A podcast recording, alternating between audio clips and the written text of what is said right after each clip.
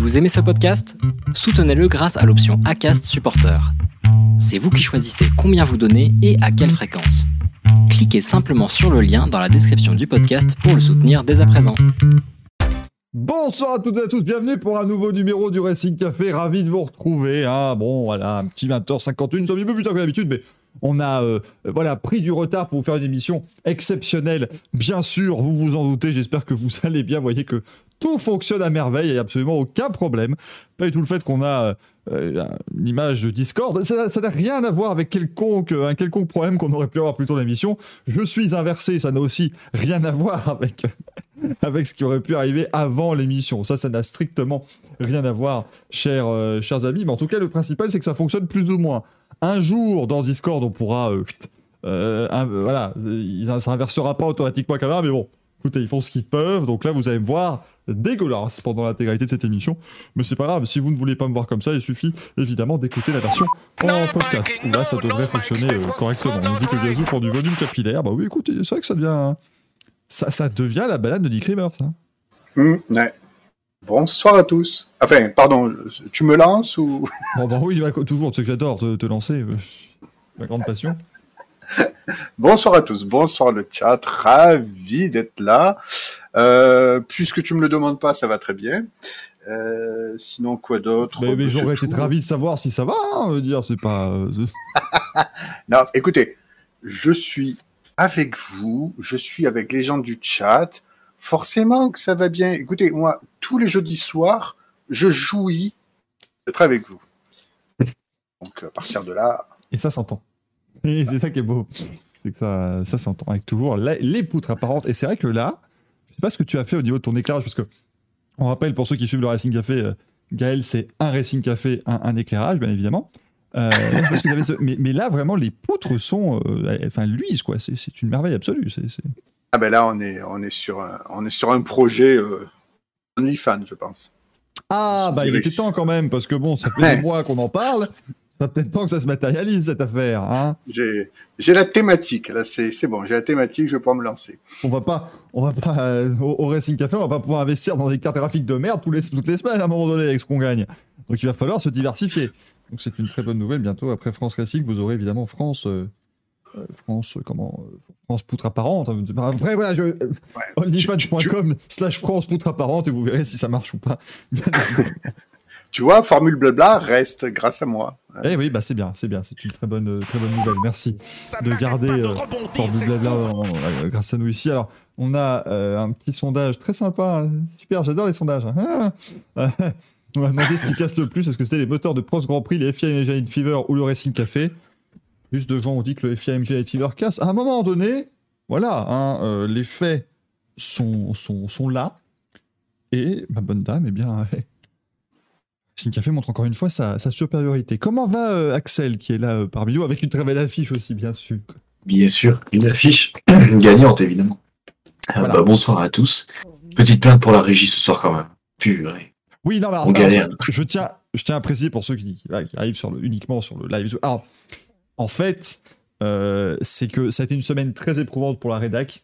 Et voilà, il y a eu, enfin, il y a eu de, oh, c'était terrible, hein, je vous dis vraiment, il y a eu un dégât des eaux dans les dans les bureaux euh, du 7 tout ça, donc il a fallu remettre tout le monde à boulot. Enfin, un bordel pas possible. Donc là, forcément, aujourd'hui, ils sont fatigués, voilà, ils en peuvent plus.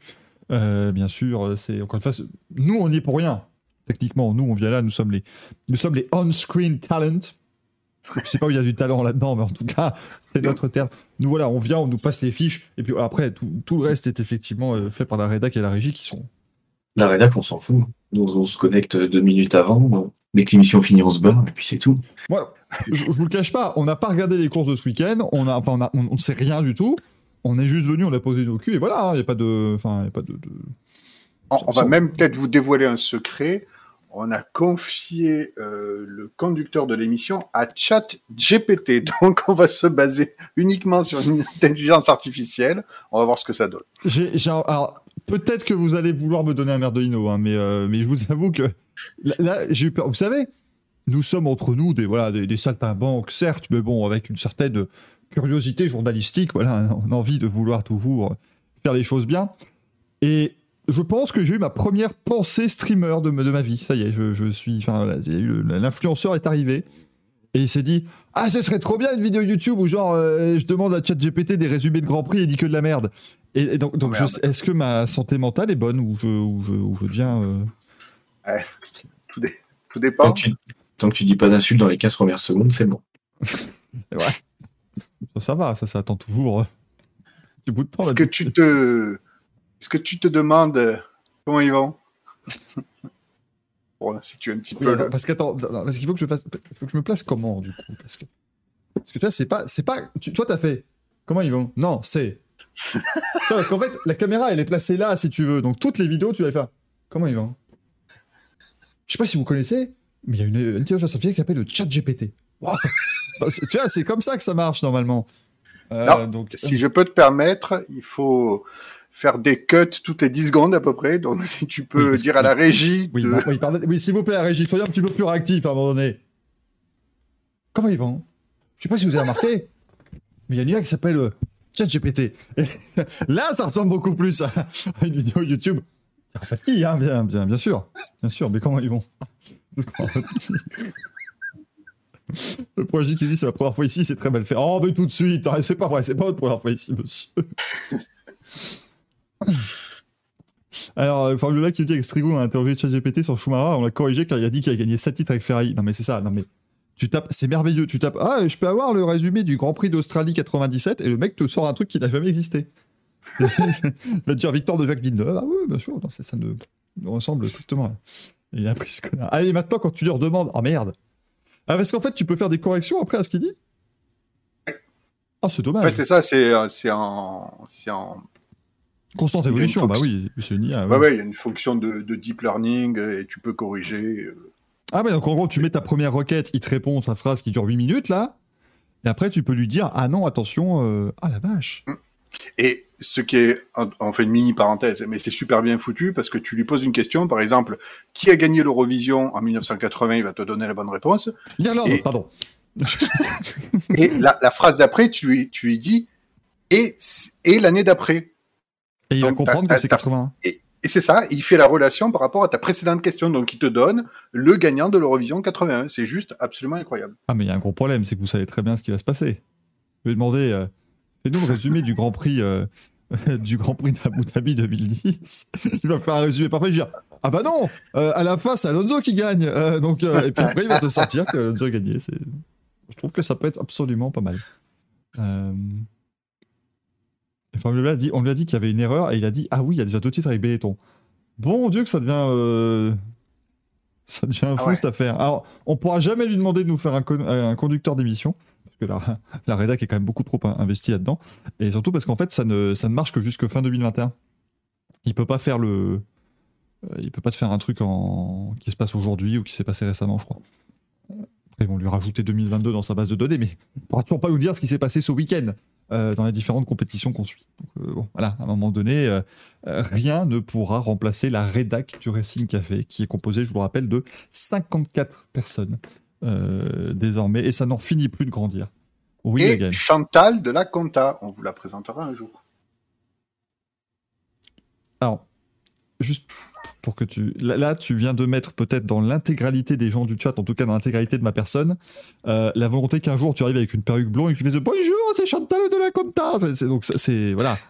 J'étais en train d'y penser en le disant, j'ai dit merde, j'ai encore dit une connerie. Alors, puis, alors, ouais, celle-là, elle est, elle est bien quand même. Hein, elle est- Oh la vache. Euh, donc, euh, écoutez, bah, mesdames et messieurs, hein, euh, Et je vais peut-être aller chercher mon chèque à la Conta aussi. C'est fort probable. il serait peut-être temps là maintenant. Vous allez prendre votre. Vous allez prendre une petite, une boîte en carton, vous allez mettre vos effets personnels dedans et ce sera très bon. hein. Euh, mais, euh, oh mon dieu. Gaël de la Conta. Voilà, c'est Chantal et Gaël de la Conta. C'est un, prénom composé. Euh, mais ce soir, dans le conducteur que, que je découvre en même temps que vous, bien évidemment, merci encore une fois à toute l'équipe. Euh, mais du coup, eh ben, on va vous euh, donner dans quelques instants notre image de la semaine.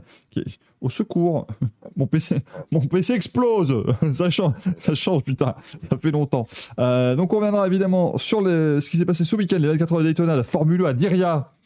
Un week-end extraordinaire pour DS Penske notamment, qu'on salue. La Race of Champions. Alors là, par contre, Gaël, tu vas nous sauver, hein, parce que là, Oui, ne vous inquiétez pas.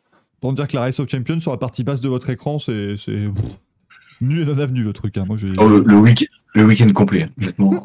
j'ai vu Corrupteur a, a tweeté, ah, mais il a tweeté, tweeté, tweeté à toute berzingue. Mais alors bon, il est pas là, donc c'est embêtant. Euh, on se posera une question. Est-ce que la Formule 1 a besoin de nouvelles équipes? Parce que maintenant la FIA a officiellement lancé un appel euh, à ce qu'elle puisse euh, s'inscrire pour les, les prochaines années du championnat du monde. On donnera évidemment nos merdes et nos de la semaine, le programme du week-end, le courrier des viewers, tout ça. Bref, vous commencez à connaître évidemment euh, comment fonctionne euh, l'émission. Hein, parce qu'il n'y a pas de souci. On nous demande où est Manu? Au goulag. Il faut pas qu'il ait. Enfin, je... oui. en quoi vous êtes choqué À un moment donné. Eh, c'est Il est en train de de... préparer des, il prépare des manifestations là. Bah non, mais ces semaines de grève, vous croyez, vous, que quand il y a une grève Eh le oui. mardi, on prend pas 3 ou 4 jours pour se. Eh, faut pouvoir se, se reposer quand même après une journée de grève? C'est pas facile. Donc. Il euh, il ira peut-être la semaine prochaine aussi. c'est ça, euh, parce que. Vous êtes tous bien gentils, là, hein, tous mignons, mais euh, à votre avis, qui prépare les. Les. Comment dire, les. euh, qui prépare les, les, les merguez pour le barbecue? Et qui, qui dessine sur les cartons? C'est Manu. C'est Manu? Qui a eu cette idée brillante de mettre des roues euh, à un barbecue pour pouvoir le faire rouler sur les rails du tram? C'est pas Karl Marx, hein C'est Manu. Donc à un moment donné, euh, Ah, moi j'ai vu deux trois slogans qui m'ont un peu choqué. Si c'est Manu, euh, je vrille hein, quand même. tu niques, euh, niques Debris peut-être? Oui. Je sais pas, hein, mais voilà, en tout cas, sachez que. c'est un petit peu c'est Lucas. C'est vrai, Thomas, je me suis- oui, c'est vrai, mais. Lucas Di Grassi invente le truc, mais Manu ensuite améliore, hein, bien évidemment. C'est comme ça que fonctionne un petit peu tout. On me demande si c'est vegan les merguez. Oh, ça, tout est vegan, hein, c'est bon. hein, euh, on, peut- trouver du. Si vous entendez aussi bien que moi, mais il y a littéralement un skateboard qui est en train. J'imagine qu'il y a une personne sur le skateboard, sinon je vais entendre derrière une personne courir en disant putain mon skate Mais pour l'instant, je ne l'ai pas entendu. Euh. Merci à Patro Howard qui nous a rejoint avec Prime et qui s'abonne. Qui nous dit bonsoir à tous, suggestion, tu pourrais ouvrir une chaîne YouTube spéciale best-of du Racing Café, tu pourrais te faire un peu de moula. Alors, c'est une idée que je vais soumettre à la rédac, mais c'est évidemment la rédac qui devrait travailler sur les best-of. Donc, euh, à un moment donné, euh, ça va être quand même, on peut plus la rédac là. Donc ça devient absolument compliqué. Euh, D'ailleurs, merci aussi au- à The Dev Breton, à Camouflage Caca qu'on adore toujours, et évidemment, et qui nous a offert 0,01% d'une 4090. Donc ça, ça nous permettra très vite de, bien modifier la carte graphique. Merci à Marie-Jean Baïk aussi, qui s'est abonné à la Sardine 22 et à Lolomus06. Bref, vous êtes formidables. Merci beaucoup. Ça, c'est extrêmement important. Est-ce qu'on pourrait commencer, chers amis, avec l'image de la semaine J'ai envie de vous dire oui. Il faut juste que je remette correctement mon stream deck et ça, ça marchera. Mais en tout cas, voilà. On dit qu'une marque merguez vegan, c'est Alex Rins. Alex Rins. Oh là là, je, je ne Euh, cautionne pas ces propos, bien entendu, hein, vous, vous vous en doutez. Euh, c'est parti, l'image de la semaine, mesdames et messieurs. Oh, la combinaison entre le, le jingle de l'image de semaine et le No Mikey de Not White, ça devait être absolument quelque chose. Attention, euh, tada L'image de la semaine, c'est une voiture. Voilà. J'ai pas mieux. C'est donc la As qui a été présentée. Euh, la As VF23. Si on dit le nom complet, on vous rappelle que ça veut donc dire la As Very First 23. Very First quand c'est ta huitième saison, mais, je- mais, voilà, il n'y a pas de souci. Euh, bien entendu. Euh, mais voilà, la première euh, as monogramme. hein, Qu'est-ce que vous voulez qu'on vous dise? Bon, elle est blanche, elle est rouge, elle est noire. Elle fait Minardi, quoi. Moi, j'aime beaucoup. Mais j'aime bien, j'aime bien. Moi, j'adore. Euh, C'est cohérent, je veux dire. C'est Oui. Et en plus, lignes. Voilà. j'ai été très surpris parce que la première photo que je vois, c'était la photo uniquement de, du museau. Et en fait, euh, j'ai juste, en voyant juste le museau blanc, je dis bon, bah, ils ont refait une livrée blanche, euh, Mm. je passe. Et c'est dix minutes après, je retombe sur, du coup, sur les photos, euh, là, de profil. Et bah, en fait, j'adore. Je trouve ça magnifique. La voiture noire avec le as en blanc comme ça, dessinée comme ça, je trouve ça magnifique. Ça rend super bien. Ça claque, hein, franchement, non, non, c'est. Ah ouais. Elle, elle est très jolie parce que je disais tout à l'heure, ça fait Minardi. Euh, grand amateur des Minardi blanches et noires ici. hein. Franchement, les dernières euh, étaient, étaient très jolies. Ouais, ça change. En plus, enfin, franchement, là, ça, ça change beaucoup pour As. Donc, euh, la dernière fois qu'ils avaient du noir, c'est Rich Energy quand même. Donc, euh, Voilà. Monigram, ils vont se calmer. Hein. Mais Mais franchement, non, ça rend super bien. Bah, De toute façon, le, le monogramme, c'est les mêmes couleurs, donc ça rend super bien aussi. Par contre, ce que je kiffe, c'est le Palm Angel, ça ici. Oui. Le vrai Tug Life. hein. Là, franchement, ils y sont allés. Ça, c'est très, bon. My ride. Est-ce qu'il y aura Exhibit à la fin de fin de la saison Il va faire avec Gunther Steiner. C'est officiel, ta caisse a été tunée. Ce serait merveilleux. Euh, Officiel, t'as eu, des- t'as eu des points cette saison. Euh, non, mais elle est très jolie, elle est très jolie cette livrée. euh, on, on a deuxièmement hâte de voir un petit peu ce qu'ils vont présenter comme monoplace. Est-ce que oui ou non on va avoir quelque chose d'assez surprenant ou une continuité de la voiture de l'an dernier? Mais pour revenir à la livrée, ouais, on a l'impression qu'ils ont fait un petit peu un mix de tout ce qui marchait bien auparavant. C'est quand même assez cool. Euh, le noir, le blanc, le rouge, c'est des couleurs qui s'associent bien. Et surtout, c'est la cohérence des lignes. Je veux dire, euh, voilà, c'est, on a l'impression de, on est un peu sur une rigueur allemande en fait. C'est voilà, c'est tracé au cordeau, c'est propre, ça marche. On va pas non plus faire euh, des arabesques dans tous les sens. Euh, C'est c'est pas Williams quoi, je veux dire. Enfin, quoi que Ouais, Williams l'an dernier était bien, celle de 2021 c'était une horreur. Coucou Manu. Euh, donc, non, non On là ça marche bien. Oui, mais c'est pour ça que pour ça qu'on attaque. Non, non, ça marche bien là. Non, moi j'aime bien, ça marche bien. Surtout que ce sera, à part peut-être Williams, quasiment une des seules voitures qui va changer le livret. Je pense que toutes les autres vont rester sur la même chose. Ah, attention, il se murmure que demain, la Red Bull, euh, Oh putain. ça pourrait changer. Alors attention, hein, parce que la dernière fois qu'ils nous ont dit ça, c'est quand même Christian Horner qui est arrivé en 2015, euh, qui dit Ah, vous adorez votre livre à camouflage. Eh ben, attendez de voir la vraie parce qu'elle sera. euh, oh, ouais, elle va être innovante. Et puis c'était la même bagnole que l'année d'avant. Donc, je- voilà, Non, mais mais- tu- ils ont jamais changé de livret hors une course spéciale comme la, la livrée blanche ou quand il y avait du, du, du Star Wars, et, ou- etc. Mais pour moi, Quand ils, les- quand ils ont imprimé, elle était magnifique, la Red Bull. à- je crois que c'était à Silverstone une année où ils avaient imprimé tous les portraits des fans là-dessus. Ouais, ils l'ont fait deux fois. Euh, je me rappelle pas de la première. Je, je- con, je me rappelle pas l'année de la première euh, fois, mais la deuxième c'était Silverstone 2012. Et là, pour le coup, oh, ça rendait très très bien parce que le bleu était devenu un peu plus clair et tout. C'était vraiment magnifique. euh, mais euh, c'est vrai qu'ils changent vraiment. On verra d'ailleurs s'ils changeront. Euh, D'ailleurs, j'en profite, c'est 107 demain à 15h. C'est ici, on va la découvrir ensemble hein, sur, sur Twitch. Mais juste moi tout seul, parce que vous comprenez que là, ça a été très compliqué d'avoir déjà deux personnes. Alors, on va y aller doucement. Hein ça en faites pas, mais donc voilà. Sachez que normalement, on pourra se faire toutes les présentations à part As, qui a déjà été présenté. Mais sinon, on pourra toutes les faire. Puis on se tapera les trois jours d'essai hivernaux ensemble aussi. Bien. Bien. Vous, vous pourrez me- juste être sympa avec moi le, jeudi des essais hivernaux qui sont la première journée des essais hivernaux. Il y a un Racing Café le soir, donc si vous pouviez, euh, hein, vous pouviez aider la rédac euh, à, organiser l'émission, ça ne dérangerait pas. Prise d'antenne à quelle heure demain? Bah écoute, il apprend à 15h, donc à 14h59 hein, avec notre habitude. Ça devrait le faire.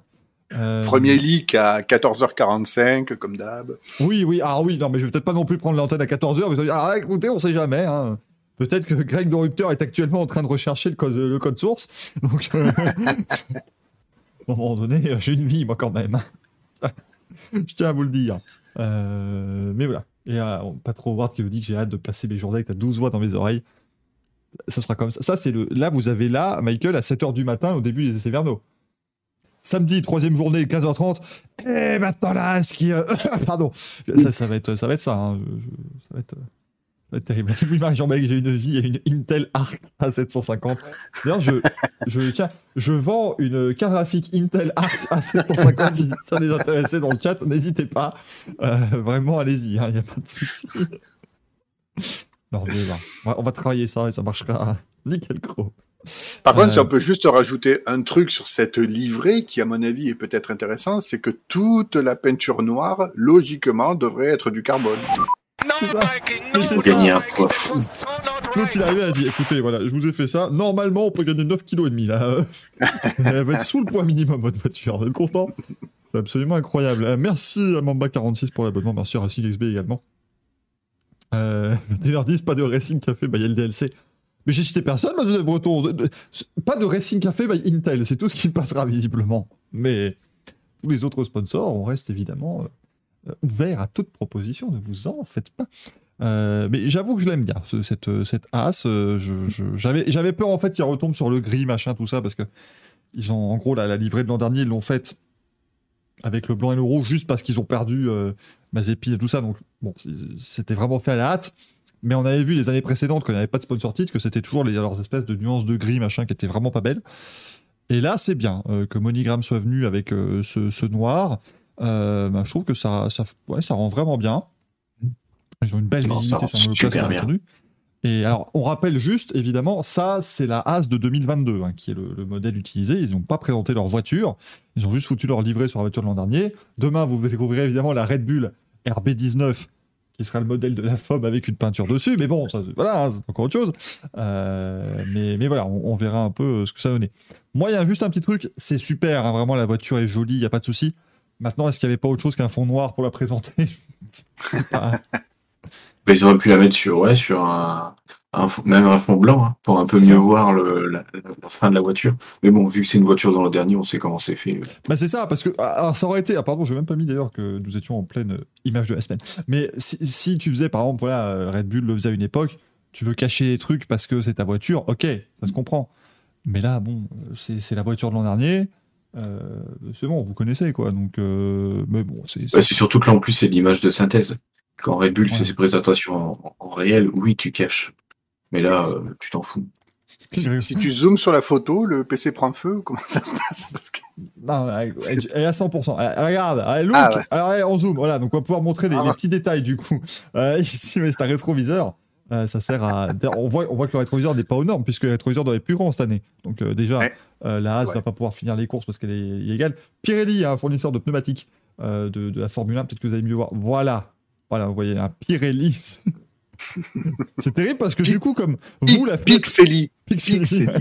comme vous, la fenêtre est plus petite, vous voyez mieux que moi. Je trouve ça absolument honteux. Les écrous de roue. Alors ça, c'est important chez As surtout. hein. Faites gaffe. hein. C'est, vraiment un, un écrou de roue, ça peut être utile. Euh... Ah. voilà, le, sponsor, com. le sponsor de l'Euro avant que vous retrouvez. Le champion du monde de la fin, euh, ici, bien Ah, sûr. la IA. hein. La IA. Tu vois, la, la ChatGPT, IA. Voilà, nouveau sponsor de, de As peut-être. Qu'est-ce qu'on s'amuse hein. Et puis le 27, évidemment, euh, puisque Jacques Villeneuve, fils de Gilles, va donc piloter. Non, c'est pas ça? Je- Peut-être perdu, hein, excusez-moi. j'ai Peut-être peut-être un petit peu paumé, hein, j'ai pas tout suivi, moi. Euh, Louis nous dit pour moi le principal défaut de cette As, c'est le numéro. Pourquoi cette police est pas en rouge comme les années précédentes? C'est vrai que oui, pour le coup, tu le mets en rouge, ça sort un peu mieux. Mais bon, ah, quoique le rouge sur le noir, c'est pas. Ouais. Pas forcément top top, je sais pas trop. Et, Grégory se dit qu'ils ont même voulu gagner du poids sur la photo. ça. Le fond est en carbone. Vraiment, ils ont été sur une économie euh, gigantesque de poids. Et ça fonctionne, hein, j'ai l'impression. Ça fonctionne et on, leur souhaite, hein, bien sûr. En tous les cas, on, vous les souhaite euh, chez, chez As. Euh, sa nouvelle Van Wall, exactement. Sa nouvelle Van Wall qui fera du du monde endurance, c'est- fantastique. Euh, mais bon, on la trouve plutôt sympa, hein, cette, cette voiture, finalement. À voir. Après, j'avais lu aussi des commentaires disant que tout le monde l'a trouvé sympa parce que c'est la première. Ce que je peux comprendre, Euh, mais. Non, parce que tu regardes en moto, euh, tout le monde a craché sur la Yamaha quasiment. Donc, euh, Oui, j'aime beaucoup euh, d'ailleurs Ah, la moto. hein, le, concept de commencer les présentations de livrets mi-janvier et de les finir mi-mars, c'est vraiment. c'est- et encore, on n'a pas toutes les dates. oui, on n'a pas encore toutes les dates. Bon, parce que t'en as qu'on n'ont rien à foutre, après, ils vont soulever un drap euh, au Qatar, comme d'habitude. Exactement. La veille de la course. Enfin, la veille du le jeudi, Voilà, hein, avant les essais libres. Ça, sera, ça sera nickel. Il me dit, le problème, c'est qu'elle est fade et que dans un mois, plus personne ne l'aimera. Ça se trouve. euh. Après, tant qu'il garde, franchement, si le, tout le noir ne devient pas du carbone et qu'il garde l'effet euh, un peu métallisé, ce sera l'une des trois seules voitures à ne pas être mat. Donc, du coup, euh, je serais très content et je la trouverais superbe. Ouais. C'est vraiment cool. Et c'est ça- ce qui me faisait vachement plaisir, c'est justement c'est les photos que, que Fab- Fabien et Manu ont sorties des IndyCars qui ont les mêmes couleurs. Ah ouais Euh, Attends. ouais, Ah, moi, Manu, je le suis pas sur Twitter aussi. parce euh. que Manu il disait que Manu disait justement que ça lui faisait penser, bah tu sais un peu, euh, c'était quoi, c'était Will Power qui avait la vérison noire. Oui, oui, oui. Donc voilà, tu vois, Ah ça oui, lui c'est faisait- vrai, oui. et que eux étaient, même Fabien était vachement euh, enchanté de voir une livrée style IndyCar en Formule 1. Mais ouais, ça fait un peu New Manas aussi de l'époque, là, et- quand t'avais Michael Andretti, tout ça. Et je trouve ça vachement chouette en fait, parce que ça, ça change vraiment de de d'habitude. Ah bah c'est ça, voilà, au moins, au moins elle est différente. Euh, mais voilà, la Kmart Texaco, comme dirait ça. Oui, oui, je vois un peu effectivement ce que, que ces gens veulent dire. Et, et ils, ont, ils ont raison. Sachez-le, ils ont, ils ont raison. La vidéo est très jolie aussi. Je l'ai pas sur le PC, donc euh, imaginez-la vous. Mais de haut, elle, est- sympa. Euh, mais voilà. Euh, Israël me dit c'est de la triche, c'est le modèle 2022 sur fond noir, ouvrez les yeux. Alors non, ça ressemble pas du tout à la Sauber 2014. Non. Non, parce que la Sauber 2014 a été grise. Donc non. C'est vrai qu'il avait mis. Alors il avait mis. Alors donc il avait Fab qui a dit on dirait une livrée d'IndyCar, c'est pour ça que je trouve que ça fait un coup de frais. Manu nous a mis Renus Viquet, c'est vrai qu'il avait cette voiture noire et blanche avec Sonac. Il y avait euh, Will Power, New Garden, il y avait Maloukas. Oui, c'est vrai qu'en fait, le noir, blanc et rouge, beaucoup l'ont fait hein, déjà. C'est, c'est- Finalement, deux pour l'originalité. Euh, à ce... On va passer 10 minutes. Ouais, Super, bravo. C'est cool. En fait, non. En fait, non, c'est vraiment de la merde. C'est vrai qu'on dirait... Mais c'est vrai, oui, un petit intermarché à la place de As. T'as la voiture de Théo pour cher. Nickel. Enfin, Eh, tu mets Intermarché à la place de As, Monique Ranou à la place de Pla- Palm Angels. Oh, ah ouais. Franchement, super classe. Alors, du coup, qu'est-ce qu'ils font Palm Angels? Parce qu'on a décrété ça. Ça, alors, voilà, vous savez que le Racing Café, on est là quand même pour vous apporter des choses extrêmement intéressantes et toujours ce petit plus d'informations. Donc, je viens de décider, en accord avec la rédac et mes confrères euh, qui, qui de toute façon, n'ont pas le choix, puisque de toute façon, sont interchangeables. Euh, euh, J'ai donc décidé, euh, voilà, donc sur chaque, euh, chaque voiture, je, je- on éliera notre sticker préféré. Moi, je, voilà, il y avait pas- Eh ben, Palm Angels, c'est valide. Ah, moi, il n'y a pas de souci. Eux, là, c'est Ouais, ouais. merveille absolue. C'est quoi C'est du prêt-à-porter, ça, non? Bah, je regarde justement, je, je, je, je demande. Euh, alors, Palm Angels, je suis désolé, on dirait un truc qui sort de GTA, c'est extraordinaire. C'est hors de ça. Oui, c'est vrai, c'est GTA, quoi. C'est du- ouais, c'est des fringues. Alors, euh, c'est je- Saint-Andreas. eh bien, écoutez, comme on l'a fait avec, euh, avec nos amis de chez Aston Martin, d'ailleurs, la nouvelle collection arrive. hein. Moi, je suis. euh, oh là là, la carte. euh, eh, pour la carte graphique, c'est de la merde. Mais alors, je peux te dire que la. Eh, la Silver, elle est, elle est prête. hein. Elle, est- elle va, elle, va, elle va acheter, hein, bien sûr, parce que là. euh, Aston Martin, on a regardé les prix. Alors, chez Palm Angels, eh bien, si vous voulez un t-shirt. Oh la vache! Ah oui! Non. Non, parce que 325 euros le t-shirt noir, quand même, c'est. Ah Mais attends, c'est du noir. C'est du noir. C'est- Il est en carbone c'est- du noir carbone ou c'est- C'est une blague. Alors, je tiens à vous le dire, euh, leurs vêtements sont dégueulasses. Ils coûtent super cher.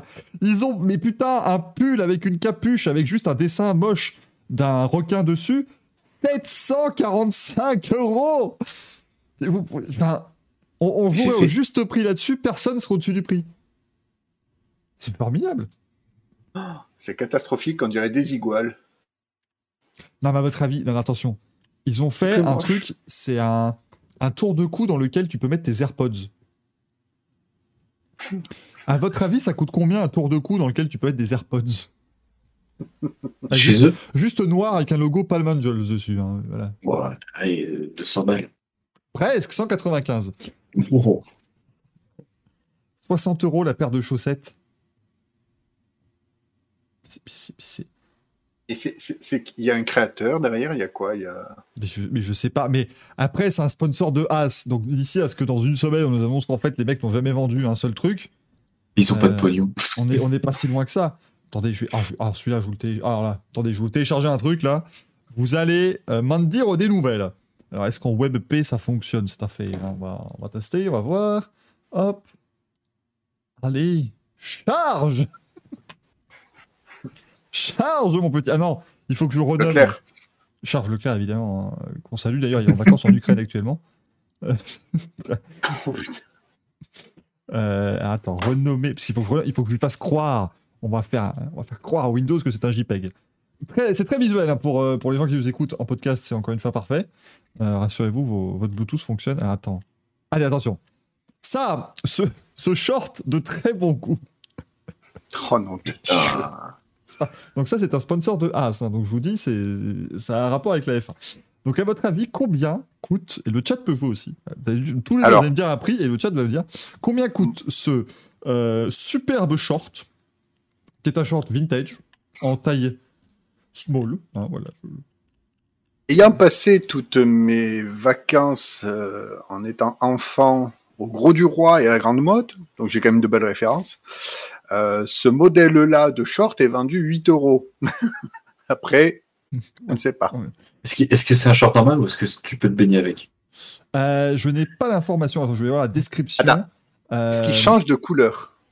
Non, je ne pense pas. Non, non, c'est un, c'est short.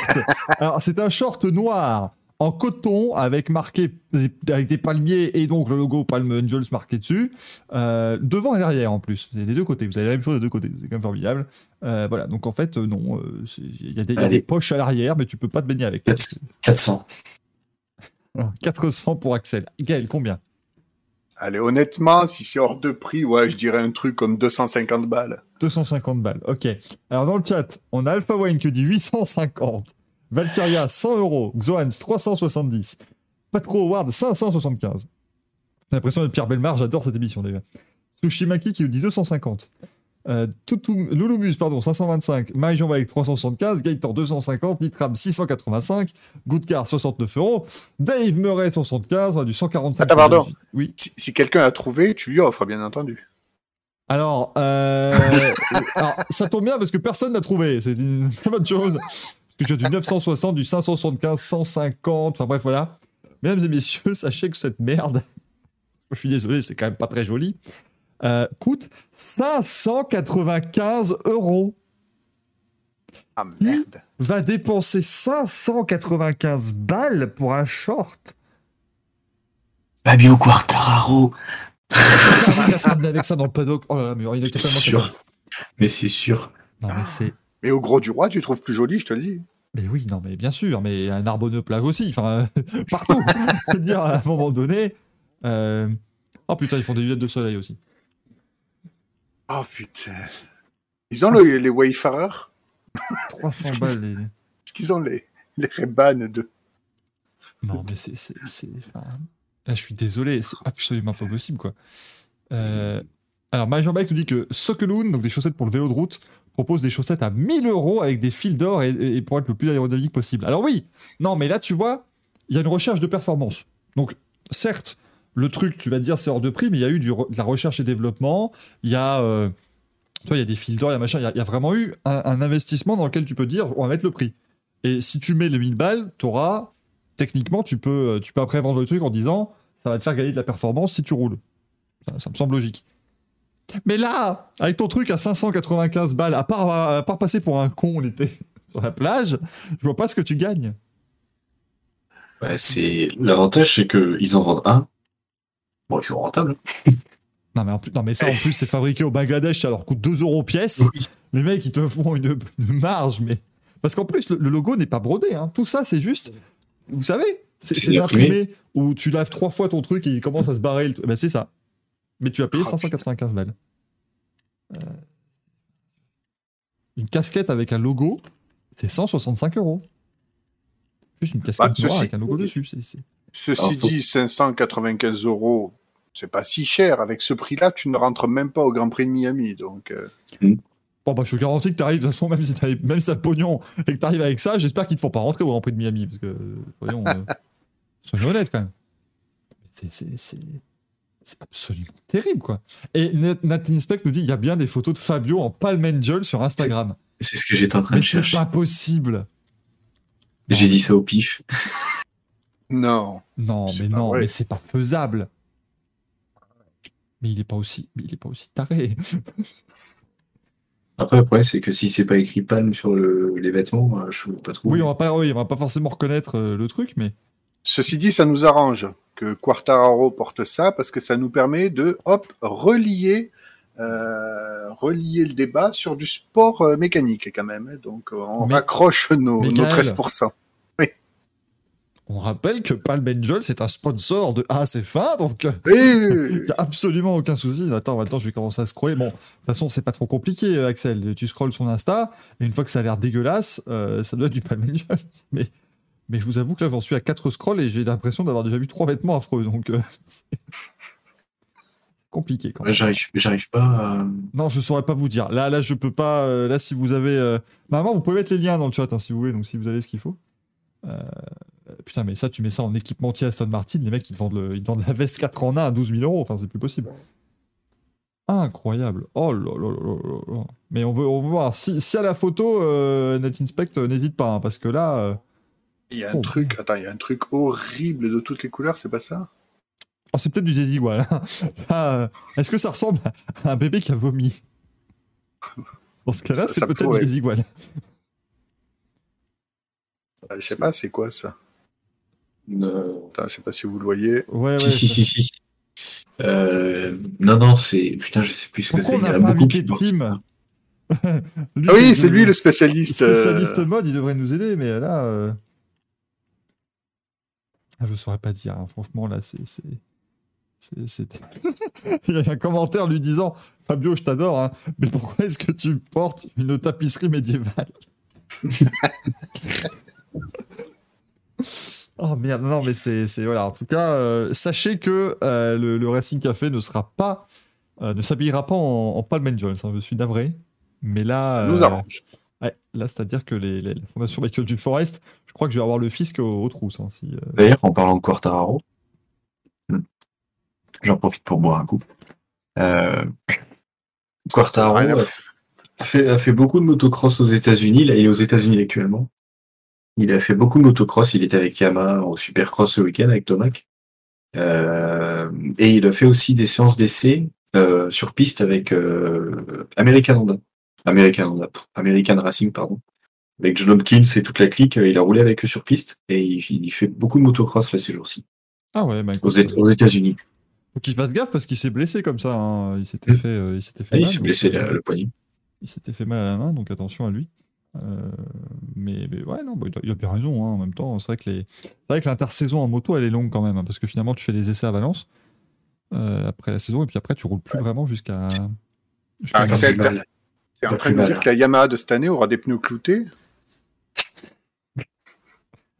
Écoute, de toute façon, elle sera plus efficace dans l'herbe. Ça pourra peut-être euh, euh, marcher, hein, bien sûr. Il pourra couper la piste. Mais ça, et là, vous l'avez entendu dans ce C'est pas plus mal d'Axel. Moi, moi, je trouve, Axel, enfin bon, tu vas avoir, la, enfin, merde, tu vas avoir la chance de suivre 42 courses dans une année et t'es pas content.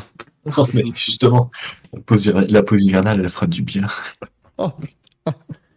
mais t'imagines, franchement, parce que la, la tournée en Asie, Océanie, où il y a, je crois que maintenant il y a 4 week-ends de suite en plus, c'est plus 3, c'est 4. La Thaïlande en plus? Oh, bah, je, C'est 8 courses en 4 semaines. Je regarderai pas, c'est pas possible. Ah là là là, ça va être une merveille absolue, vous allez voir. En tout cas, nous, on valide la As. Moins leur nouveau sponsor. Je- Enfin, Monégram, on s'en fout, ils font ce qu'ils veulent, mais Palm Jones, là... euh, Mais c'est peut-être vers eux que je vais me tourner pour, euh, euh, imprimer nos, t-shirts, justement. Parce que un petit Jean-Marie Balek à 750 euros, mais- mais vous vous rendez compte Vous vous souvenez quand on avait fait euh, justement la, la boutique Redbubble, machin, et j'avais mis des prix totalement délirants pour faire genre je suis Aston Martin. J'avais juste mis 125 euros le t-shirt. hein. J'étais resté tout à fait raisonnable en fait. J'aurais pu aller chercher beaucoup plus. Tu peux doubler. Mais oui, mais oui, largement. Alors profitez-en, je vous le dis tout de suite, hein, chers amis, euh, allez sur la boutique Redbubble du Racing Café parce que dès demain ça augmente. hein. Alors là, mais vous n'êtes pas prêts. Donc si vous voulez encore acheter des mugs, des t-shirts, tout ce que vous voulez, euh, maniez-vous, hein, bien sûr. Non, Alors, tu, est-ce que- fais, tu, fais, tu fais comme d'hab, tu exploses les prix et après tu, tu, tu, tu dis qu'il y a des soldes et tu mets au prix normal. Exactement. Exactement. Voilà. Actuellement, un mug, ça coûte quoi? 20 balles? Eh ben, dès demain, il sera 400, mais ensuite, il sera soldé à 250. Donc vraiment, ne, ne, ne ratez pas cette opportunité euh, gigantesque, bien entendu. Incroyable. Alors, On dit ça, on n'était pas loin d'acheter un manche à couilles en quand même. Ouais, mais entre nous, après la question se pose. Le chat pourra peut-être nous aider à y voir plus clair, mais vaut-il mieux mettre 250 euros dans un t-shirt blanc ou 250 euros dans un balai à chiottes doré qui ne servira jamais en tant que balai à chiottes? Ch- Chacun, euh, voilà. Chacun va midi à sa porte après. hein, Mais, sachez déjà que bon, hein, le, manche à couilles olive que vous verrez tout à l'heure, ils se sont déjà mis à plusieurs pour l'acheter, donc ça, il va pas coûter 5 euros chez Jiffy. hein. Déjà, cet achat-là est questionnable, bien entendu. Mais que voulez-vous? On, on est- on fait ça pour, parce qu'on vous aime, le chat. Vous vous rendez compte quand même? On fait ça parce qu'on vous aime. Et ben, vous nous le rendez bien, sachez-le. Euh, si nous euh, passions un petit peu au résultat du week-end, chers amis, parce qu'il y en a eu des courses hein, quand même qui se sont déroulées euh, sur, sur ce samedi et ce dimanche, à commencer donc par les 24 heures de Daytona. Alors c'est une course qui dure 24 heures qui se déroule à Daytona. Euh, voilà, merci. Allez, donc ça c'est bon. Ensuite, la Formule 1 Diaya, c'est des courses de voitures électriques. non, non, mais donc les, les 24 heures de Daytona qui ont été de nouveau remportées par le euh, Meyer Shank Racing, donc euh, l'équipage avec euh, Tom Blomqvist, Colin Brown, ça ce sont les pilotes qui seront là toute la saison. On a aussi Elio Castroneves et Simon Pagenaud qui ont remporté ces euh, 24 heures de Daytona. Allez, on, arrête de streamer, voilà, s'il vous plaît. Euh, mais euh, donc, euh, à noter que Elio Castroneves, c'est quand même sa troisième victoire consécutive aux 24 heures de Daytona au classement général puisque c'est donc le même équipage, enfin pas le même équipage, puisque Colin Brown n'était pas l'an dernier, mais en tout cas c'est la même équipe qui a gagné les deux dernières années, et Castroneves était dans la voiture du Wayne Taylor Racing qui a gagné en, 2000, euh, en 2021. Pour Simon Pagenaud et Tom Blomqvist, c'est leur deuxième victoire consécutive, première victoire pour, pour Colin Brown. Donc ils ont évidemment tous reçu leur Rolex Daytona, bien sûr, gravé avec l'année 2023 dessus. Euh, pensez ému d'ailleurs aux vainqueurs en, en LMP3 qui, euh, qui ont gagné avec 12 tours d'avance leur catégorie. Ils ont aussi eu leur Rolex Daytona. hein. Même, même dans les catégories qui ne servent pas à grand chose, ils ont tous gagné leur montre. Euh, donc voilà, ils peuvent maintenant tous euh, lire l'heure avec beaucoup plus de classe quand même qu'avant. Euh, mais finalement, on, a, un peu peur hein, de ces, euh, euh, GTP, LMDH, tout ce que vous voulez. Ça s'est bien passé, hein, parce que, alors certes, il y a eu beaucoup de problèmes chez BMW dès le début de course. Euh, une voiture quand même qui était quasiment haute dès la première heure. Il y a eu des problèmes chez Porsche, je- on reconnaît. Mais Acura et Cadillac, ça a quand même plutôt bien marché. Enfin, pour une course de 24 heures, on, se retrouve quand même avec, euh, avec les GTP en tête de, de- de- de résultats, alors qu'on s'attendait potentiellement à ce que euh, ce soit, euh, ce soit les LP2 qui gagnent, possiblement. hein. Certains l'ont C'était- évoqué, ouais. Certains, C'était surtout, vu qu'ils arrivent tous comme ça, euh, pour BM, etc., mais bah, pour Porsche, tu vois, c'était surtout la, la fiabilité, voir si elle allait tenir. C'est ça. Là, on a les six premiers sont des GTP. Donc, on a les deux Acura qui font 1 et 2. Elles étaient vraiment intouchables. hein. C'est, c'est, euh, ces Acura, elles étaient très très bonnes. La BOP leur, leur a été très favorable aussi, certainement. Euh, donc, elles ont vraiment bien marché. Ensuite, euh, donc la, la première, c'est le meilleur Schenck Racing devant le Wayne Taylor Racing. Troisième place pour Cadillac avec la voiture de Ranger van der Zandt, euh, Scott Dixon et Sébastien Bourdet. Bourdet qui a à fait moins un de 10 job secondes. absolument extraordinaire. Oui, tout ça se joue évidemment, euh, voilà, hein, quelques secondes près, parce que c'est de l'IMSA, mais il a fait du super boulot quand même. Euh, Sébastien Bourdet, pour le coup, là, euh, vraiment des, très très bons relais. Euh, quatrième place pour l'autre, euh, Cadillac, en gros, les trois Cadillac finissent derrière, donc quatrième, Earl Bomber, Alex Lynn et Richard Westbrook. Cinquième place pour la troisième Cadillac, qui était celle de Action Express, donc euh, Jack Aitken, Pippo Derani et Alexander Sims. On retrouve la première BMW sixième, avec euh, Philippe Eng, Augusto Farfus, Marco Wittmann et Colter Hazard, de toute façon, était inscrit sur les deux BMW. Euh, lui, au moins, il n'y avait aucun souci. Il était inscrit sur les deux. Euh, et puis, alors, par contre, pour les autres, euh, attends, je peux voir juste en classe. Non, je peux pas. Oh, fait chier, ils mettent pas juste la classe GTP. Mais donc, septième en GTP, mais très très loin, quatorzième au général, la première Porsche. Philippe Elassar, Michael Christensen, Ben Campbell. Et la deuxième Porsche, celle de Nick Tandy, notamment, elle finit 42e du général. Euh, seulement, elle finit à 83 tours de la tête. hein. C'est un désastre pour eux, évidemment, avec euh, Nick Tandy, Dan Cameron et Mathieu Jaminet. Euh, dis- disons qu'en plus, le problème de Porsche, c'est qu'il y a eu beaucoup, beaucoup de communication. Je pense que c'est là où ça a pêché chez eux. C'est qu'ils ont beaucoup, beaucoup, beaucoup communiqué sur leurs essais. Et que du coup, les deux voitures ont eu des soucis. Et surtout, ils, affichaient vraiment une confiance euh, gonflée à bloc. Mathieu Jaminet disait encore, on est peut-être l'écurie la mieux préparée. Euh, il faut faire attention, effectivement, quand on commence un petit peu à avancer ses pions comme ça, parce que forcément, si tu dis oui, on est peut-être l'écurie la mieux préparée, alors oui, effectivement, euh, Porsche, ils ont accumulé un nombre incalculable de, de kilomètres pendant les essais.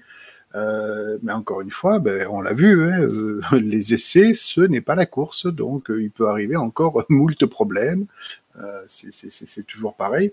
Donc euh, ouais, c'est quand même une sacrée, euh, sacrée claque quand même pour Porsche parce que les, les, les- deux, c'est pas ça quoi. Elles, étaient vraiment pas. C'est, enfin, rien n'est allé. Rien n'est allé dans le bon sens. Quoi. On met entre parenthèses un petit peu les GT qui, pour le coup, euh, elles ont conduit avec 200 kilos de ciment, c'était une catastrophe la BOP pour les GT. Enfin, vraiment, le, le, le week-end Daytona pour Porsche, c'est une catastrophe, quoi. Quand tu veux communiquer là-dessus, c'est compliqué, quoi, après. Alors après, ouais, ouais, les mecs ont annoncé, putain, les mecs ont annoncé 6000 km d'essai dès le mois de mai. Putain, ils y allaient fort quand même, hein, parce que je vais me demander justement s'ils avaient annoncé des vrais kilomètres, mais ouais, ils ont annoncé des kilométrages en plus, quoi. Ouais, je me demande, parce que euh, je me demande si Porsche n'a pas un petit peu péché par orgueil, surtout euh, vis-à-vis euh, des cousins qu'ils détestent cordialement, c'est-à-dire Audi Sport. les deux marques ont beau être dans le même groupe, niveau compétition, ça se déteste cordialement. Donc, quand effectivement Audi a décidé de prendre le large et d'abandonner tout simplement le programme endurance pour plus tard, on le saura, s'engager en F1, je pense que voilà, euh, Porsche ils se sont dit bon ben oui, nous euh, nous c'est notre notre raison d'être, ça reste l'endurance. Donc effectivement, on va quand même montrer que on a rapidement mis la voiture euh, en essai privé, on l'a rapidement euh, terminé, fait démarrer, etc. On a accumulé accumulé les kilomètres et je pense qu'en fait, en fait, je pense que leur communication ça a été ça en fait, c'est-à-dire on va vraiment montrer que on sort les armes, on, on bombe le torse problème, c'est qu'ils se sont pris un peu une douche froide là quand même. Ah bah là, c'était compliqué. Alors, Julius P nous demande une question celui de la BOP et nouvelle voiture. Il calcule à partir de quoi la BOP En fait, il y a eu des essais qui ont eu lieu en décembre déjà avec tous les, GTP. Et en fait, euh, donc il y a eu une clarification sur un peu tout. Globalement, on aurait pu avoir au 24 heures de Daytona Toyota, Glickenhaus, Peugeot, Ferrari. Tout le monde avait le droit de venir. Euh, c'est-à-dire que les LMH ont le droit de rouler en IMSA. Seulement, ces voitures-là auraient dû participer aux essais de décembre euh, pour que tout le monde puisse justement, euh, voilà, euh, pour que l'IMSA puisse faire une BOP correcte avec ces données-là. Donc faire les essais en décembre, plus le Roar qui a eu lieu une semaine avant les 24 heures, plus ensuite les 24 heures. Donc ça faisait quand même un, gros programme pour, pour ces équipes qui font aussi le WEC. même si finalement, voilà, hein, c'était déjà le cas avec. ça va être le cas pour Cadillac qui va, qui va avoir des voitures en WEC. C'est le cas pour, pour, comment dire, pour Porsche également. Euh, qui va venir dans le championnat du monde. Mais voilà, c'était euh, c'était le truc dont on n'était pas encore totalement sûr. Mais en fait, voilà, les LMH ont le droit d'aller en IMSA. Maintenant, euh, lesquels feront l'IMSA, lesquels ne le feront pas, ça, on verra un peu comment, comment tout ça va se passer. Alors, sachez juste que il y avait un truc incroyable, mais vraiment incroyable. J'ai regardé les vidéos de l'excellent Marshall Pruett, qui est le journaliste qui fait à peu près tout chez Racer.com, hein, qui fait du car, qui fait l'IMSA, qui fait beaucoup de choses. Et il a fait une série de vidéos qui s'appelait euh, IMSA 101 et c'était vraiment, ça t'expliquait le GTP en fait, toute la, la genèse du programme, comment ça fonctionne, ça montrait les moteurs, les machins, enfin c'était extrêmement intéressant.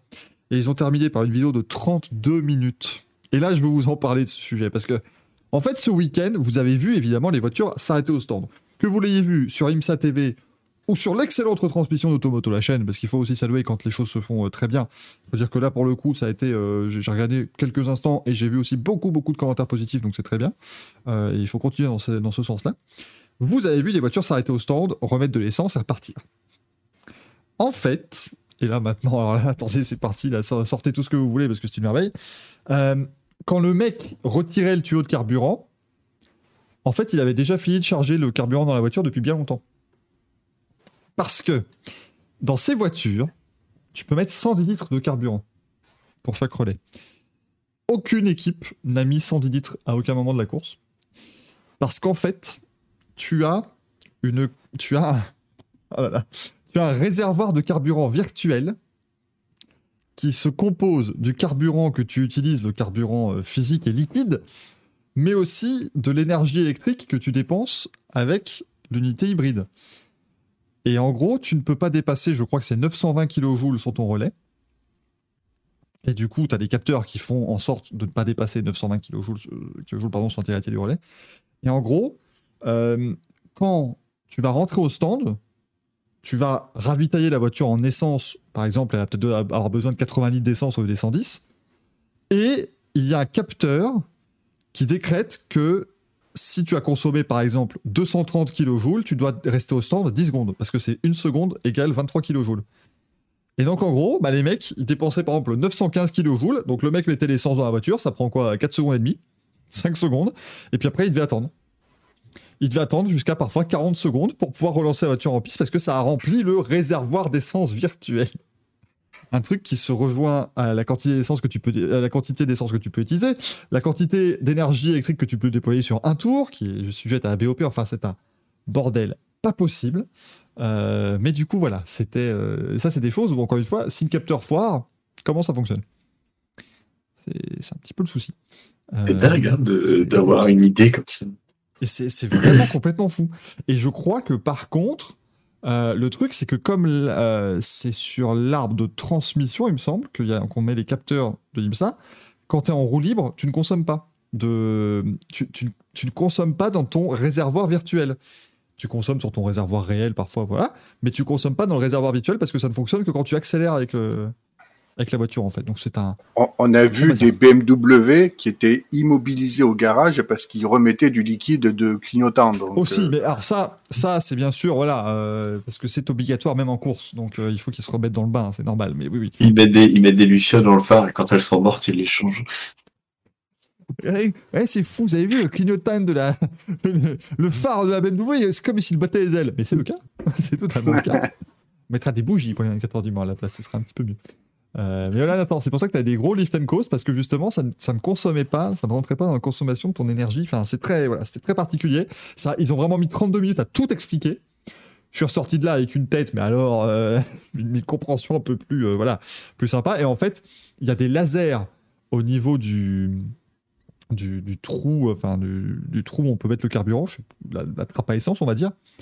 Et donc en gros, en fait, tu as un laser qui traverse, et c'est le fait d'avoir le ravitailleur qui passe à travers ce laser qui décrète que tu es en train de recharger ton, ton, réservoir virtuel. Et ensuite, bah, dès que tu l'enlèves, euh, ça, ça compte. Mais c'est un, bazar pas possible. Et ils ont apparemment des capteurs, mais ils en ont absolument partout. Euh, t'en as, euh, as trois de chaque, de chaque sorte pour que si le premier loupe, eh ben, il reste le deuxième, puis si le deuxième a loupé, il reste le troisième. Mais à mon avis, il arrivera un jour où ils auront plus du tout de, données qui viendront de la voiture et ils ils sauront pas trop comment ça va se passer, quoi. Donc, mais bon, en tout cas, ça a permis d'avoir une course en GTP qui a été extrêmement intéressante. Euh, on était un peu surpris que ça dure 24 heures. Après, ça reste quelque chose. Comme ils arrivent tous avec des nouvelles voitures, forcément, personne n'a vraiment été à fond. Je crois que c'est Simon Pagenaud qui le disait. Il a été surpris à quel point c'était vraiment une course de gestion. Ils ont tous dû l'extrêmement gérer. Alors qu'on vous parle toujours de ces sprints de 24 heures, bah là, c'était pas du tout le cas. Donc, forcément, si tu viens là, euh, par exemple, imaginons Toyota serait venu. Bah, Toyota, eux, avec leur expérience des courses de 24 heures, ils auraient pu aller beaucoup plus fort. Peut-être que les GTP auraient dû taper beaucoup plus dans la mécanique pour suivre, et euh, du coup, euh, elles seraient toutes tombées, euh, tombées en, panne aussi. Donc c'est pas, euh, c'est pas impossible. En fait, ça ils ont- ça bien. Ça devait être super tendu. D'ailleurs, on l'a vu hein, dans les, les dernières images, euh, quand il restait plus que 5, 2, 3, 1 minute de course, c'était vraiment tendu les visages. Mais c'est vrai qu'ils étaient vraiment à bout, ils étaient vraiment à bout des stratégies, quoi, parce que ça, ça a été ça le jeu. Il fallait euh, sauver l'énergie, sauver le, le, le fuel, sauver les pneus. euh, voilà, le tout en évitant euh, Et la le moindre court. contact. que- C'est ça, ouais, ouais, ouais, Pas c'est- problème, parce que chez, chez euh, Meyer Shank, ils ont quand même dit qu'ils avaient un problème de boîte de vitesse pendant toute la nuit. Ils ont dit, ah bah ouais, c'est bon, on, on fait rouler la bagnole, et puis quand ça pète, ça pète. Bon, bah, D'ailleurs, on l'a vu parce que c'est sur le relais de nuit où les Cadillacs étaient un petit peu plus, euh, un petit peu plus Ouais. euh, à la fête. Et tous les deux ou trois arrêts, ils devaient vidanger l'huile parce que tu avais du carburant qui allait en fait dans le, dans le système d'huile. Euh, et en fait, ça, ça vient apparemment aussi peut-être du, euh, du nouveau carburant parce qu'ils utilisent aussi, je crois, l'Excelium Racing 100 maintenant de Total, de Total Energy, euh, qui est un carburant bio. Et donc, il a un petit peu, il a des propriétés un peu différentes, ce qui fait que parfois il y a un peu de dilution. Mais, euh, mais du coup, ouais, comme tu avais du carburant qui arrivait dans le réservoir d'huile, il fallait vidanger le réservoir d'huile sur, euh, sur quasiment un arrêt sur deux. Donc ils ont eu beaucoup de soucis finalement pour une voiture qui gagne. c'est c'était c'était en danger, mais c'était eux largement les meilleurs hein, sur l'intégralité du week-end. Donc le, le résultat ne souffre d'aucune contestation. Un résultat qui souffre peut-être de contestation, c'est peut-être le résultat en LMP2. Ah, le final était incroyable. Où ça joué à, à 16 ou 18 millième, je ne sais plus exactement, mais donc victoire. 16 millième. Euh, victoire donc pour James Allen, Gian Maria Bruni. Extraordinaire, ça si vous suiviez la F1 2004, vous savez qui est Jimmy Bruni. C'est ça. Si, si vous suivez le GT depuis, vous savez qui c'est également. Euh, donc James Allen, Gian Maria Bruni, Fred Poor Dad. Oui, il s'appelle littéralement Frédéric Pauvre Papa. hein. Moi, je, je trouve ça exceptionnel, donc bravo à lui. Et Francesco Pizzi. Euh, qui vole donc, entre guillemets, sur la ligne, la victoire à l'autre Oreca, celle de CrowdStrike Racing by APR, avec Ben Henley, Matt McMurray, Esteban Gutiérrez, qui est à ça de gagner une Rolex, et, euh, et George Kurtz, mais euh, incroyable cette arrivée. Franchement, c'est... Ouais. Surtout, l'aspiration était incroyable. Quand ils sortent de la chicane, moi, je me suis dit, bon, allez, ça va, c'est fait. Non, non, l'aspiration, euh, l'aspiration, elle a eu lieu. Mais parce que t'as pas mal d'appui à Daytona quand même. Ouais, ouais. Ah non, mais c'était dingue. Malgré tout le banking, le reste du circuit est très lent. Et donc forcément, tu viens avec un peu d'appui, donc tu mets de l'appui, bah forcément derrière, tu as une aspi de, de, de malade. Euh, la troisième place qui revient à Niklas Nielsen, François Perraudot, Mathieu Vaxelaire et Julien Canal. C'est chouette pour Julien Canal qui, euh, bah, qui participait pour la première fois avec le Tour de Daytona. Il était enfin là, euh, il avait enfin pu euh, s'y rendre et ben, il fait un podium, donc ça c'est une très très bonne nouvelle pour lui, euh, pour le Manceau. Mais euh, non, non, c'était vraiment euh, là pour le coup, c'est c'est encore une fois, ça reste la course à l'américaine, donc il y a beaucoup de neutralisation, et neutralisation resserre le peloton, et donc voilà, hein, c'est souvent comme ça, vous avez des sprints en fin de course, Euh, mais euh, bien joué, il fallait, il fallait se décaler au bon moment, et ça a été absolument parfait. En LMP3, comme on vous l'a dit, bah, bravo à Nico Varone, Thomas Merrill, Anthony euh, Mantella et Wayne Boyd.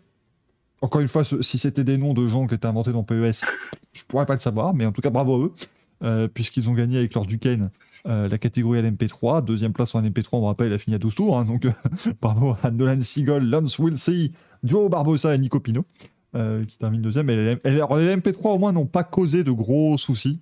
Parce que c'est un petit peu le- ce qui est toujours dangereux avec elle, c'est qu'elle percute un peu tout le monde. Euh, mais Cocorico pour le, le, châssis qui est français, tout comme Oreca en, en P2. Ah bah, de toute façon, les MP3, je crois que c'est des Duquesne ou des Ligier, de toute façon. Donc, euh, Ouais. Cocorico, Ah la oui, charentaise, de A à Z. Il n'y a pas de, il y a pas de souci. En GT, là, on salue quand même le GTD. Parce que euh, c'est donc l'Aston Martin de Marco Sorensen, Ian James, Darren Turner et Roman Derngis qui s'impose, qui est arrivé avant la première GTD Pro. Euh, bon, après, encore une fois, les voitures sont strictement les mêmes. Euh, simplement les compositions des équipages. Et quand vous avez Marco Sorensen et Darren Turner, ce ne sont pas vraiment des manches. Mais du coup, eh bien, en GTD, c'est eux qui étaient vainqueurs devant la première GTD Pro, celle de Jules Goudon, Maro Engel, Cooper McNeil et euh, Danny Juncadella. Première victoire, si je ne dis pas de bêtises, pour Andorre aux 24 heures de Daytona, du coup. Euh, Oui. Chapeau à cette petite principauté qui euh, ah, ne paye pas de mine et qui pourtant eh bien, réalise de grands Qui résultats. monte. Qui monte, qui monte. Et à mon avis, ça continuera parce qu'ils ont un vivier de pilotes comme Jules Goudon, euh, ainsi que Jules Goudon et Jules Goudon. Euh, ça, va, ça va bien marcher. Merci beaucoup. Écoutez, très bonne chandeleur à vous, hein, bien, bien évidemment. Ah. Assurez-vous ça. Et je- là. Pardon, mais j'en veux. Euh, j'en Ah veux. bah une. là, alors là, putain. euh, Là, on est. j'ai- été gâté. Alors, j'ai une crêpe. Alors, sachez que. Ça, C'est ton idée. ça, c'est mon idée, c'est très con. C'est une crêpe avec une saucisse dedans. Eh ben, c'est très bon. Voilà, c'est une galette de saucisse avec des crêpes. Et puis l'autre, c'est une crêpe au Nutella. Bah, après, tout ce qui est plus euh, crêpe au Nutella. Hein, très, très joli. Tiens, Gaël. Tiens, je t'en-. Ah, pas Nutella. Ben non, pas Nutella. Ah putain, bah, mais, mais on a crêpe. Attends, attends Eh, je, vais, je lui donner une crêpe à la saucisse. Ah, bah, ah, ah. Donne- Donne-moi Oh ta saucisse, que ce que je te c'est dis. drôle. Ah là, Là, c'est- de l'autre côté, espèce de couillon. Ah. Plus, encore. Encore. Ah oui, attends. Eh, mais je suis inversé, moi. Oui, bah continue, continue dans ce sens-là, vas-y, vas-y, vas-y, mais continue, continue de bouger ton bras, mon Dieu. Si vous nous écoutez en podcast. Pourquoi il est, mais est-ce qu'on peut, est-ce que le chat peut expliquer pourquoi il est immobile depuis le vide, continue d'avancer son bras? Comme terrible. Mais je suis où? Attends. Hop là, Alors. là, c'est bon, on a réussi. Allez, merci, grand moment Ah, voilà. de télévision. mais c'est incroyable, c'est incroyable. Tiens, tu, tu veux pas mon sachet de bifi non plus dans qu'à faire, c'est bon, c'est, Ah, j'ai de- j'ai l'odeur j'ai De l'odeur. IFIB, IFIB, bien sûr. C'est peut-être eux qui seront notre sponsor. Encore une fois, si vous nous suivez en podcast, pourquoi continuez-vous? Envoyez-nous tout de suite un tweet, un at racing underscore café underscore. N'hésitez pas, dites-nous pourquoi vous nous suivez encore en podcast, ça nous intéresse, vraiment. Et le podcast sera disponible à partir de 6h du matin, je sais que ça fait plaisir à tout le monde, bien évidemment. Donc euh, ce, sera, ce sera le cas. Euh, bravo donc à Mercedes qui gagne en GTD Pro. Chers, chers amis, parler moto pour faire parler Axel et pouvoir manger. Mais Axel, euh, vous avez vu, Axel a même réussi à parler d'un sujet qu'il n'a absolument pas suivi. Et ça, c'est beau. Moi, je dis, moi, je dis chapeau. Ça s'appelle technique. Voilà. Et là, maintenant, il va pouvoir faire encore mieux puisqu'on va parler Formule 1. Alors là, bon, là, la Formule 1, euh, Eh ben, J'ai découvert les résultats tout à l'heure et je suis choqué. choqué, hein, parce que là. Euh, en, en deux ans, les mecs sont quand même passés du championnat où n'importe qui pouvait gagner Ah, eh ben on a le même top 2 sur les trois premières courses. Voilà, allez. Ultra, ultra, ultra domination, c'est fou. Je sais pas ce qu'ils ont fait, Porsche. Pardon, enfin, attendez, les mauvaises langues diront, bah, au moins on sait ce qu'ils ont développé, euh, au vu des résultats en Formule 2 et en LMDH. Ah ben, on n'a Quand pas changé le Mans à contexte. 4 tours d'avance, on, on fera moins les malins, mais. euh, Pascal Verlaine, qui a gagné les deux courses de Diria devant Jake Dennis, qui a fait deuxième des deux courses. Voilà, comme ça, au moins, il n'y a pas de. N'y a aucun problème, aucun souci. C'était. Mais c'est. Moi, en fait, ce qui est plus gênant, c'est même pas le fait qu'ils soient tous les deux devant, c'est qu'en plus, personne n'était proche derrière, quoi. Euh, Là, c'est, vraiment une ultra domination. hein. Au championnat, ils ont déjà le double de points. Et, et. Chandretti, c'est moteur, enfin c'est moteur, c'est Power Unit Porsche. Donc euh, c'est c'est- c'est vraiment Porsche qui a fait le boulot, quoi. Pourquoi tu crois qu'ils ont changé le compte Instagram pour afficher les victoires en Formule Non mais pourquoi? Ah oui En fait, comme c'était le compte Formule 2, ils ont dit allez, on va faire un motorsport comme ça, on va montrer que ça marche quand même, parce que c'est hallucinant. Non, mais c'est c'est vraiment incroyable et en plus, euh, c'est- pas seulement une, c'est une domination dans tous les points, c'est-à-dire dans le rythme de course, dans la vitesse, parce que la deuxième course quand même, c'est Jack Hughes sur la McLaren qui fait la pole. Euh, Pascal Verlaine, je crois qu'il est un tout petit peu plus loin, et puis même mais quand McLaren, il prend c'est les Nissan, euh, c'est Nissan, euh, McLaren. Oui. oui, oui. McLaren, c'est Nissan, tout à fait. Donc, euh, première pole position pour une McLaren Nissan et premier podium d'ailleurs, parce que Jack Euh, Hughes, euh, non, René René Rast, Rast. c'est sur, ouais. C'est sur le podium. Donc, premier podium pour McLaren. D'ailleurs, McLaren écurie cliente Nissan qui fait mieux que Nissan, l'équipe d'usine, qui est littéralement. c'était déjà le cas auparavant, je crois. Ils, avaient- un client l'an dernier, je crois, qui les battait. euh, oui, Ouais, donc voilà, c'est c'est pas habituel.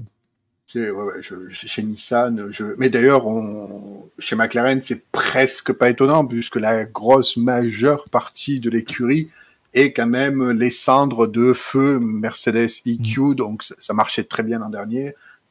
Ils sont double double champions Mercedes? Non, euh, Bah si, euh, De Vries et Van Dorn, hein.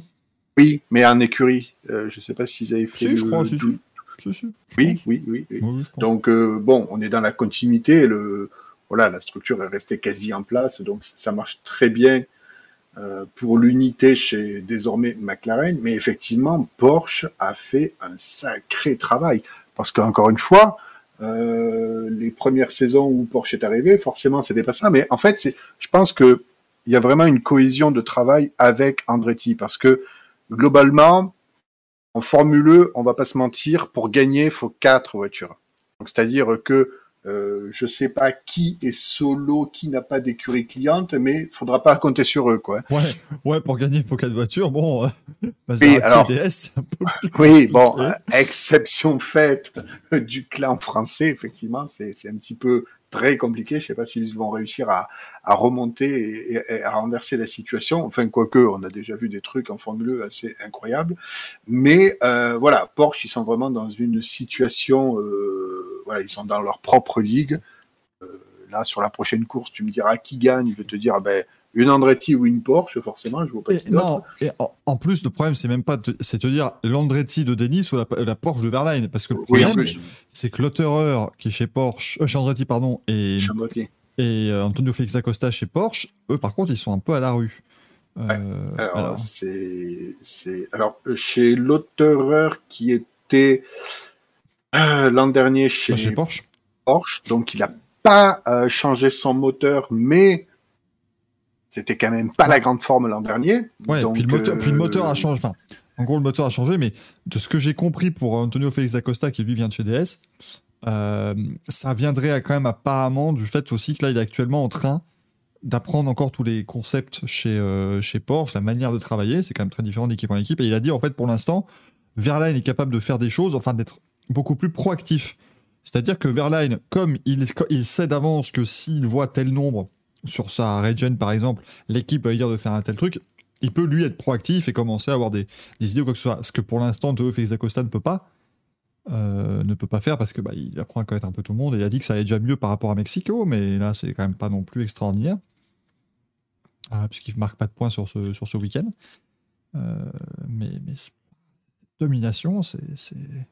Ouais, c'est juste. euh, Alors, il y a une chose que je n'ai pas faite, je suis désolé, je n'ai pas regardé si le tracé avait changé par rapport à l'an dernier. Parce que j'aurais bien voulu comparer les temps, en fait. Alors, de ce que j'ai vu, il n'a pas l'air d'avoir euh, changé. Alors, par Euh. contre, si, une précision.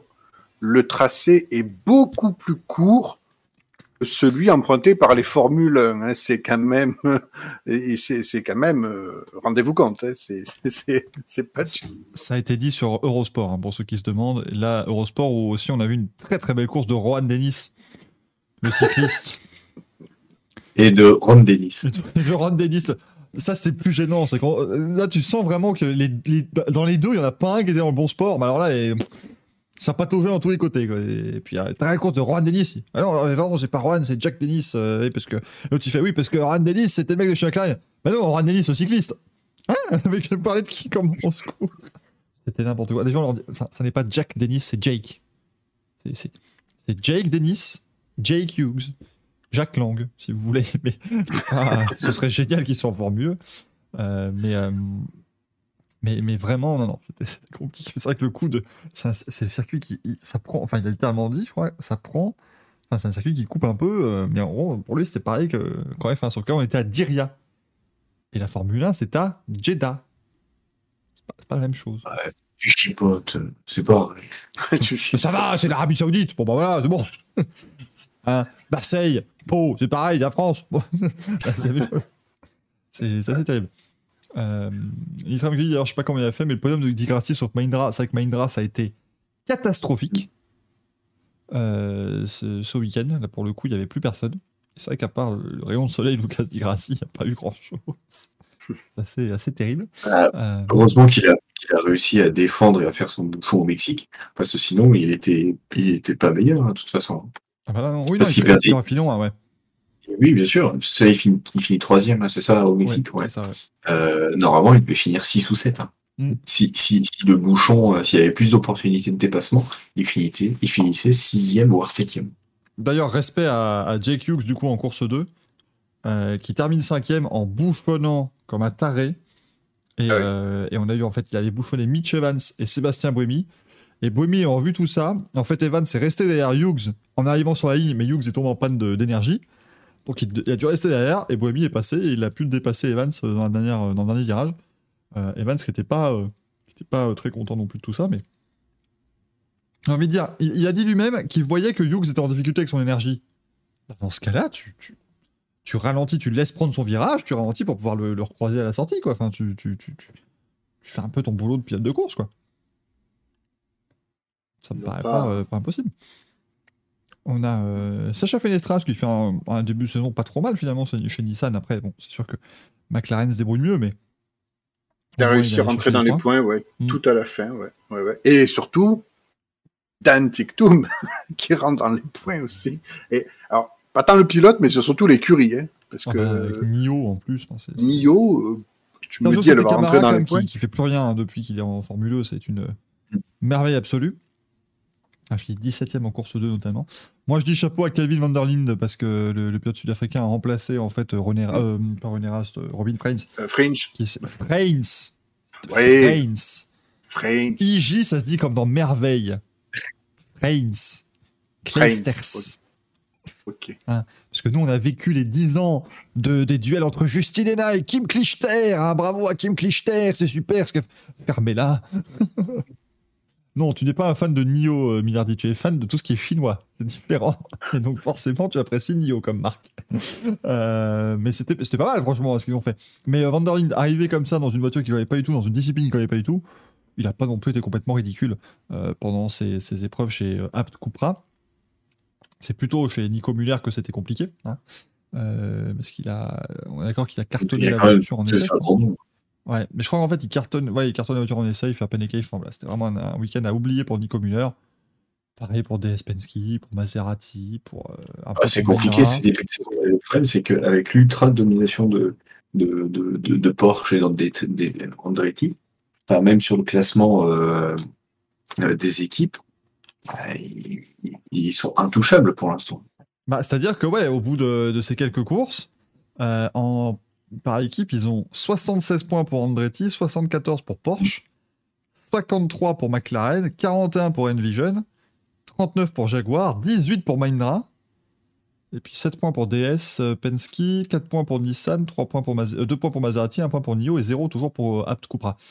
Donc c'est sûr que les écarts sont creusés hein, au, au niveau du, du championnat. Et puis championnat pilote, forcément, Verlaine est en tête avec 68, Denis 62, Sébastien Buemi 3 avec 31 points. Voilà, euh, Le, le double, le double de points, là, c'est quoi il y, a, il y a quoi Il y a 16 courses? ouais, il y aura C'est 16 ou saison. 17 courses. ouais. On va, déjà enfin, on va déjà finir le premier quart à l'issue de la prochaine course. quoi. Hmm. Donc ça va, aller, euh, ça va aller très vite. Et les écarts, si ça continue comme ça, il, bah, y en a, ils pourront euh, dire adieu à, à des chances de titre ou même d'être bien classés. Mention spéciale à Maserati, Apt et Mahindra, les, les trois caisses les plus laides du plateau qui ne se font pas trop voir pendant la course. Merci à eux. Merci Ah. Mahindra, je, je, allez, je me dis qu'il y, a- il y a un- potentiel. Allez. La app, c'est vrai qu'elle un peu euh, moins. Bah, elle, est pas, elle, est pas, elle est pas trop moche, en fait, la, la Mahindra, je sais pas. Je, je- Ah ben il y a quand même, euh, c'est quand même Bigou, ouais, c'est-à-dire. Bah que ouais, mais ça va, Bigou. Moi, c'est voilà, c'est mon, Ah. mon malapart préféré. Ah non, c'est catastrophique. De, de profil, elle va bien, quoi. Elle pas, pas trop moche. Ouais, ouais. Mais sinon, c'est un peu plus compliqué. Euh, mais euh, non, il va falloir se, se réveiller pour certaines équipes. Alors, le prochain rendez-vous, alors là aussi, on salue euh, ceux qui ont fait le calendrier de la Formule E, parce que du coup, on a fait la première course au Mexique, les deux dernières courses en Arabie Saoudite. Maintenant, on va partir le 11 février en, en Inde, avant d'aller le 25 février en, Afrique du Sud, et puis le 25 mars au Brésil. hein, voilà, donc ça va être. Ça va être très très très euh, sustainable hein, pour euh, voilà, vraiment très écolo pour, pour la Formule E. Ah ouais, j'allais dire, c'est. Ils te, promouvoient la, la- la formule électrique, mais derrière, putain, ils font des déplacements à la con, quoi. Non, mais après, ça va aussi. Tu calmes un peu, euh, Axel, parce que 22 avril, Berlin, 23 avril, Berlin, donc déjà très peu de déplacements entre ces deux courses. 6 mai, Monaco, c'est pas loin. Euh, 3 juin, Jakarta, c'est la porte à côte. C'est- C'est à, gauche après le rond-point, ça va. Le 3 et le, mais ça que je comprends pas, le 3 et le 4 juin, ils vont à Jakarta, en Indonésie. Le 24 juin, ils vont à Portland. Ils traversent tout. Et puis 15 et 16 juillet, Rome. Et Faites, faites toutes les manches européennes à un endroit, et puis voilà, faites pas Bah ça. ouais, c'est- ils ont, en fait, ils auraient quand même un petit peu pu euh, regrouper, quoi. Tu faisais le Mexique, t'enchaînais avec le Brésil, quoi, si tu voulais faire l'ouverture au Mexique. Ben oui, mais Ou non. tu faisais euh, Mexique, États-Unis, Brésil, euh, enfin voilà, tu faisais la tournée euh, là-bas. Oui. Après, c'est sûr que Portland au, au Portland en janvier ou février, ça doit pas être.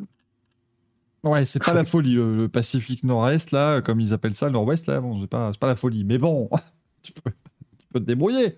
Ailleurs, tu fais, ouais, tous les trucs, tu fais l'Inde, enfin, même un Inde, Afrique du Sud, c'est un. Ah non, mais l'Inde, l'Inde, tu fais avec l'Indonésie. Oui, voilà, tu fais.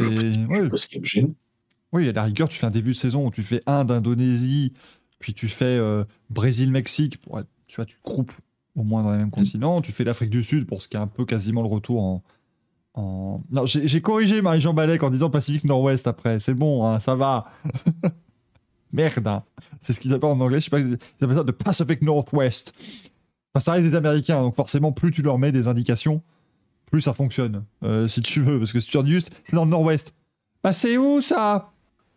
C'est dans le Pacifique. Mais c'est quel côté? Alors que si tu fais Pacifique Nord-Ouest, tu vois, tu, mets tout ensemble. Donc, ils savent où c'est, Portland. Voilà. Ils sont très malins, les Américains, quand même. Ils sont beaucoup plus intelligents que nous. On s'en doute pas. En tout cas, on se retrouvera pour euh, l'IPRI d'Hyderabad, euh, donc euh, bientôt. Sachez que donc c'est le 11 euh, février. Alors, on regardera que la course. hein. Parce que bon, euh, les essais libres sont à 3h35, les qualifs à 6h10, la course à 10h33. On, on va rester sur la course. hein. C'est un, bon début. Déjà, ça montrera à quel point on apprécie la formule. Le 11 février, c'est quand Un Samedi, un dimanche? Bah, samedi, normalement. C'est- traditionnellement samedi, Oui. les courses de Formule 1. euh... Si tu veux, on est le 2. Le 11, c'est dans 9 jours. dans 7 jours, on sera encore jeudi. Donc 2 jours après jeudi, on sera. Samedi. Non, non, mais vu on n'a jamais eu des e-prix un dimanche? Si. Ah. Ouais. Ah si, quand ils font les doubles, les. Jean-Jacques, on est en saison 9. Il y a déjà eu un e-prix le dimanche en saison 1. Qu'est-ce que- Merde Quand t'as des doubles événements, c'est samedi-dimanche. Sauf en Arabie Saoudite où c'est vendredi-samedi, parce que le week-end Et- là-bas, c'est vendredi-samedi. Bon, c'est quand même pas clair. hein.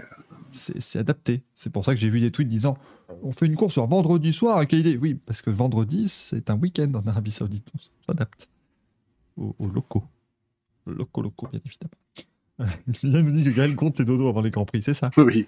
Dans 9 dodos, c'est les prix de d'Inde. Enfin, d'Inde, pas de dinde, parce que voilà, c'est pas exactement la même chose. Euh, Sachez. Euh, et puis pour terminer les résultats, alors là, avec les résultats quand même les plus importants du week-end, s'il vous plaît. Ah. Hein Ah, Il y a peut-être encore mieux. T'as encore, autre- il y avait d'autres résultats? Le trophée Andros. C'est vrai le trophée rose aussi, c'est vrai. On n'a pas le temps. Voilà, ça devient compliqué quand même. Moi, je peux pas tout regarder, ma bonne dame. hein. Donc c'est sur Canal le trophée rose, j'imagine, comme tout, comme tout le motorsport. Hein, voilà, donc bon, ça devient compliqué. Mais il y avait la Race of Champions, s'il vous plaît. La course des champions, euh, qui a été remportée par Mathias Ekström, qui n'est champion de rien récemment, mais qui a été suffisamment champion de DTM pour qu'on l'accepte, hein, bien évidemment. Surtout Ah. qui égale le record de Didier Auriol et Sébastien Loeb, quatre fois champion de la Rock. Et oui, quatre fois vainqueur de la of Champions, c'est- beau parce que je les ai pas vus passer ces quatre victoires. Et d'ailleurs, il a affronté euh, Mick Schumacher en finale, là où ses deux premiers titres, il avait affronté euh, Michael Schumacher en finale. C'est beau, ça, c'est la boucle. La boucle est bouclée, c'est merveilleux. Comment est-ce qu'on trouve les résultats de ce truc? Je sais pas, c'est pas sur le site de la tu veux- directement. Ah, tu veux, j'y suis, c'est le problème. Alors, Euh. tu, tu vas sur Wikipédia, il y a les résultats. Ouais, c'est vrai que c'est bien, Wikipédia. Franchement, c'est un site extrêmement sous-coté. Je vous le dis. Et puis la Rock Nation Cup a été remportée par le team nordique composé euh, des père et fils Solberg pour la deuxième année consécutive. Ils s'étaient déjà imposés l'an dernier et cette année, ils ont gagné comme la, contre la team All-Star composée de Felipe Drugovic et Mister, Mister Poulidor, Thierry Neuville. J'adore le. La Team All-Star, évidemment, avec. euh, tu te dis, putain, Sébastien Loeb, machin. Felipe de Grovitch et Thierry Neuville, euh, bien évidemment. Juste parce qu'ils n'avaient pas d'équipier de leur nationalité, on va pas plus les mettre ailleurs, hein, c'est tout. Euh, Ah, mais euh, alors, attends, parce que qu'est-ce qu'il y a donc en termes de Nations Cup? Voilà, bon, tu vas de raison. Après, en Champion of Champions, alors c'était donc Schumacher a battu Adrien Tambay euh, dans le tour préliminaire pour se qualifier.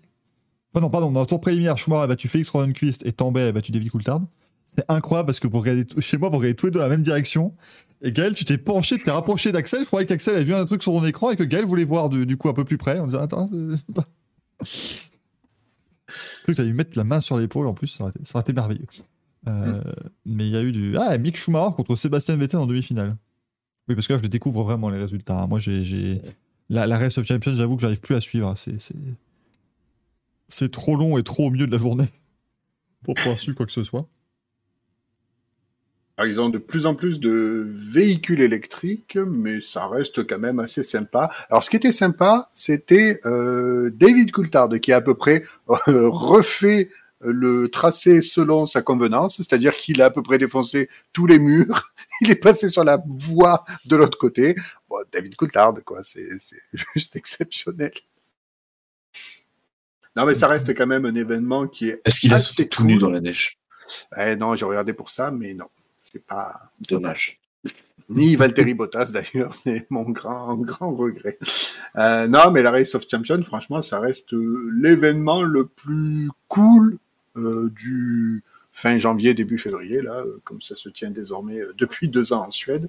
Mais euh, voilà, c'est le truc euh, où euh, les pilotes se prennent pas trop la tête, mais quand ils montent dans la voiture, euh, c'est quand même pour aller chercher une victoire, hein, même s'il n'y a pas des, des enjeux extraordinaires, ça reste quand même l'événement, le, le le plus cool, le plus bon enfant, et où tu peux voir, euh, ben voilà, euh, euh, quelques sympathiques Mais- noms qui sont rassemblés euh, en un seul week-end. Mais en fait, le, le vrai problème, bravo à toute l'équipe de la Race of Champions de faire l'événement chaque année, mais qu'on soit tout à fait honnête. En fait, le problème, c'est que la Race of Champions n'a plus de possibilité d'exister réellement.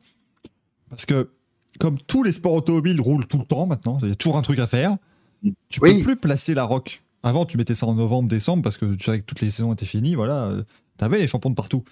Mais là, euh, là, je suis désolé, ils ont placé ça le même week-end que la Formule 2 et, le, et les 24 heures de Daytona, bah, du coup, t'avais beaucoup de pilotes qui pouvaient pas y aller qui auraient peut-être adoré aller, euh, aller sur place. Donc, Après, vrai ça reste, dommage. euh, ça reste entre guillemets euh, un peu une, une filière de pilotes de rallye, donc effectivement, ils Ouais, ont mais peut-être si tu pas veux- mis le week-end d'avant pour, pour ça, ouais. Carlo. Quoi. Ouais, c'est ça. C'est en fait pour moi, c'est ce qui est vraiment euh, voilà le, le pic. On en avait parlé. Le pic de Race of Champions, c'est les années à- au Stade de France à Londres où bah, c'était vraiment la fin de saison et t'avais bah, les mecs qui t'ont euh, enthousiasmé toute l'année. Ils arrivent et, et ils se battaient entre eux et c'était vraiment ce qui donnait le, le cachet en plus parce que oui, l'événement est super sympa. Euh, et, et quand c'était à la- à la- au, au Canaries à l'époque, c'est vraiment bon. Moi, je suis vraiment nostalgique de l'époque des On- îles Canaries. On mettait des pilotes de, de circuit parce qu'il fallait bien, tu vois, il y avait une partie circuit, mais c'était- en fait, c'était vraiment la grande fête de tous les mecs qui ont fait l'année en, en rallye et qui viennent, euh, et qui viennent s'éclater, quoi. Et, et c'était vraiment super chouette. Euh, mais, euh, mais ici, c'est- voilà, les, les premières années, quand tu regardes, par exemple, Saint-Denis 2004, Saint-Denis 2005, par exemple, euh, en, en 2004, tu avais quand même Felipe Massa, donc pilote de F1 euh, cette année-là, Tony Callan qui avait gagné le titre en IndyCar, euh, Eiki champion des champions, donc euh, on a beau dire ce qu'on veut, mais euh, merde. Euh, Marcus Gronholm, qui avait, à mon avis, fait une bonne saison en rallye cette année-là. Jean Alési, Sébastien Loeb, champion du monde des rallyes. Sébastien Bourdet, champion de Champ Car. Stéphane Sarrazin. Michael Schumacher, champion du monde de Formule 1, de la, même année. Armin Schwartz, bon, oui, des pilotes de rallye allemands, il n'y avait plus beaucoup à cette époque-là. David Coulthard et Colin McRae pour la Grande-Bretagne, Kenny Brack et Mathias Ekström pour la Suède, Casey Mears et Jimmy Johnson pour, pour, euh, pour les États-Unis. Ça aurait dû être Jeff Gordon et Jimmy Johnson. La team de malade. Euh, donc tu vois quand même qu'il y avait un niveau. Enfin, c'est- des pilotes aussi qui font vendre un petit peu plus. Euh, J'ai beaucoup de respect pour les pilotes qui étaient cette année, mais c'est un peu moins. euh, voilà, c'était. euh, t'as- heureusement, tu avais quand même du lob, mais après, tu as, voilà, t'as Sébastien Vettel qui vient là, mais techniquement, maintenant, Sébastien Vettel, il fait plus rien. Moi, j'ai été quand même surpris que Bottas se fasse battre dès le début, quand même. C'est tellement aléatoire ce truc. Ouais, et même, même, même hein, qui se fasse avoir au, au temps combiné, euh, Ouais, par Neuville, 40 millième. Mm. 40 millième ouais, c'est que dalle, mais Il est sorti en huitième, ouais. Et c'est tellement là, là pour le coup, on est vraiment sur pilotage euh, neige et glace, Mm. et c'est vraiment le truc le Mm. plus complexe. Si t'as pas 10 ans d'expérience dans les pattes, tu peux pas rivaliser. quoi. C'est pour ça que les Solberg père et fils, euh, Et c'est vrai, euh, c'est pour ça d'ailleurs qu'en demi-finale, on Mick Schumacher et Sébastien Vettel. Ils sont des grands professionnels de la course sur glace. ah mais c'est vrai que c'est voilà, parce que le, truc c'est que c'est vrai que ça se joue un petit peu à l'expérience, mais il y a aussi la nouveauté des véhicules électriques qui quand même euh, il faut savoir les maîtriser et puis surtout il y a toujours le petit euh, saut iconique de de la Race of Champions. Donc l'air de rien, il y a plusieurs pilotes qui se sont fait avoir à la réception, c'est-à-dire qu'effectivement euh, ouais un saut euh, même sur de la glace, enfin je dirais même plus sur la glace. euh, tu dois le préparer mieux qu'ailleurs parce qu'effectivement, euh, si tu pars sur un angle qui est très défavorable et que tu commences à amorcer le saut, ben, tu retomberas dans un mur de neige ou c'est terminé quoi. Donc euh, c'est vraiment, euh, moi je trouve que le défi technique, euh, enfin le défi sur le pilotage est vraiment très intéressant. Après effectivement, oui, c'est un petit peu des fois la la la, la, la roulette russe hein, en fonction des, des duels et de comment ça tombe, mais voilà, je, je trouve qu'il y a tous les bons ingrédients pour que ça, ça marche bien. En plus, franchement, ça dure pas des heures. hein. Le samedi, ça duré deux heures et le, le dimanche, pareil, deux heures, deux heures et demie, c'était plié le truc. Donc, je veux dire, les, les règles, elles sont carrées, c'est, tu, comprends facilement. euh, c'est, je veux dire, tu, le tour, il est terminé en 2 minutes 30. Donc, je veux dire, voilà, c'est, c'est, vite expédié. Je veux dire, il y y a tout pour que euh, on passe un bon moment, quoi. Mm. Ah, mais c'était. Non, mais c'est pour ça, c'est un moment. Mais voilà, moi, ça, m'intéresse moins qu'avant. Mais je suis absolument pas en train de vous dire que la Race of Champions n'a rien à foutre nulle part. Mais c'est vrai que c'est c'est dommage si tu pouvais la mettre de nouveau euh, en, en fin d'année. Après, encore une fois, euh, j'ai vu dans le chat, on disait euh, que la FIA fasse une semaine spéciale. Oui, mais en fait, la FIA n'a rien à voir avec la Race of Champions. Un truc totalement privé, donc euh, tu, Et, tu peux pas coordonner tout le monde. et le, le, le- la victoire de. Euh, oh zut, j'ai. C'est. euh, Ah euh, te Ekstrom. regarde, Oh là là. Oui, non, mais c'est incroyable. Euh, la victoire d'Ekstrom, euh, voiture en feu quand même. hein, Donc, c'est départ de feu dans la bagnole. Il réussit à gagner. Donc, euh, c'était pour faire fondre la neige, ça. Bah oui, il suffisait Oui, de la mettre dans la neige après, c'est pas, pas très dangereux. Et là, t'aurais eu le, le, le paquebot de l'extrémie qui serait arrivé. Rapidement, vite, vite, nous allons sauver cet endroit. Toute la neige est en train de fondre, mais rassurez-vous, nous sommes là avec nos SUV électriques. Euh, là, ce serait, Mais il y avait ça, Minardi, tu dis dans un stade, mais il y avait euh, des NASCAR, enfin des Euro Rescar, mais c'est des NASCAR européennes. T'avais des NASCAR quand ça roulait à Londres et tout ça. C'était vachement chouette. Même au Mexique, on les avait encore dans le stade Mm. euh, Forosol, là, on avait encore des NASCAR. C'était. Voilà, c'était. La, Rock a dû se produire une année, je crois, en Arabie Saoudite, d'ailleurs, il Riyad, me ouais, semble. de- de- devant évidemment personne. Comme Je crois qu'ils l'ont fait deux fois au Mexique, si je Mm. dis pas de bêtises. Je- Ah, j'avais la liste entière, tu me fais chier, Gaël. J'avais la liste entière sur Wikipédia, j'ai Ah. pas la fenêtre. Faut que je la voilà. Tu m'emmerdes, Gaël. Est-ce que tu, tu peux fais- le comprendre, ça, Tu franchement fais hein clic droit, rouvrir le dernier Mais oui, mais j'avais ouvert plein d'autres onglets parce que j'étais allé sur 2004, 2005, 2002, 2000, tout le temps, partout. Du coup, je suis perdu, perdu. Non, il y a eu euh, trois ans de suite au Stade de France de 2004 à 2006, Londres de 2007 à 2008, Pékin 2009. Ah, ah ouais, ils sont allés là-bas, c'est vrai. C'est- C'était un mardi un mercredi. Super. C'est exceptionnel. Ça, c'est exceptionnel. C'était un mardi et mercredi et c'était le 3 et le 4 novembre, deux jours après la fin de la saison de F1 à Abu Dhabi. En plein milieu des saisons des autres gens. Donc tu avais quoi là-dedans? Tu avais David Coulthard, Giniel de Villiers, ça va. Mick Douane, Chad Il a écrasé personne. Alors Chad c'est du motocross, euh, Axel. Je, je parle sous ta... Arrivé l'équipe chinoise, évidemment, avec Ho Pin Tung, qu'on connaît, et le pilote de rallye Han Han. Ben oui, Vous voyez, bien sûr. c'est Han son nom et c'est Han son prénom. vous, votre prénom, c'est Gaël, c'est juste. Et ben lui, c'est pareil, c'est Han. Et voilà. Euh, la Finlande, on avait Marcus Grodol et Mikko Hirvonen. La France, Gerlin bon, Chichery et Yvan Muller. Oh, ça, c'est un sacré équipage. Euh, il y avait Schumacher et Vettel pour l'Allemagne. Michael Schumacher, évidemment. Euh, c'est devenu une mauvaise raciste. Exactement, pas trop. C'est pour ça que je, suis, je, me suis, je me suis arrêté, t'as vu. Euh, la Grande-Bretagne, il y a Jenson Button et Andy Prior. Bon, là, ils avaient du coup quand même le champion du monde de F1 qui avait pu, euh, qui avait pu se déplacer. Il y avait Monaco qui était représenté par Clevio Piccione et Emanuele Piro. Euh, alors, parce que Emanuele Piro a représenté Monaco, il est italien. Attends, il y a eu la Race of Champions à Monaco. Mais non, mais, oh là là, Mais non, il y avait Ah, un équipage monégasque. Je crois, là, je crois du coup, Axel, qu'il pensait que j'étais en train de citer toutes les Race of Champions avec les duels finales à chaque fois. C'est bon, je me suis resynchronisé. On est toujours en 2009 là. Il y avait Mathias Ekström et Tom Christensen qui cu- cumulent 47 participations à eux deux maintenant, bien sûr. Les États-Unis, c'était Tanner Faust et Travis Pastrana. euh, qui s'étaient retrouvés dedans. Mais bon, c'était. Oh, là, il y avait en plus. Ah, il y avait- ah, d'accord, en fait, euh, Han Han et Oh Pintung, ils étaient là en. Euh, ils avaient gagné, en fait, la Race of Champions Chine. Parce qu'ils avaient organisé Ah ouais, une compétition chinoise euh, pour euh, voir qui allait. Est-ce qu'il y avait une catégorie Chine aussi pour qu'ils montent sur le podium, sur toutes les Non, non, il n'y a catégories pas eu, non, non, mais non, non, ils sont allés. Alors attends, parce que ce que je comprends pas, c'est que. Hein Hein Ou alors Ho Pin Tung, ça peut aussi se traduire en HB Dong, et donc ce serait eux, mais je ne comprends pas, parce que ça ne montre pas les mêmes noms. Enfin bref, Wikipédia est assez complexe, si je peux me permettre. Donc nous allons euh, euh, revenir sur le fait qu'il y a eu cette année-là à Pékin. Ensuite, ils sont allés en Allemagne à Düsseldorf en 2010, en 2011. Donc ça, ça allait. C'était c'était de nouveau un petit peu de ferveur populaire. C'était dans le stade, euh, je crois que c'était dans le stade de, de foot de, à l'Esprit Arena. Après, ils ont fait Bangkok en 2012 et c'était annulé en 2013. Pourquoi? Ah, parce qu'il y avait une. euh, oui, oui, effectivement, euh, il y avait des manifestations à Bangkok. euh, C'était un petit peu la révolution à ce moment-là. Donc, ils ont, ils ont dû, euh, ils ont dû dire non. Et ben, sachez que pour l'Autriche, c'était Félix Baumgartner qui aurait dû participer. depuis l'espace. Exactement, c'est le monsieur qui saute en, qui saute en parachute depuis la Lune, là. toujours plus grand, toujours plus haut.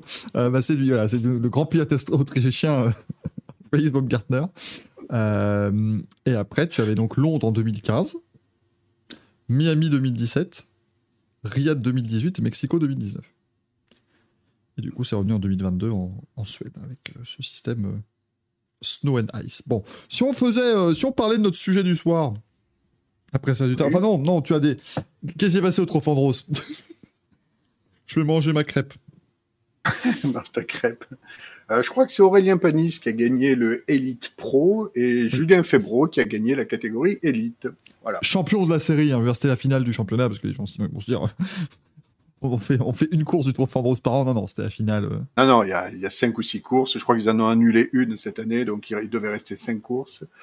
Et donc voilà, il y a une catégorie élite pro, une autre catégorie élite où ce sont des, des pilotes. euh, Je crois que ça marche par expérience, un poil moins expérimenté. Par contre, ce qui était cool, c'est qu'ils avaient euh, euh, donc vous savez, ils ont les gros prototypes euh, Andros euh, 01 électriques, euh, des gros prototypes qui sont quatre roues motrices, et puis ils ont les petits prototypes deux roues motrices qui étaient plus anciens mais qu'ils ont conservés et ils font rouler des guests euh, souvent euh, et puis euh, d'autres pilotes occasionnels comme ça. Et là pour la finale à Superbase, ils avaient eu la très bonne idée d'inviter des influenceurs et des youtubeurs. Donc euh, on a eu euh, le Bouzeux, la Boiserie, il y a eu Romain Monti qui était là, il y avait euh, qui d'autre, je sais plus, je les connais plus trop les autres, mais bon, honnêtement, je trouve que c'est plutôt bien de voilà de, de- d'avoir ce, ce petit côté festif et de d'essayer de ramener un peu plus de monde. Moi, si je peux me permettre, je les aurais mis, ces gens-là, dans des F4. c'est c'est une idée Oui, comme c'est ça. vrai. Sur le circuit du Mans. Oui, Eux, ça aurait pu être sympa aussi. Franchement, moi je demande à voir, ça, ça peut être assez cool. Mais sachez que Julien Febro a gagné le titre en, euh, en, élite, en élite devant Margot Lafitte. Donc, euh, doublé. Canal Plus quand même. hein. Chapeau. Alors que ce soit euh, en catégorie élite ou en élite pro, jusqu'à la euh, dernière course, c'était extrêmement serré. Je crois, il y aura peut-être une bêtise, il me semble qu'Olivier Aurélien Padis, je sais pas s'il n'a pas été titré à l'avant-dernière course, mais au niveau des classements, c'était très très très serré, c'est juste incroyable. Et on dit effectivement, hein, Andros, Andros les compotes. hein, c'est le trophée Andros. Bien sûr. Enfin, le i-trophée Andros d'ailleurs. euh, Il faut être. Ouais, désormais, il est tout électrique. le- Et c'est Adrien Fourmeau qui avait gagné d'ailleurs la dernière manche. Euh, il est arrivé faire une petite pige. euh. Puis je suis content, j'ai vu qu'il y avait Yvan Muller aussi, donc c'est bien. Voilà, Yvan Muller revient, donc là il se remet en jambe, tu vois, et puis il va pouvoir peut-être encore plier le trophée Andros pendant 17 ans, comme il l'a fait. Je crois qu'ils lui ont donné d'ailleurs une petite distinction euh, à titre euh, honorifique pour être le pilote euh, le plus titré de, Ah bah, à un moment donné, euh, c'est-à-dire que chaque année, tu avais et euh, Yvan Muller remporte le titre. hein. Le titre au Trophée Rose. Et après, c'était qui euh, C'était celui qui engageait les Dacia, là? Euh, oui, ah, ah, Ouais, ouais, on va y arriver. hein, ouais. le colérique. comment, comment il s'appelle? Ça donne envie. celui, qui a, celui qui a créé les midgets, là. Ah, Mais oui, mais, je- mais oui, mais et voilà. merde. Oh, faites chier. qu'on fait, beaucoup trop. dans le chat, ils vont le trouver. Jean-Philippe Dérault, merci. Merci. euh, merci Wikipédia. Euh, mais oui, voilà. C'était Yvan Muller qui a gagné à peu près 45 000 titres. Il a, son, titre, son, son air n'a été euh, vaincu que par Marcel Tarès, vainqueur en 2003. Donc Yvan Muller, il gagne les titres de 96 à 2002, de 2004 et 2005, à 2006. En 2007 et 2008, c'est quand même Alain Prost qui est champion. Ça va? Ils sont Alain Prost champion de. Après, il y a eu Jean-Philippe Prost, Dérault pendant il- 3 ans. Puis Alain Oh, c'est Prost. quatre titres, non? Ouais, Rohan Prost après, en 2012. Trois titres encore pour bah, Jean-Philippe Dérault. Après, c'était Jean-Baptiste Dubourg, qui en a gagné une, une pelletée, quatre de suite. Trois ou quatre à la Il a suite, fait le il en 4 a à la suite. Exactement. Ouais. Et puis Aurélien Panis en 2020, Jean-Baptiste Dubourg en 2021 et 2022, et donc Aurélien Panis qui là gagne son deuxième titre euh, en, en Nitro. Alors non, euh, Jean-Pierre Pernaud a participé, mais il a jamais gagné le titre. Quand même. Il avait un coup de volant, mais tout de même. Mais par contre, maintenant, ils remettent le prix euh, trophée, euh, enfin le trophée Jean-Pierre Pernaud du meilleur, euh, du meilleur gentleman, qui était remis à Hugo de la Cour cette année. Et, et Yvan Muller a remporté le prix du comeback. Oui.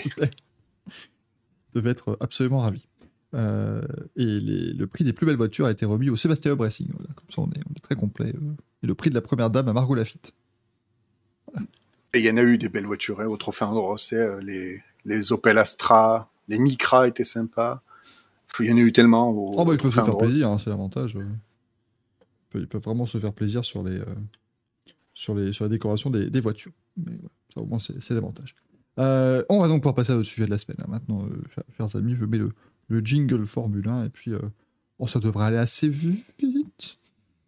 Parce que vous avez des, des avis tranchés. C'est tout ce que je vous demande. Je, je mets le jingle.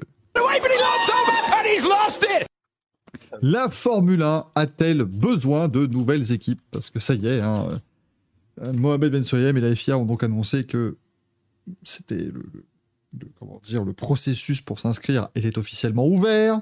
Euh, donc ça y est désormais. Alors, c'est toujours, toujours, ça reste une administration la FIA. Donc il y a eu en fait à la base une ouverture de prospection pour que potentiellement des gens décident de dire oui on veut y aller. Il y a que Andretti avec Cadillac qui ont dit, euh, bah, qui, qui, ont accepté, qui ont adhéré à ce format-là. Et donc maintenant, on aura euh, eh bien euh, une, une, véritable.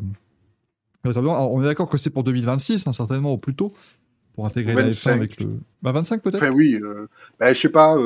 Race Fan avait dit 2025, mais bon. J'imagine que c'est plutôt 2026 parce qu'il y a la nouvelle réglementation. Quoi. Non, c'est 2025 apparemment, et NextGen confirme. Donc non, c'est 2025. C'est combien euh, encore ouais, ouais. Alors en fait, non. Ils peuvent choisir, en gros, donc les candidats qui seront retenus à ce moment-là pourront choisir de rentrer en F1 en 2025, 2026 ou 2027. D'accord. Comme ça, ils peuvent, voilà, ils peuvent décider. Euh, 25 s'ils veulent venir jouer avec leurs petits camarades très tôt. Euh, 2026 quand il y aura le nouveau règlement euh, technique, ou 2027 euh, pour attendre de voir justement comment ça se passe. Mais euh, donc voilà, ils ont la, possibilité ici de, de demander. Donc si dans le chat vous avez envie de vous inscrire au championnat du monde de Formule 1, parce qu'on ne sait jamais, peut-être que nous avons des, des riches fortunes euh, dans le chat, ou que, que, Michael Andretti nous écoute, hein, je ne sais pas, je, pose comme ça des, des questions. Euh, vous devez déposer votre dossier de candidature avant le 30 avril. Euh, très important, retenez bien le 30 avril. Euh, et donc en fait, ensuite, eh bien voilà, euh, la FIA a déclaré qu'elle déterminerait, je cite ici nextgenauto.com, qu'elle déterminerait quel candidat serait choisi en fonction des intérêts généraux à long terme du championnat, ainsi que des réglementations et des modalités de gouvernance applicables. Je n'en peux plus. Je, n'en peux plus. Je, je. Alors, pour ceux qui nous écoutent en podcast, Gaël vient de nous montrer un bout de papier avec marqué « Je vais faire pipi ». La semaine prochaine sera marqué « Je vais faire popo ». Voilà, puis... Puis il reviendra, ah bah mon popo était bien. J'en peux, peux plus. Je... Oh, Merci Natinspect qui nous dit si j'étais riche avant d'avoir l'équipe de F1, je serais d'abord devenu sponsor titre du Racing Café. Merci, ça, ça, va, ça va droit dans le cœur là. Et, et, dans le portefeuille évidemment, bien possible. Euh, alors oui, Louis, ah c'est bien rentré en 2016, alors qu'en 2017 il y avait un changement de règlement. Oui, mais c'était pas. Après, le changement de règlement de 2017, je sais plus s'il était... quand est-ce qu'il a été vraiment euh... acté, mais il était pas si énorme que ça non plus. C'était plus un changement aéro. mais les moteurs par exemple étaient les mêmes, alors que là on va changer de motoriste, on va, changer de type de moteur, on va peut-être changer aussi les, philosophies aérodynamiques, donc ça va être un gros chantier, euh, très, clairement. Les critères pour juger quelles équipes seront autorisées à participer couvriront 8 points. Euh, ces points incluant la capacité technique et les ressources de l'équipe, la capacité de l'équipe à respecter ses obligations en vertu des règlements sportifs, techniques et financiers de la F1, notamment. Les candidats devront ensuite montrer qu'ils peuvent faire face aux exigences financières liées euh, donc à la participation en Formule 1, la possibilité donc de lever évidemment les fonds, de maintenir ensuite euh, un, support financier suffisant. Bref, tout ça quand même, si si Andretti peut pas y arriver, là ce serait quand même complètement fou.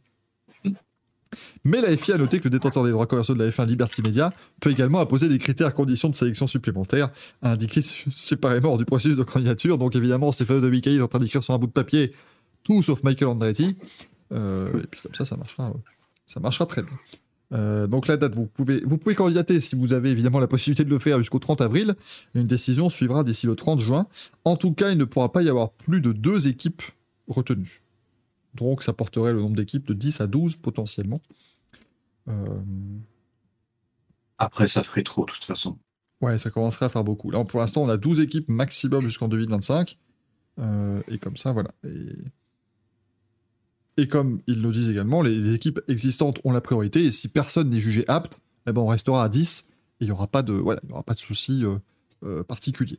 Donc ça, c'est assez, assez important. Et ils disent aussi que pour la première fois, ils vont aussi, dans, le, dans les critères de sélection, demander aux équipes euh, comment ils vont respecter les critères de durabilité, de sustainability, hein, comme on dit, euh, de la FIA. Et ça, c'est vrai que c'est important, parce qu'il y a un système d'ailleurs qui est mis en place par la FIA, où les équipes, euh, que ce soit de F1, de Formule 2, de WEC, un peu voilà, les équipes dans les championnats, en tout cas régies par la FIA, peuvent candidater pour obtenir une accréditation verte de la FIA qui, justement, témoigne du fait que bah, voilà, ils font le maximum pour recycler, recycler par exemple le carbone qui est utilisé, voilà, changer la manière de, fonctionner dans l'entreprise, utiliser des processus plus verts, et ainsi de suite. Donc c'est voilà, une petite c'est un petit aparté, mais qui est, ma foi, fort, fort sympathique. Donc, la Formule 1 a-t-elle besoin de nouvelles équipes? La FIA pense que oui, mais vous, qu'en pensez-vous, messieurs? Euh, pour moi, j'ai envie de dire, euh, bah après forcément c'est pour 2026, donc aujourd'hui non, dans euh, 4 ans peut-être. Parce que bah, actuellement la F1 a une hype de, de grands malades. Donc pourquoi euh, on va dire aujourd'hui non parce que ça sert à rien de mettre une équipe parce que tout fonctionne. Peut-être que dans 4 ans la, la hype de la F1 va descendre et que là le fait de faire venir euh, une nouvelle écurie ça peut refaire remonter euh, des spectateurs etc. En plus si c'est Andretti qui se pointe ça pourrait tout de suite faire une écurie avec bon même s'il y a du budget capé qui pourrait attirer beaucoup de monde intéressant, beaucoup de pilotes dans les dans les futures années. Donc oui, pour 2026, ouais, franchement, ouais, ça peut être vraiment pas mal de, de, gonfler un petit peu ce, ce paddock, tout en, pour moi, restant sur une logique de les voitures pourront continuer à se suivre et à se doubler. Ceci, c'est pour avoir une écurie qui se pointe, comme on a connu les écuries euh, des années 2000 où les mecs ils prennent des valises. Euh, là, pour le coup, ce serait vraiment pas intéressant. C'est ça. C'est le truc. La- L'avantage, c'est que euh, la FIA ne promet rien à personne. Là. Mm. Ah, elle dit juste, ben, vous venez, si vous pouvez mettre le pognon, vous mettez le pognon. Mais il n'y a pas de. Il n'y a, pas de. Rassurez-vous, tout le monde aura 50 millions. N'en faites pas. Gaël. Le pipi fut Euh, déjà. Oui, très, très bien. Euh, non, moi je suis pas du tout pour. Mais alors, euh, ni maintenant, ni demain, ni après-demain. Euh, voilà, on a déjà vu que par le passé, les extensions des grilles, ça n'a apporté rien de bien. Alors oui, je sais, la Formule 1 a changé. Désormais, il y a le budget capé et potentiellement, on est en train de vouloir essayer de un petit peu essayer de re- redistribuer les cartes en termes de performance et d'essayer de resserrer le peloton. J'ai envie de dire c'est bien, mais faites-le. Enfin, faites-le. Attendez de voir que tout soit en place et que ça fonctionne. Euh, alors, pour l'instant, on va pas trop, euh, on, va pas trop euh, tirer sur l'ambulance parce que c'était juste la première année, 2022. On va attendre au moins 2024 pour essayer de voir si oui ou non il y a quatre, quatre équipes. Allez, trois, quatre équipes qui, jusqu'à jusqu'au milieu de la saison, peuvent se répartir équitablement les victoires et euh, dans le sprint final avoir deux équipes qui se battent pour le titre jusqu'à la dernière course, ça serait intéressant. Et, pourquoi pas Imaginez que l'on ait euh, trois pilotes en lice pour le titre jusqu'à deux grands prix de la fin. Euh, mes aïeux, quelle saison quoi Mais il faudrait qu'elle arrive cette saison. Il faudrait qu'effectivement la promesse euh, d'un peloton resserré, grâce au budget capé, fonctionne réellement. C'est-à-dire que moi, j'ai pas envie que la SIA nous dise aujourd'hui ah ben peut-être que oui, si une ou deux écuries supplémentaires euh, alignent effectivement toutes les conditions que l'on a mis sur le tapis et que effectivement ça peut donner deux belles écuries prometteuses pour euh, 2025 ou 2026.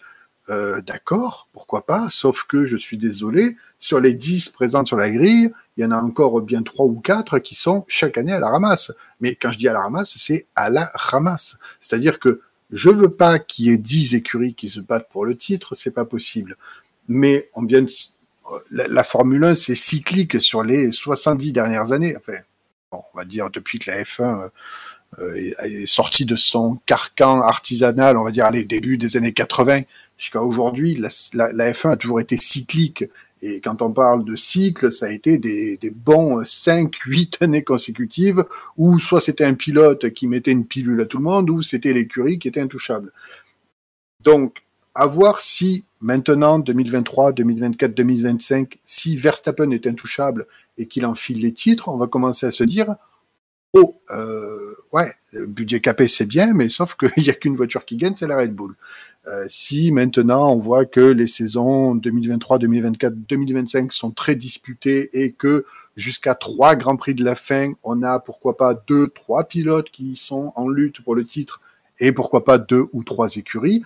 Alors là, je dirais, d'accord, ok, ce que nous a promis la F1 pour le budget capé, ça fonctionne et on a vraiment des choses qui se passent et des choses qui sont intéressantes sur la saison on verra si effectivement. Alors vous allez me dire oui, mais euh, les candidatures, euh, ça se boucle et ça se termine là bientôt. Oui, mais bon, parce que voilà, c'est l'effet, euh, c'est l'effet d'annonce qu'a voulu la FIA et, et, on verra plus tard si ça a marché ou pas.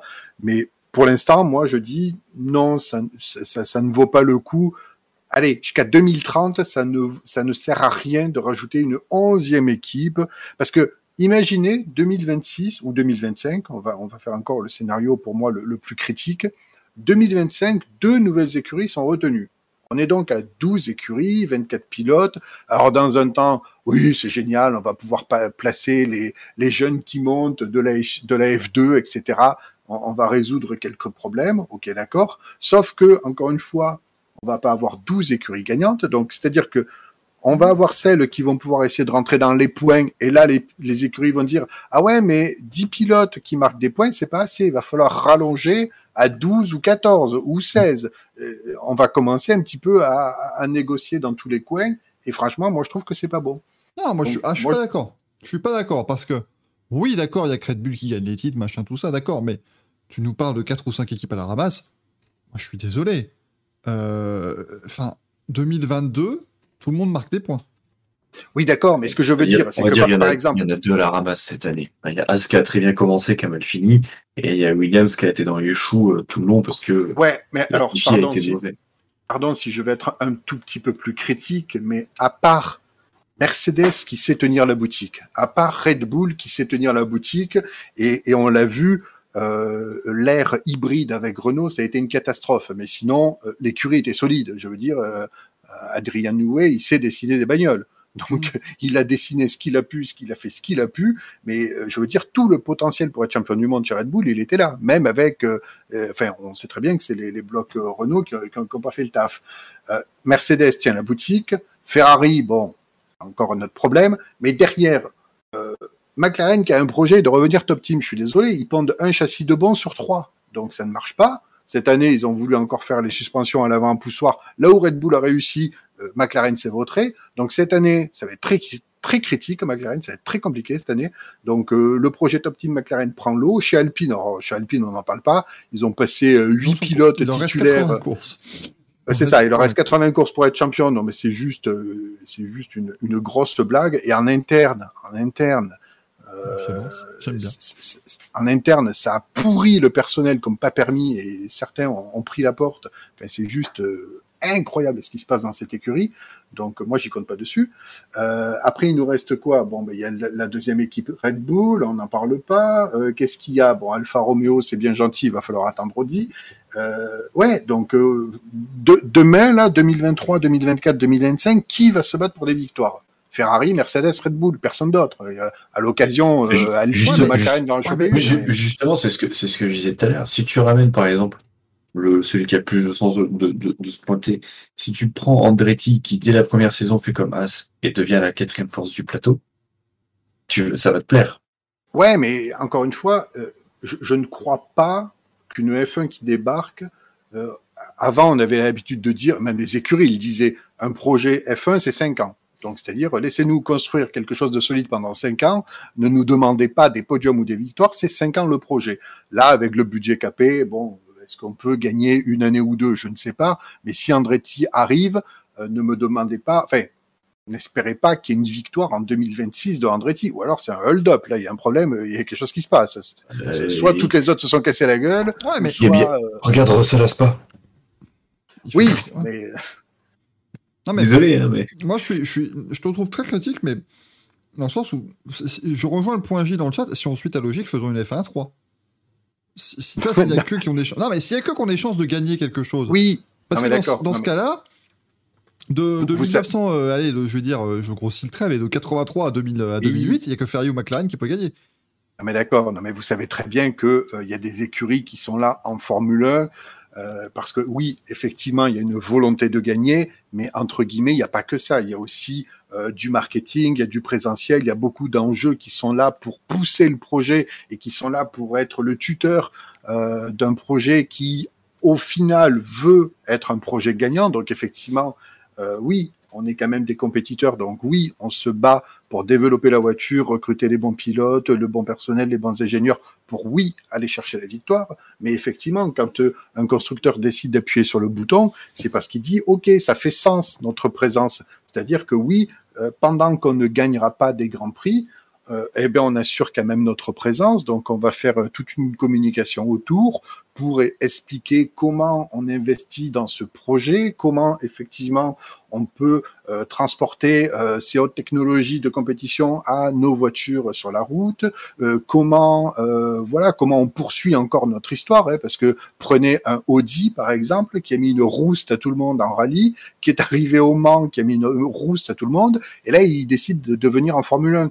Donc il y, a quand même un fil d'histoire qui se construit pour un constructeur et qui dit bon ben ok, on décide de venir, mais laissez-nous le temps de faire. Après, la compétition décidera euh, euh, de qui sera champion et, qui, qui, qui, qui, tirera les marrons du feu, quoi. Mais euh, je suis désolé, rajouter deux écuries pour soit faire valoriser, enfin augmenter la valorisation de la F1, ok, pourquoi pas. essayer de mieux repartir. Alors mieux répartir les dividendes, ça, ça va être drôle parce qu'il va falloir que les dix équipes soient déjà d'accord pour euh, encore redonner mhm. deux parts aux autres. Ouais, ça, ça va être très très drôle. Euh, donc après, le problème il va être là. C'est-à-dire que si la FIA décide que les deux nouveaux projets sont viables et qu'on a droit à deux nouvelles écuries, qu'est-ce qu'il va y avoir derrière en négociation? Les écuries vont vouloir dire, eh ben, écoutez, c'est pas compliqué, nous, on ne veut pas y perdre au change. Donc, c'est-à-dire que on ne veut parce que diviser le gâteau en 10 et en 12, c'est pas pareil. Donc nous, on ne veut pas y perdre. Donc soit on a une meilleure redistribution du prize money, donc c'est-à-dire que soit la SIA vous acceptez de moins crapiller et de plus redonner aux écuries, ou soit vous décidez de trouver un nouveau modèle économique qui nous sera plus favorable, c'est-à-dire les billets des, des grands prix qui vont encore s'envoler. Euh, le, on va demander quoi? Parce que attendez, on a dix équipes là. J'en entends certains qui commencent à râler pour dire ah oui, regardez l'Arabie Saoudite, euh, voilà, ils sont en train de construire Kidia. Euh, peut-être qu'on aura deux grands prix, Diria, Kidia, etc. Oui, mais euh, excusez-moi, mais la SIA et la FOM, ils vont chercher l'argent où, où, elle est quoi. Et demain, si on a un problème, Grand Prix d'Arabie Saoudite, oui, oui, oui, oui, non, non, non, non, c'est le tracé plus court. Moi, je l'ai entendu, je suis désolé. Donc voilà, Jeddah euh, et, le futur projet. Non mais c'est-à-dire que demain, les écuries vont dire nous, on veut plus d'argent.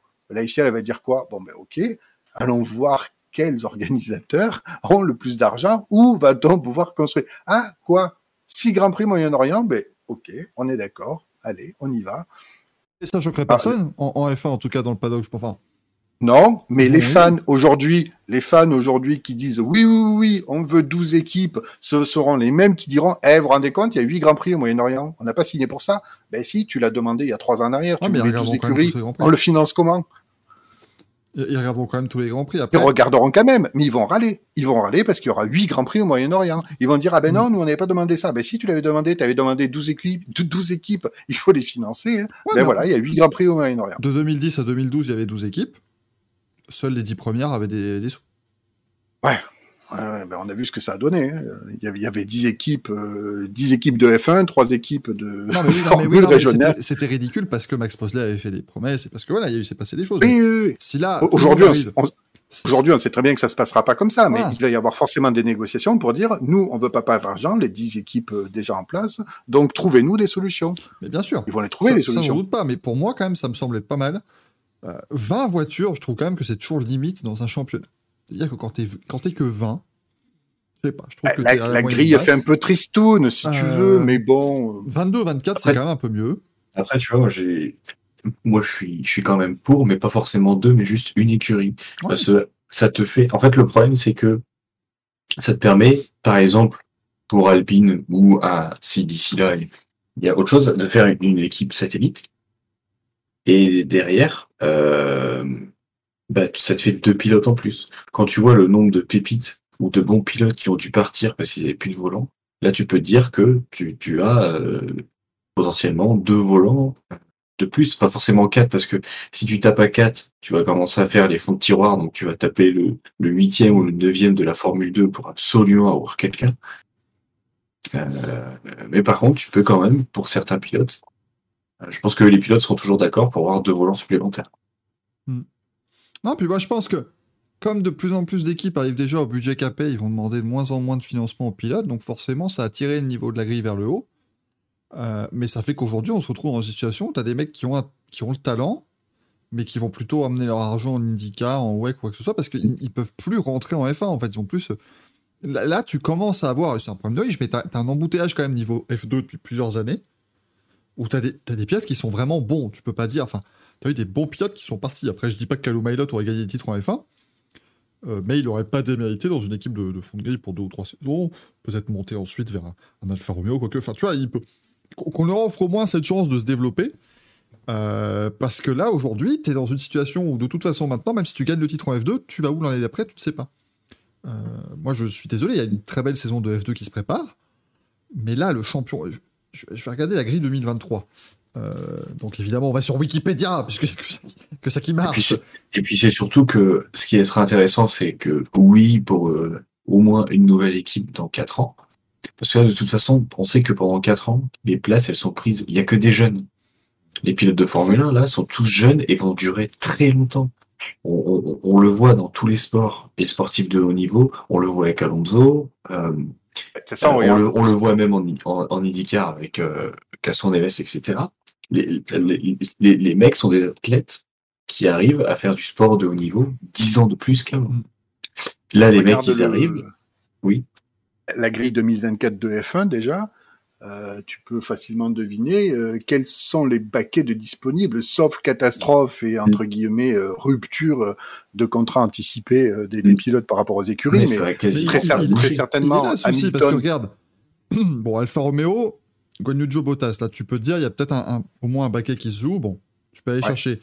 Mais Bottas, s'il arrive à remonter, parce que bon, il a très bien commencé 2022, puis ensuite il a disparu, mais s'il arrive à maintenir un niveau correct tout le long, euh, il peut très bien être ce pilote qui va mener le bateau Sauber jusqu'à l'arrivée d'Audi, qui ensuite passera les clés à euh, toute la partie Audi. Mais ensuite, tu te dis déjà, tu vois, par exemple, ok, Bottas reste, ça fait un baquet en moins, et le deuxième baquet, bah, ça va être un pilote Audi, ou un pilote soutenu par Audi.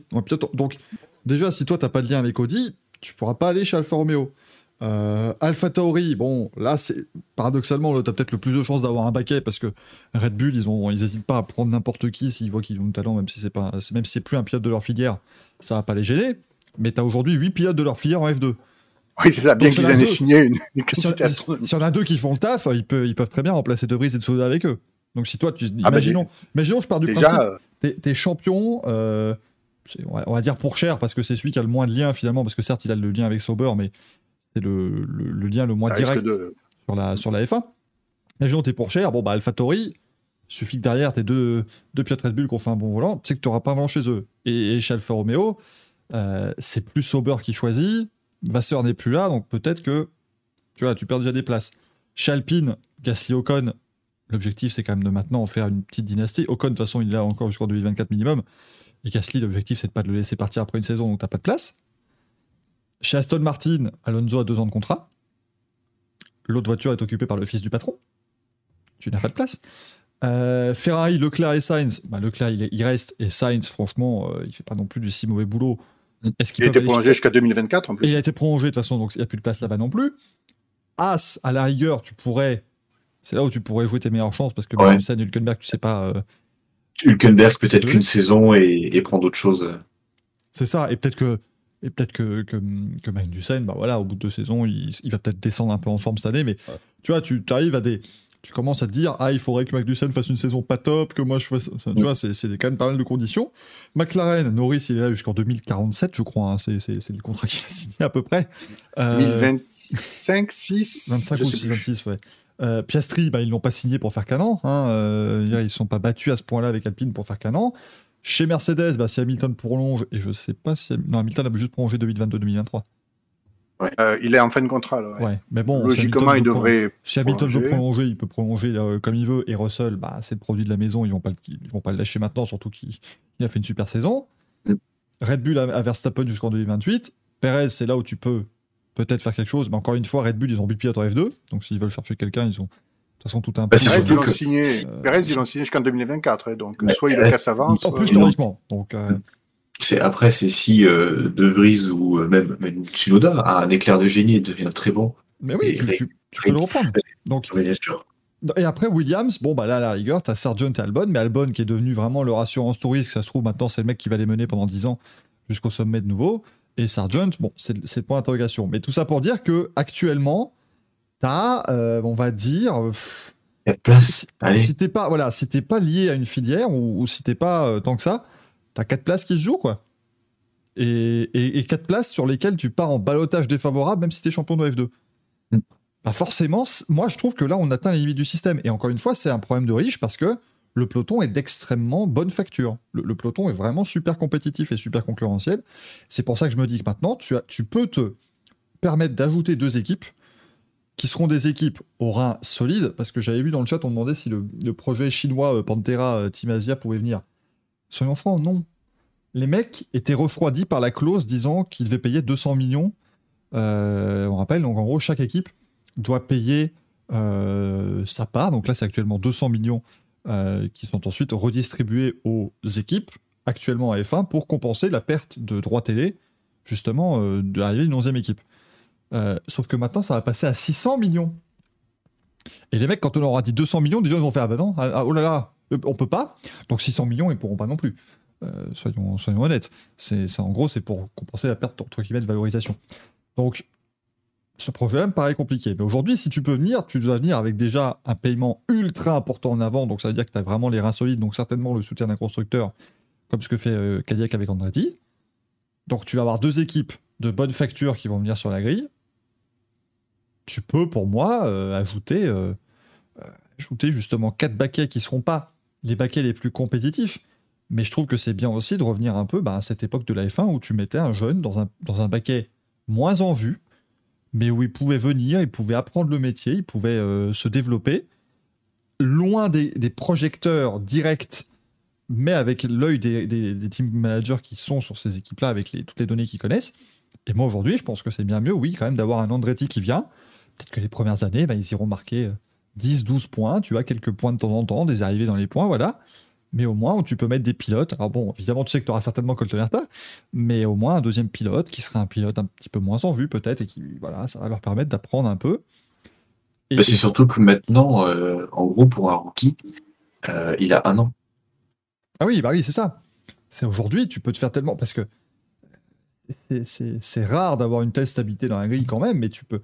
Tu peux s'en servir comme des Kleenex maintenant, des rookies, avec tout, tout le, tout le talent pool que tu as un peu partout. Surtout qu'aujourd'hui, les pilotes d'IndyCar redeviennent un peu en vogue. J'allais le dire, et si, on met- Howard, Palou, machin, enfin, tu peux. si tu commences à récupérer l'IndyCar, bah même pour la filière F2, bah, les mecs, euh, ils sont pas sûrs. hein. c'est- ça, ça devient compliqué. Donc, au moins, si tu augmentes à 12 équipes, pour moi, 12 équipes, c'est la limite. Effectivement, si tu commences à faire une 13e, une 14e, une 15e équipe, Non, ça non, devient- non, non. là, ça devient un peu la foire et c'est euh, c'est c'est le bordel. Ça, je suis, je suis tout à fait d'accord. Mais. euh, Et puis c'est surtout que ça serait le gros bordel en piste parce que il suffit que tu fasses venir quatre équipes, il y en a trois qui sont vraiment à la rue. Euh, en fait, au bout de deux tours, ça va jouer les drapeaux bleus Mm. et ça va pas être intéressant, ça peut gâcher des courses. Quoi. bah, avec le L'avantage, c'est qu'avec le règlement tel qu'il est fait actuellement, tu, je pense que tu peux pas arriver à être à 4 secondes du rythme. Et ça, ça, ça, c'est quand même déjà positif. Oui, bien sûr. c'est que tu peux plus être vraiment à la ramasse comme avant, parce que le règlement est très restrictif. Et, honnêtement, moi je vous le dis, quand As est venu en F1, moi j'avais très peur, euh, parce que les mecs arrivent en plein milieu d'une réglementation, tout ça, je me suis dit, ils vont, être complètement à la rue, ça va être inutile. Et je pensais que Romain Grosjean allait enterrer sa carrière là-bas. Euh, et finalement, ils ont été tout à fait dans le coup et ils font euh, top 5 euh, dans, la première, dans premières courses. Donc, ça montre que tu peux quand même encore. Alors après, évidemment, ils ont fait ça avec beaucoup d'aide de Ferrari, tout ce genre de choses, mais ça prouve qu'il y a des, capacités. Et je pense que si aujourd'hui on te dit fin 2023, ok, tu rentres en F1 quand tu veux et tu choisis 2026, ça te laisse quand même trois ans pour développer le projet en fait. Pour faire ce que, ce que Audi va faire maintenant, même si Audi le fait avec une voiture déjà en piste, mais Mm. pour quand même développer un projet, pour recruter, pour c'est quand même beaucoup mieux que apprendre au mois de janvier 2010 que tu fais tes débuts en F1 deux mois après. Parce que c'était ça, un Team Lotus. hein. Les mecs, ils ont, eu, Ouais.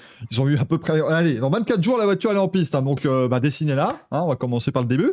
Puis construisez-la. Et puis euh, voilà. Allez, euh, nous on a un moteur Cosworth. On va retrouver dans, le- on va retrouver dans le dans, dans l'usine là comme ça. C'était en train de soutenir une table. Et voilà. Allez, c'est parti. On va faire la course. Là, il y aura un peu plus de travail quand même. Et puis effectivement, si tu as Andretti d'un côté et Honda, euh, par exemple, qui viendrait, parce que c'est l'une des rumeurs, c'est comme quand Honda voudrait revenir en tant qu'écurie à 100%, tu, tu peux pas leur dire non. Enfin, visiblement, Andretti, tu peux lui dire non. C'est- très, ils envisagent très bien de pouvoir le faire. Mais, le reste, je que voilà, c'est sûr que si tu commences à avoir des projets, j'ai rien contre ça, mais le projet un peu fantaisiste, Pantera, Timasia, machin, tout ça, oui, là, tu peux mettre des garde-fous en place.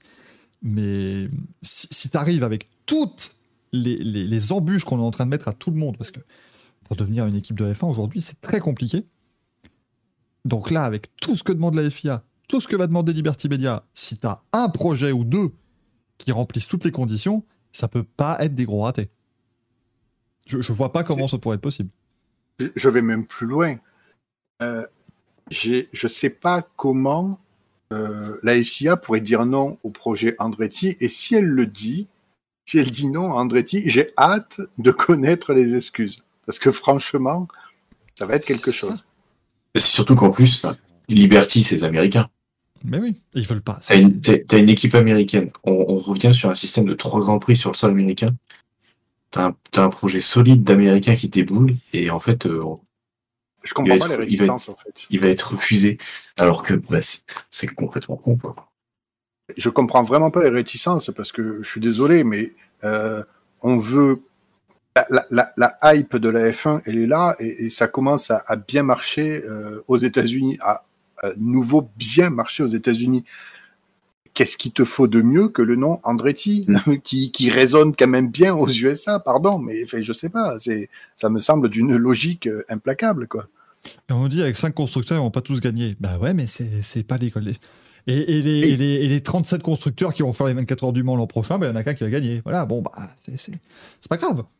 Il faut quand même garder l'idée qu'aujourd'hui, Andretti, euh, je, je vous, je vous le garantis, si cette année, Andretti venait faire euh, la 11e équipe en F1 et terminer 10e du championnat, en retour sur investissement, ils en auraient 100 fois plus que s'ils pliaient l'IndyCar toute l'année.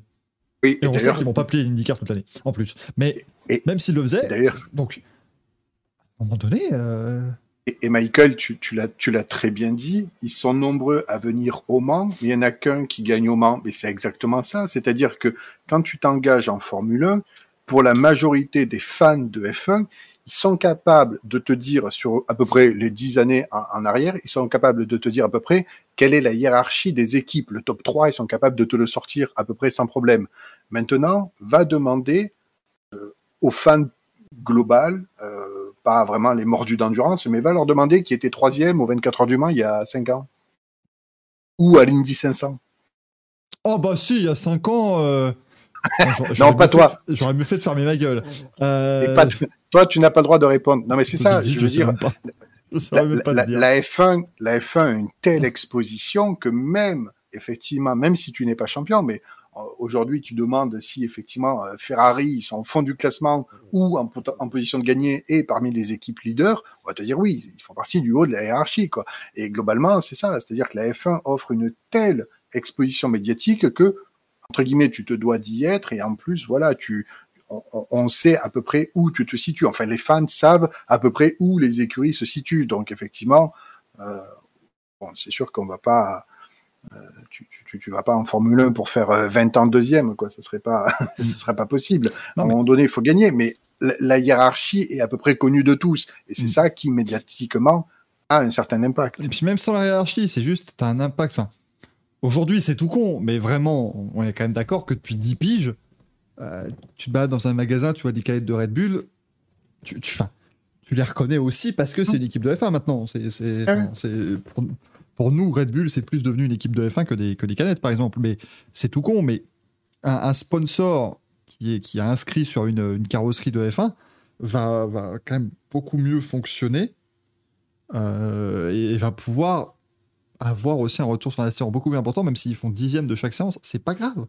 Parce que de Et- toute façon, t'es vu, et t'es beaucoup plus vu que, que- que- Voilà, comme le dit Jean-Mec, en 2020, Mercedes F1 a généré 4,5 milliards de retombées en marketing pour le champion du monde. Mais imagine que même celui qui fit dernier de la F1 pour As. Euh, moi, je suis désolé, depuis qu'il arrive en F1, toi, t'es une entreprise, tu cherches des outils de manutention, tu cherches tout ça, ce gros outillage. Bah, tu vas ouvrir ton catalogue, tu vas voir As. T'en as beaucoup chez qui au moins le nom parle. Tu vois, même si, même s'ils font pas le meilleur boulot, il y a de la F1, donc ça parle, tu dis, ah ouais, le mec a quand même réussi à avoir son nom sur la F1, c'est Mais, t'as raison. Tu prends pour la moto euh, bêta, euh, tu penses à Beta, tout le monde pense à la marque, mais la marque d'outillage qui, a, qui avait absolument partout en euh, Moto 2 et Moto 3 et qui maintenant est un des sponsors de Yamaha en MotoGP, ça va parler à tout le monde. Moi, tu prends en motocross Makita. Makita qui fait de l'outillage, c'était la aux États-Unis il y a 10 ans. Makita, c'était le, sport, le, le, sport, le sponsor titre de, de Suzuki et il raflait tout et il gagnait tout. Et tu achetais du Makita parce que tu étais un fan de moto, mais tu, comme euh, c'était un sponsor, les, les cuisines TK, euh, je crois que c'est cuisinistes belges euh, ou allemands TK. Et ben, moi, ah non, acheté, la cuisine c'est Schmidt. Et ben, ils sponsorisaient euh, Suzuki en championnat du monde où Roxane a fait ses débuts avec TK. La, tu prends chez ma belle-mère, elle cuisine TK. Et que la première fois quand j'ai vu ça, j'étais super heureux. J'étais, mais c'est génial. il est arrivé. Il est arrivé un Y dans la cuisine. mais non, mais c'est, c'est, c'est fait de voir plein de marques comme ça, euh, qui te donnent toi aussi envie d'acheter. Mais oui, c'est, c'est exactement pour ça que ça fait. Et aujourd'hui, avoir ta marque sur une F1, ça marche beaucoup mieux que d'avoir Mm. ta marque n'importe où, n'importe où ailleurs. Euh, Enfin, on, a, on a passé comme des cons. euh, con- on a passé combien de temps tout à l'heure à regarder les produits de Palm Angels? C'est vrai. Bah oui. Juste parce qu'ils sont sur la as. Il y a que, il y a que la crypto que ça marche pas, c'est tout. Non, mais, mais encore que la crypto, tu vois, c'est c'est con, mais si j'avais envie de me lancer dedans, après, tu sais quand même, ça reste un, ça, ça reste un, un sujet très bizarre, tu vois, mais par exemple, la crypto, bah, je verrais un truc qui est associé à une équipe de F1, ça me donnerait plus confiance. On a vu avec FTX, évidemment qu'il faut pas avoir cette confiance. Après, ça reste des sujets particuliers, mais euh, je prends encore un sujet que les gens n'apprécient pas, mais les paris en ligne. Euh, moi, la première plateforme de paris sur laquelle je me suis inscrite, c'était Betwin à l'époque. Enfin, c'était Bet and Win à la base, puis euh, Betwin. Pourquoi? Parce que chaque course de MotoGP, t'avais 45 panneaux Betwin partout. Parce que c'était les sponsors principaux du championnat. Et donc, tu... Du coup, ta première montre, c'est une Rolex aussi? Exactement Euh, Non, non, c'était une Ice Watch parce qu'ils sponsorisaient Bertrand en baguette. non, mais c'est des trucs où. euh, voilà, et comme le dit Milan, et Milan, tu as tout à fait raison. Grâce à McLaren, tout le monde connaît Google maintenant. Android, Et je Android. sais pas ce que c'était avant. Chrome et Android, tout ça. Et ben maintenant, je les ai installés, euh, tout ça. J'ai installé, j'ai installé Android sur mon iPhone. Sur mon iPhone voilà, je, je l'ai jailbreak en Android. Et voilà, c'est merveilleux. Mais mais c'est, tu vois, c'est con, mais ça fait partie de ces choses. Et, et la F1 est le seul championnat qui peut te, te- vraiment te, te donner cette, Oh. cette chose. Un truc tout con. À 50 bornes de chez moi, à peu près, il y a une station-service Gulf. Non. Ça, c'est Je fou, te ça. jure que c'est vrai. C'est sur la vieille route d'Orléans paumée. C'est un vieux garage et le mec, il a station-service avec de l'essence Gulf. Et je- je- Ça je- coûte 4 euros le limite, mais non, t'es un peu plus d'euros, c'est un peu comme du Shell ou, ou du BP. Mais à chaque fois, je me dis, mais un jour, je ferai juste 50 bornes pour aller faire mon plein là-bas. Il va attendre, il va rentrer chez lui. Putain, chérie, il me reste 50 bornes d'autonomie. Alors là, je peux dire, je sais où je vais. Mais tu vois, c'est fou. Mais, mais, ça, ouais, mais ça fait partie de ces choses où tu, voilà, tu, tu as quand même ces repères. Et donc, euh, et donc forcément, c'est important. Et aujourd'hui, ben ouais, euh, avoir une, pour une équipe comme Andretti, je maintiens, que ouais, aller faire euh, dixième. Enfin, c'est con, mais Cadillac, je pense qu'ils vont faire plus de retour sur l'investissement à tes souhaits, euh, Gaël, parce plus, j'ai l'impression que toute ta vie euh, est passée dans cet éternuement, donc ça t'a vraiment fait du, du mal. Mais euh, aujourd'hui, je, je, prends, je pense franchement que si Cadillac venait et fait- faisait 9 en F1, il pourrait potentiellement retirer plus de retour sur investissement que s'il gagnait le Mans. Moi, je, je Bien pense que sûr. quasiment Et c'est surtout, ça peut être pour Cadillac, ça peut être euh, une arrivée pour peut-être revendre des voitures en Europe aussi derrière. Bien sûr, faut pas, faut pas l'oublier ça. Donc, euh, donc moi, je, je pense qu'il y a des fois, alors Gaël dit qu'il n'y en a pas besoin, et c'est bien. Encore une fois, il n'y en a pas besoin, effectivement. Là, tout de suite, tu peux pas me dire, il y a un besoin. euh, Enfin, Oui, il a mais c'était c'était- mon point de vue. aussi Tu dis, tu, dis là aujourd'hui non, dans six ans peut-être, peut-être qu'il y en aura besoin et peut-être que ça fera du bien. Parce qu'en en 2000, euh, en 2008, on n'avait pas besoin de plus d'équipes, il y en avait, il y en avait 11 au début de saison. Et puis fin 2009, trois constructeurs se sont barrés. Et là, tu te dis, comment on fait? D'ailleurs, c'est pour ça que la- le, remplissage de la grille était, avait été fait pour des mauvaises raisons. C'est-à-dire qu'ils voulaient réellement faire le nombre, en fait. Ah mais oui, mais t'étais obligé, mais en même temps, si t'aurais eu un championnat avec 18 bagnoles, c'est quand même assez tristoun. Parce que là, à Bah, partir de l'a eu, d'ailleurs. 2010... De quoi On l'a eu en deux- euh, on l'a pas eu, ce championnat avec 18 voitures? Bah non, il y a toujours eu au moins 10 équipes. Euh, Enfin, t'as eu en fin 2014, quand les Caterham et Marussia étaient plus là, t'avais eu des courses à 18, mais euh, t'as pas eu le championnat à 18. euh, attends, fin de... Le championnat 2008, on était combien? En 2008, il y avait, il y avait 10 équipes à la fin. 2009, il y avait 2009? 10 équipes, mais ensuite, il il y avait plus, Ah ouais, que, tu- il y avait plus que 9 équipes fin 2009, euh, et t'en as rajouté 3 pour arriver à 12 équipes en 2010. Oui. Tu vois, ça, je... comme quoi, je pensais que c'était plus pauvre que ça. Ah oui, 20, 20, 20 pilotes, toi, tu vois. Mais tu vois, mais, 2000 mais, mais- mais fin 2009, t'as quand même Toyota qui se barre, Honda qui se barre, BMW. euh, BMW qui Ah, ils étaient le déjà partis d'avant, ouais. Quand même. Merci. Merci beaucoup à Patate Fumant. Enfin, ça, ça fait plaisir évidemment pour euh, cet abonnement Prime, euh, pour budget cantine du Racing Café Bifi F1 Team. Ça, c'est voilà, évidemment. Ça, il va falloir que vous mettiez beaucoup de pognon par contre. hein. Moi, je vous le dis tout de suite là pour qu'on puisse faire quelque chose. Mais, euh, mais, mais tu vois, tu, tu serais retrouvé avec 18 voitures. 18, je trouve que ça commence à faire vraiment tristoun. Euh, 18 voitures, t'as la plus de la moitié du peloton qui marque des points. Là, tu commences à être dans un. Déjà, actuellement, tu as la moitié du peloton, je trouve que c'est beaucoup. Euh, si, tu, si tu tombes en dessous de 20 voitures, t'as plus de la moitié qui marque des points, ça devient compliqué. Quoi. Ça devient plus Non, mais ap- difficile de ne pas marquer de points que d'en marquer. Ce qui est pas normal. Euh, bienvenue en MotoGP. C'est ça. Oui, c'est ça. mais l'époque où le MotoGP, il fallait deux chutes en début de course pour que tout le monde marque des points, c'était c'était calamiteux.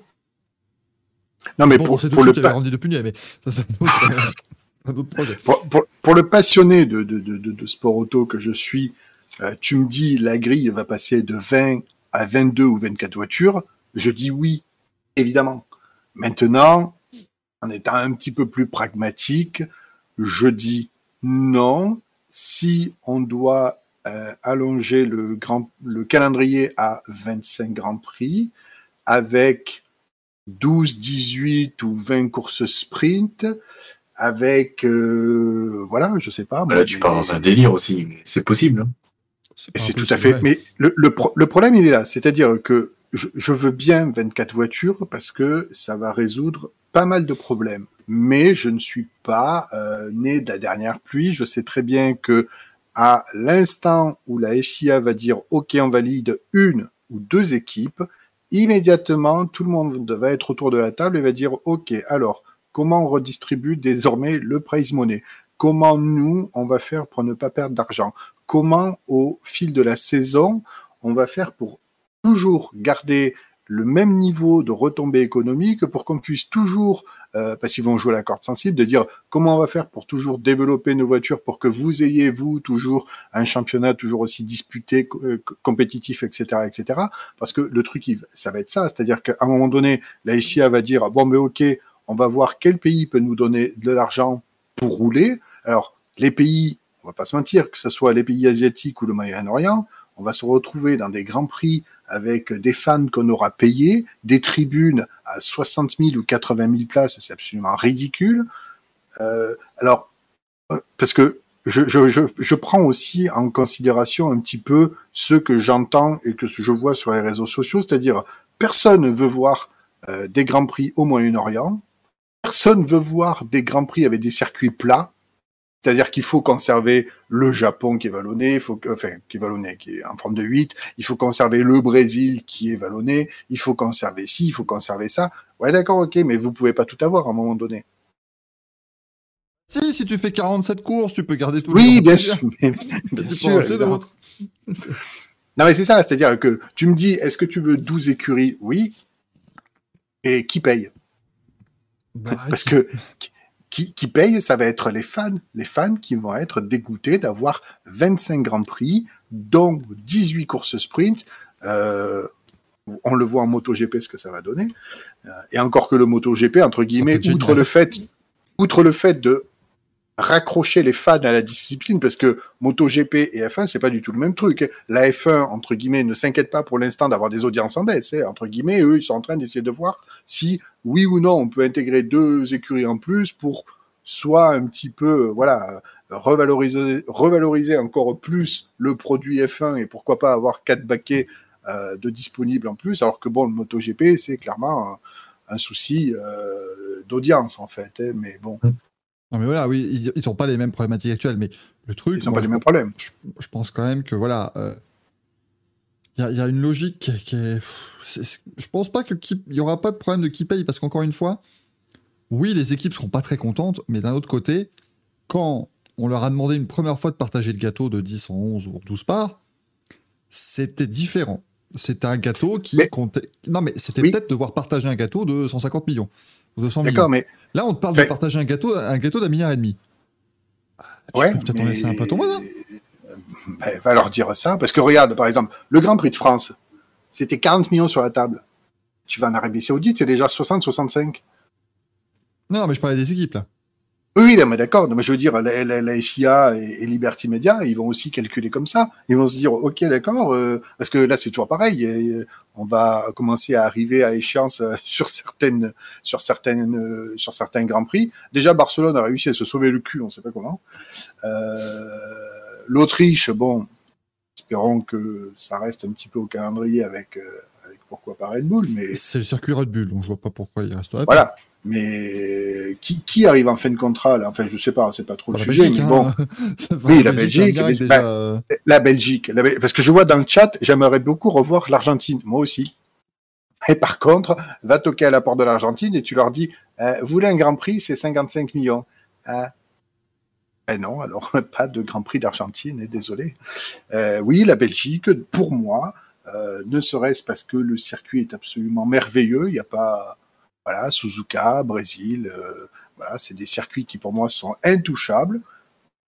Et au bout d'un moment, euh, quelqu'un va dire ah qui paye? Parce que dans la balance, dans la balance, Grand Prix de Belgique, Grand Prix du Koweït ou deuxième Grand Prix d'Arabie Saoudite, euh, l'histoire est pliée. C'est sûr.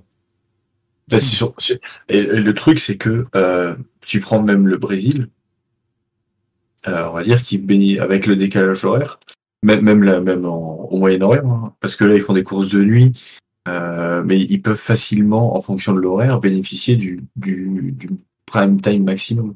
Ah oui, pardon Axel, moi- je te coupe. Euh, non, oui, effectivement, l'Argentine, qui nous rende la Coupe du Monde déjà, et après on ira euh, faire un Grand Prix. Moi, moi, je, moi, je continue. Mais Moi, je. Tu prends- Dans un, dans de la rendre, nous ne l'avons pas perdu. nous, avons fait, nous avons fait match nul. Pas eu de problème. C'est très bien. Non, mais après, Mais après, c'est sûr que le Moyen-Orient bénéficie de l'horaire où tout le monde pourrait regarder. Tu prends moi pour regarder le Brésil à 20h, j'adore ça. ah, Regardez, regardez les grands prix ou quand c'est les qualifs en fin d'après-midi ou début de soirée. Pour moi, c'est un des, des plus grands plaisirs que je, que, que je, peux- que je moi, peux c'est- avoir sur un week-end, quoi. Mais moi, je suis d'accord. Moi, je suis. C'est con, hein. Mais putain, euh, c'est une des raisons pour lesquelles j'adore les courses aux États-Unis. Tu finis ton week-end, tu vois, c'est le moment morose. Oh putain, demain c'est le boulot, machin et tout. Tu finis ton week-end devant une course de bagnole. C'est génial. Et c'est là où je prends mon pied justement devant l'IndyCar. Bah ouais, c'est. Ou quand, quand t'as un, quand un départ à 21h30, j'adore ça. Il y a quasi que ça cette année. tu, tu vas adorer. Tu, tu vas, tu vas kiffer. Euh, non, mais franchement, voilà. Alors que, tu sais, quand tu te lèves le matin, tu, les grands prix du matin, je suis désolé, mais ça reste le truc où c'est dimanche matin, tu te dis, allez, j'ai, le parfois, allez, si j'ai de la chance, j'ai deux jours de week-end, sinon t'en as qu'un seul. Hein, tu vas, allez, c'est mon jour de week-end, mais c'est pas grave, je vais me lever à 6h du mat pour le Grand Prix Australie.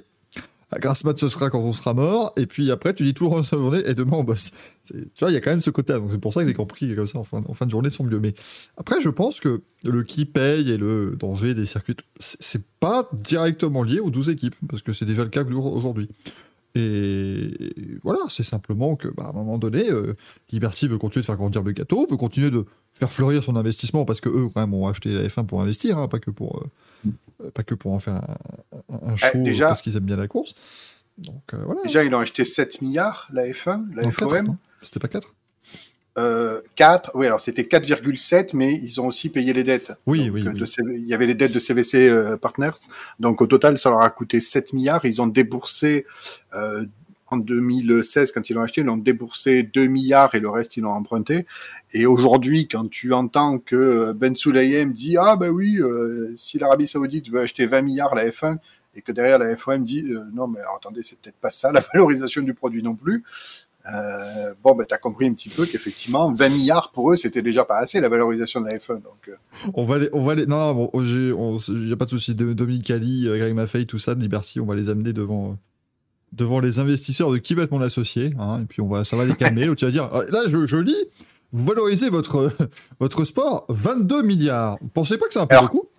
Combien de, combien de parts j'ai dans ma société? Ben 2%. Ah Je- et et c'est ainsi, c'est ainsi que nous vous proposons.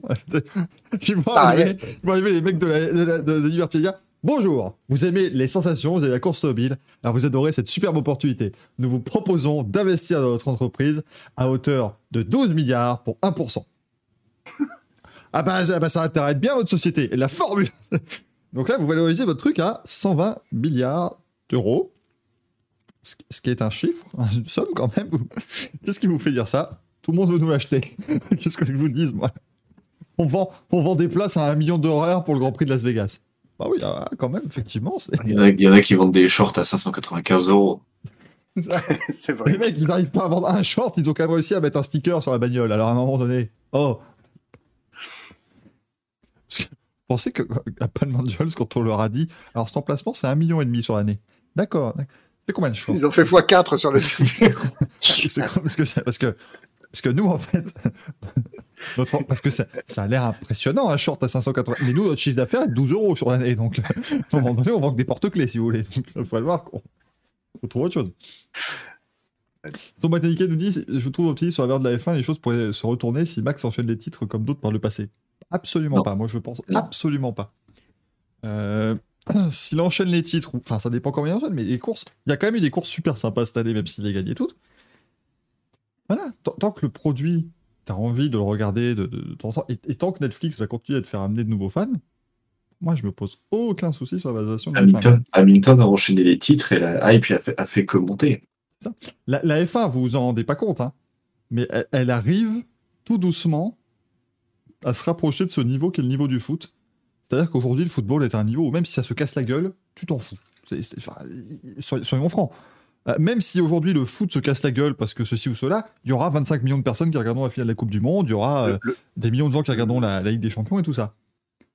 le foot avait zéro concurrence. Maintenant, la F1, c'est très fort. Et je dirais même plus que la F1, c'est... Pardon de t'avoir coupé, Michael, Non, non, mais mais- La, la- la F1, c'est encore plus fort ce qu'elle fait en termes de progression et, et en termes de part de marché, ce qu'elle arrive à grignoter, parce que vous aimez le foot, d'accord, mais parce que vous aimez le foot, parce que un ballon, ça coûte, j'en sais rien, 12 euros. Vous prenez un ballon, vous allez dans la rue, vous jouez avec les potes. Oui. Et vous êtes Ronaldo de la rue. Mais vous pouvez pas être Lewis Hamilton de la rue. Je suis désolé. Personne ne conduit une Formule 1. Je veux dire, ce sont des mondes tout à fait opposés. Vas-y, vas-y, je te laisse je vois maintenant.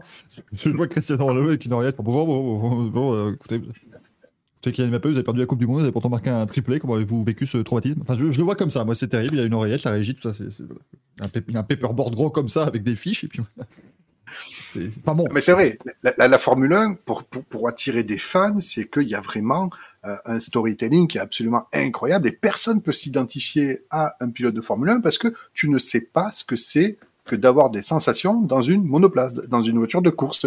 À la rigueur, tu peux te faire un baptême en bagnole et tu as déjà des sensations à peu près ouf et tu as, ton moniteur ou le pilote qui, qui te fait prendre le virage. Tu te dis, on va s'encastrer dans le mur là. Non, non, la voiture prend le virage.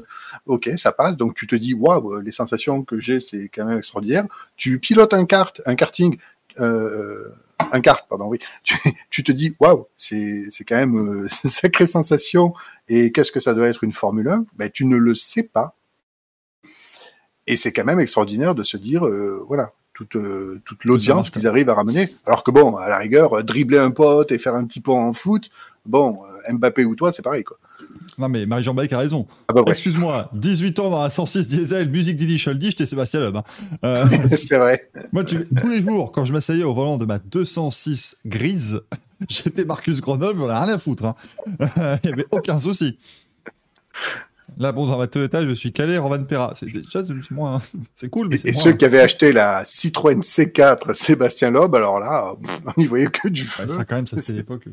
Tu vois, c'est con, mais quand tu vois la Yaris, la 206, tu, dis, tu vois, cette voiture, c'est un pedigree voiture de rallye. Tu vois le truc global, tu dis, ah ouais, je peux comprendre. T'arrives, tu vois, cette C4. Pedigree de voiture de rallye, ah ouais, bah, t'es gentil, enfin bon. euh, Il y a un Renault Espace qui s'est juste, juste fait écraser contre truc quand même. C'est Tu vois, pas- ouais. Avec Zara, Ouais, c'est vrai que la Xara, putain, la Xara de Daron qui arrive, eh, champion du monde. À chaque fois, à chaque fois que je vois cette voiture, je me dis putain, mais ils arrivent, ils arrivent à rouler ça en rallye. C'était quelque chose. Non, mais le, le truc, c'est, tu vois, sur Brian Kate me disait, c'est oublié qu'il y a quelques années, les, les, les- comment dire, les grands prix étaient devant des tribunes vides. Oui, mais ça, pour l'instant, ça ne pourra plus arriver. Euh, parce que, Avant longtemps. avant, avant longtemps, parce qu'aujourd'hui, la F1, c'est devenu tellement ultra giga hype que tu peux te permettre d'aller dépenser des sommes folles pour avoir ton grand prix. Euh, Voilà, c'est, c'est, c'est con, mais Et- les gens vont faire ça. Et Et j'ai envie de dire, tant qu'il y aura YouTube, des influenceurs, Twitch, etc., ah, c'est nous, ça. euh, la, la- c'est ça. Non, mais la hype ne peut pas redescendre. C'est-à-dire que le foot avait du foot le week-end pour les ligues nationales. T'en avais en semaine quand c'était la Champions League. T'en avais, t'as du foot à peu près tout le temps. Et en plus, en dehors de ça, tu as des émissions radio, télé, foot. Tu as, tu peux avoir du foot 24 sur 24. Ce que la F1 n'avait pratiquement pas au début des années 2000. C'est-à-dire, tu avais un, un Grand Prix tous les deux week-ends, et encore c'était de mars à octobre. Euh, donc, autrement dit, pendant cinq mois, tu oubliais la F1, tu savais plus qui courait où. Mais là, c'est fini. Aujourd'hui, la F1, c'est 24 sur 24. Donc, merci aussi aux influenceurs qui font vivre et qui, entretiennent un petit peu la flamme de l'actualité de la F1 euh, via les vidéos et support Twitch, YouTube, etc. Mais grâce à ça, la, la, la, la, la, la F1 n'est pas près de perdre en audience. T'es bien la première personne qui me remercie de faire le Racing Café 50 semaines dans l'année, donc merci beaucoup, euh, Gaël. C'est c'est très, très gentil. Enfin, vous, c'est aussi que ça vous permet de vous chauffer, hein, bien évidemment, et de vous payer à manger. Donc, je, je fais, je fais ce que je peux, bien entendu, à ma petite échelle. Euh, mais bon, voilà, hein, c'est sûr que, ouais, voilà, on rentre dans un, un système où, bah voilà, aujourd'hui, euh, ça peut marcher. Et, et honnêtement, euh, je sais plus si je vous l'ai déjà dit, mais euh, euh, avec le enfin, Drive to Survive, je comprends enfin vraiment comment ça, voilà, comment ça a fait marcher le truc. Et ça, c'est vraiment la série qui fait que si ça dure encore 15 ans, la F1 n'aura aucun souci à se faire. Mais je le pense vraiment. Parce que quand j'ai regardé le premier épisode de- du Drive to Survive de- du tennis, qui, on le rappelle, est littéralement Drive to Survive, mais sauf que c'est pas des voitures, c'est des balles de tennis, c'est exactement pareil. Euh, bah, j'ai appris à connaître Nick Kyrgios, que je connaissais parce que je suis le tennis un petit peu, tu vois, je regarde un peu le tennis, mais euh, moi j'étais un peu, enfin, ça, ça- ça fait très vieux con, mais moi j'étais ah ouais, mais tant que c'est pas Djokovic, Nadal ou Federer, on a rien à foutre, tu vois. Mais comme les gens avant Drive to Survive pouvaient dire, bah la F1 tant que c'est pas euh, Alonso ou Bah, Schumacher, on a rien à foutre. Oui, c'est surtout qu'avant Drive to Survive, on était des beaufs qui regardaient des voitures en, En plus. en. Mais, mais tu vois, et c'est le truc, c'est que bah, ils ont appris à connaître Norris, à connaître Ricardo, machin, ils ont, ils ont créé ce lien-là et ça a fait qu'ils ont aimé la F1. Bah moi, ouais, j'ai appris à, connaître Nick Kyrgios, savoir que derrière le- l'espèce de petit connard sur un coup, en fait, le mec était euh, posé, machin, enfin, il y avait une, une, une personnalité très complexe, un truc, un truc super intéressant à suivre, un gars euh, assez attachant. Et du coup, eh ben, tu te retrouves à... Là, maintenant, j'ai enfin compris comment tu pouvais regarder Drive to Survive sans être fan de F1 et avoir envie de suivre. Parce que maintenant, on a créé le dernier rempart. On a cassé le dernier rempart est qu'on a enfin réussi à créer du lien avec les acteurs dans les voitures. Euh, parce qu'à la base, pourquoi Le Mans ça marche bien? Parce que quand tu es fan de Peugeot, de, Renault, de n'importe qui, quand ils vont faire Le Mans, bah, c'est une marque qui gagne. Euh, les, les pilotes, tu sais pas qui, gagne dans la voiture. Moi, je suis désolé, euh, voilà, tu sais pas qui gagne. Mais par contre, tu sais que te- Toyota gagne Le Mans, tu sais que Porsche gagne Le Mans, et ainsi de suite. Donc quand tu as des fans de ces marques-là, ça peut aller. Mais comme en F1, il y a peu de constructeurs impliqués vraiment comme ça, tu vois. Si t'es fan de, de, de, Renault avant qu'ils reviennent officiellement, t'allais pas devenir fan de Red Bull juste parce que tu kiffais Renault, parce qu'ils avaient un moteur Renault, tu vois. C'était pas, c'était pas assez. Mais maintenant, tu as pu créer ce lien avec les, euh, avec les, les pilotes ou avec Gunther Steiner. hein, tu décides avec qui vous allez créer le plus de liens. Et au moins, ça donne une raison d'aller suivre ça.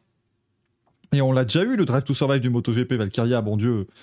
On a Ouais. déjà eu une saison de MotoGP Unlimited, Unexpected, on je ne sais plus quoi, TED. Oui, oui, oui. Euh, et puis ça a été annulé parce qu'ils se sont rendus compte que Drive to Survive, quand c'est pas sur Netflix, ça marche pas. Ah là là. Il y a même un Drive to Survive pour la Formule. Et il me tarde surtout le Drive to Survive sur le golf, comme ça on pourra avoir Carlos Sainz dans les deux séries. Et Gareth Bale aussi qui viendra euh, une petite. Non mais ça c'est con. Drive to Survive sur le golf, bah, je, vais regarder parce que ça va t'aider à comprendre que c'est beaucoup plus complexe que ce qu'on croit le golf, ce genre de choses là. C'est validé, hein, par contre, euh, le Brave, to Survive, la biographie de Gilbert Montagnier, c'est absolument validé. Et Dave Murray, le Drive to Survive sur Yuki Tsunoda est validé aussi. Hein. C'est vraiment, il n'y a aucun problème. Mais Brave to Survive, par pitié le chat. Je veux la couverture de Bright to Survive avant la fin de l'émission. Démerdez. Ah bah, la, la Tsunoda aussi, on aimerait bien. Mais vraiment, la, la couverture de Bright to Survive, elle peut être extraordinaire. Euh, je vous jure que là, elle est. Mais, euh, mais voilà, bon, écoutez, en tout cas, voilà, il faut qu'ils les F1, les nouveaux équipes en F1, écoutez, ils se démerderont. Ils décideront, c'est pas à nous de décider. On va peut-être remettre des, des prix parce qu'il est 23h25. Après, c'est pas ma faute, on a commencé tard. C'est voilà, la faute de personne. Une demi-heure de retard tout à l'heure. Voilà, donc euh, ça va, on, on est sur des bons temps de passage quand même. hein, donc euh, euh, jingle et remise des manches à couilles d'or, ce qui veut dire que en plus cette fois-ci je suis ravi puisque c'est de nouveau Giuseppe qui va pouvoir nous remettre les manches à couilles et ça c'est quand même assez génial. Euh, hop, j'ai écrit le truc, je appuie sur MAC et on se retrouve après le jingle. On prend manche, on prend des couilles, ça fait un manche à couilles. Les manches à couilles d'or, mesdames et messieurs, là, je ressors aussi mon, mon merdolino olive bien sûr. Qui, euh, bien. Elles sont toujours, elles sont vraiment très belles. L'autre il bouffe, hein, ça y est, il a plus. de- plus de- J'ai faim, écoutez. Qu'est-ce que- qu'est-ce qu'il y a- qu'est-ce qu'il y a de bon euh, aujourd'hui, euh, Gaël? Bon, qu'est-ce Alors- que vous nous avez cuisiné de bon? Un petit yaourt, mais 0%, vous voyez, je fais attention à ma ligne. Ça c'est beau, ça, c'est très très beau. Ça, moi aussi je veux. Ah. Ça avec mon bon, ma bonne crêpe 0% Ah oui. avec du bon Nutella 0%. Et Axel? Que manges-tu, Axel? De l'eau. Ah Non, ça c'est un test d'urine, ça ne va pas te décevoir, mais C'est beau parce que tu vois quand même qu'on a, on commence à, à être à être rodé dans cette émission. Tu vois, on arrivait tous comme des cons là, juste avec nos verres d'eau, machin, tout ça. Manu, il bouffait après l'émission des fois. Il il arrive pas prêt. Quoi. Maintenant, on sait que ça dure 9 heures. Tu vois, il faut, il faut garder un taux de glycémie, machin. Enfin, faut se gérer quoi. C'est c'est très impressionnant. Giuseppe, je vous Oh, rends la parole. Ça reste quand même votre votre séquence de l'émission et je suis en train de totalement la la bousiller. Si peu. Eh ben, bonsoir à tous. On fait la petite. euh, Qu'est-ce que c'était que ça? J'ai posé mon manche.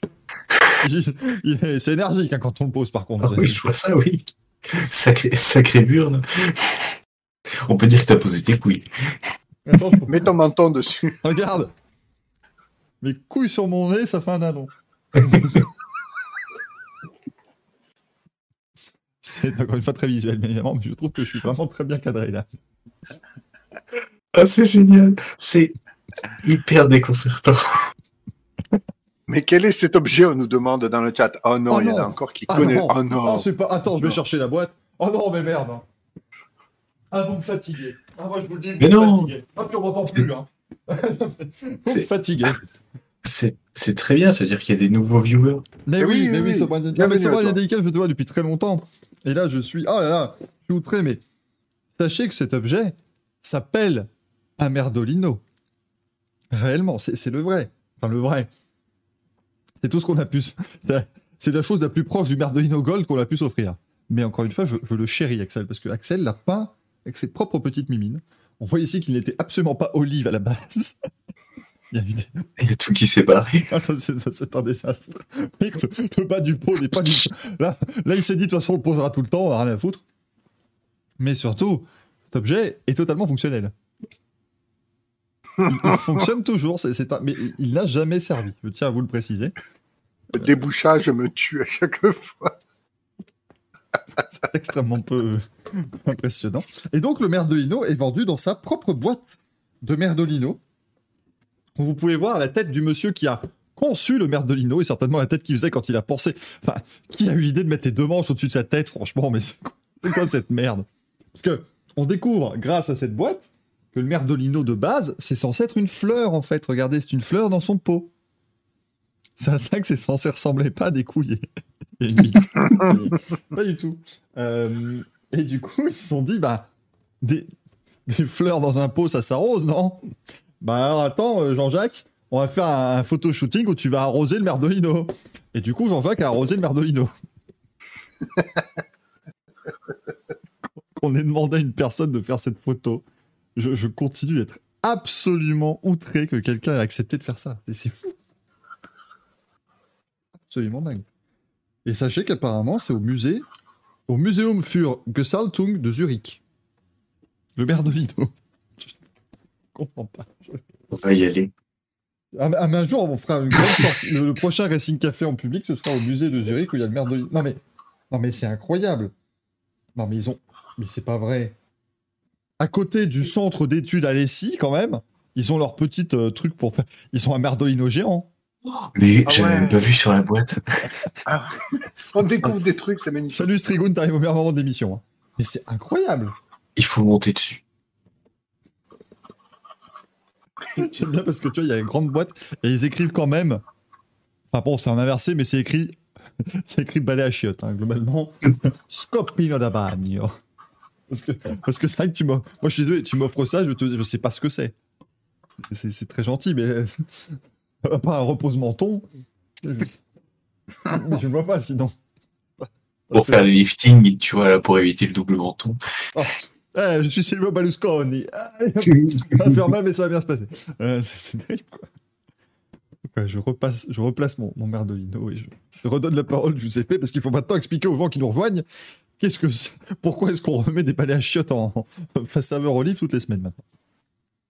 Eh ben, on remet des balais à chiottes toutes les semaines, donc c'est c'est hebdomadaire.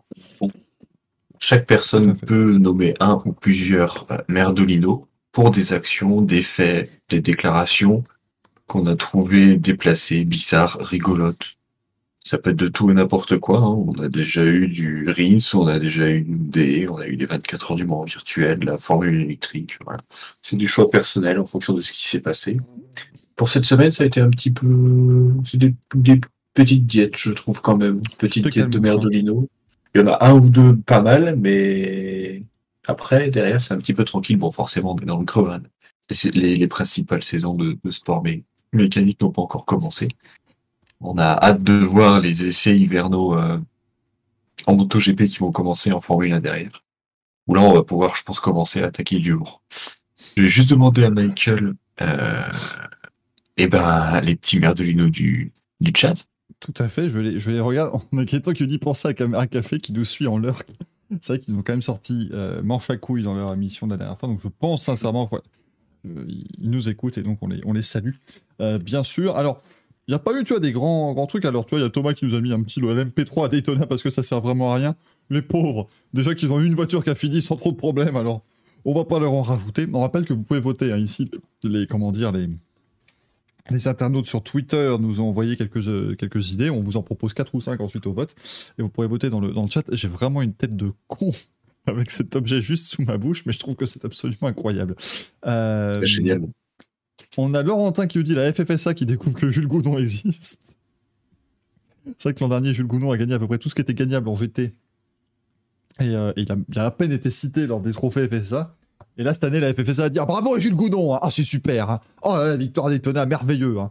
Euh, Sauf que bon, théoriquement, il, il roule plus pour vous. Puisqu'il y a une licence de Andorre maintenant. Donc, euh, ça passe un petit peu difficilement. quoi.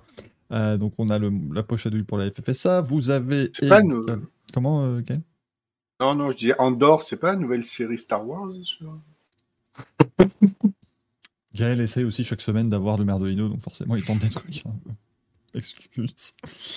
Euh, on a la F1 Academy, parce que la F1 Academy a annoncé sa première pilote et c'est pas un superbe CV, dirons-nous. On en parlera dans les news. Si on a bien pensé à les mettre au conducteur, hein, on, on l'a fait parce qu'on. Enfin, les- nous, qu'est-ce que je dis moi? La rédaction. La rédac, évidemment, qui, euh, qui, qui l'a La, fait. la, ré- Pas du tout. L'a la rédac. euh, Mais la rédac est, Ah, la y est a- extrêmement réactive elle est en train de le mettre. Je le vois sur mon écran, c'est exceptionnel. Merveilleux ce qui est en train de se passer ici. Euh, on a tu, tu, tu, la FFSA, beaucoup de FFSA aussi. Et on a le Business F1 Magazine, qui est un sacré, euh, un sacré média, Oh oui. euh, qui a sorti une double page sur qu'est-ce que. pour- pourquoi en fait Ah oui la Series, W Series ça, s'est ça a cassée loupé. Et en fait, ça a loupé juste parce qu'ils ont pas, ils ont pas fait des shootings avec les filles à poil, quoi. Je suis désolé, à un moment donné, les meufs elles sont sexy et on les a pas mises en avant. Voilà. On, leur dira juste qu'il y a une, bonne plâtrée qui était, euh, qui était pas majeure aussi en W Series. hein. Mais c'est pas grave, ils, parleront de ça au juge, euh, bien évidemment. Donc ça s'appelle Business F1, je crois. hein. Oula. Oh non, Firefox explose. Je ne peux pas remplir mon, mon sondage. Oh zut. J'ai l'impression de parler comme dans les, comme dans les visiteurs. oh, zut, euh, morte couille. Euh, non, attends, je peux plus, je peux plus rien voir. À l'aide. Dave. Murray. Andorian Pain. C'est exceptionnel. Autant qu'on n'a pas parlé de pain d'ailleurs. Euh, oula, mais ça veut pas. Attendez. Ah, attends, Ah, voilà, ça a rebougé, c'est bon. Donc, business F1. On a quoi encore? On a Slipieux qui en propose un magnifique, un fameux manche à couilles, un rédacteur en chef, pardon, d'un magazine de sport automobile en ligne qui oublie que Pascal Verlaine a fait de la F1 et veut qu'il obtienne sa chance comme Dick De Vries. Et c'est vrai qu'il y a un tweet d'un mec qui a écrit Ce que fait Verlaine en Formule E Comme De Vries, ça va être de voir ce que ça peut donner à la F1. Putain, mais je- rien ne leur échappe. C'est quand même extraordinaire. Ah bah à un moment donné, c'est pas nos viewers pour rien. hein. c'est des bons. Hein. Euh, mais c'est vrai que c'est c'est- c'est ce, monsieur- c'est ce monsieur-là qui a tweeté ça, hein, qui a dit ça. Il en a fait de la F1, Pascal Verlaine, important. Ça n'a pas été, exceptionnel, quoi. Euh, C'est pas le bon moment. écoutez, voilà, on a, on a... Et là, et, et on va les mettre, parce qu'il y en a beaucoup qui l'ont proposé ce soir, donc on va les mettre, Villebrequin. Parce qu'apparemment, Ah, dans alors- la dernière vidéo, ça parle NASCAR et IndyCar. Il paraît que c'est assez cringe. Mais, Je l'ai pas mais- encore mais vu. mais l'IndyCar, ils en parlent vraiment très longtemps ou ils en parlent juste 4 secondes comme j'ai vu? Je sais pas, mais il paraît que c'est désastreux. J'ai pas encore vu la vidéo, mais Bah, Déjà, ils disent le NASCAR, La- le NASCAR sur les anneaux, donc moi j'en peux plus. Hein. J'aurais mis un commentaire, j'ai mis bon les gars, c'est la NASCAR sur des ovales. C'est pas le NASCAR sur des anneaux. Quoi.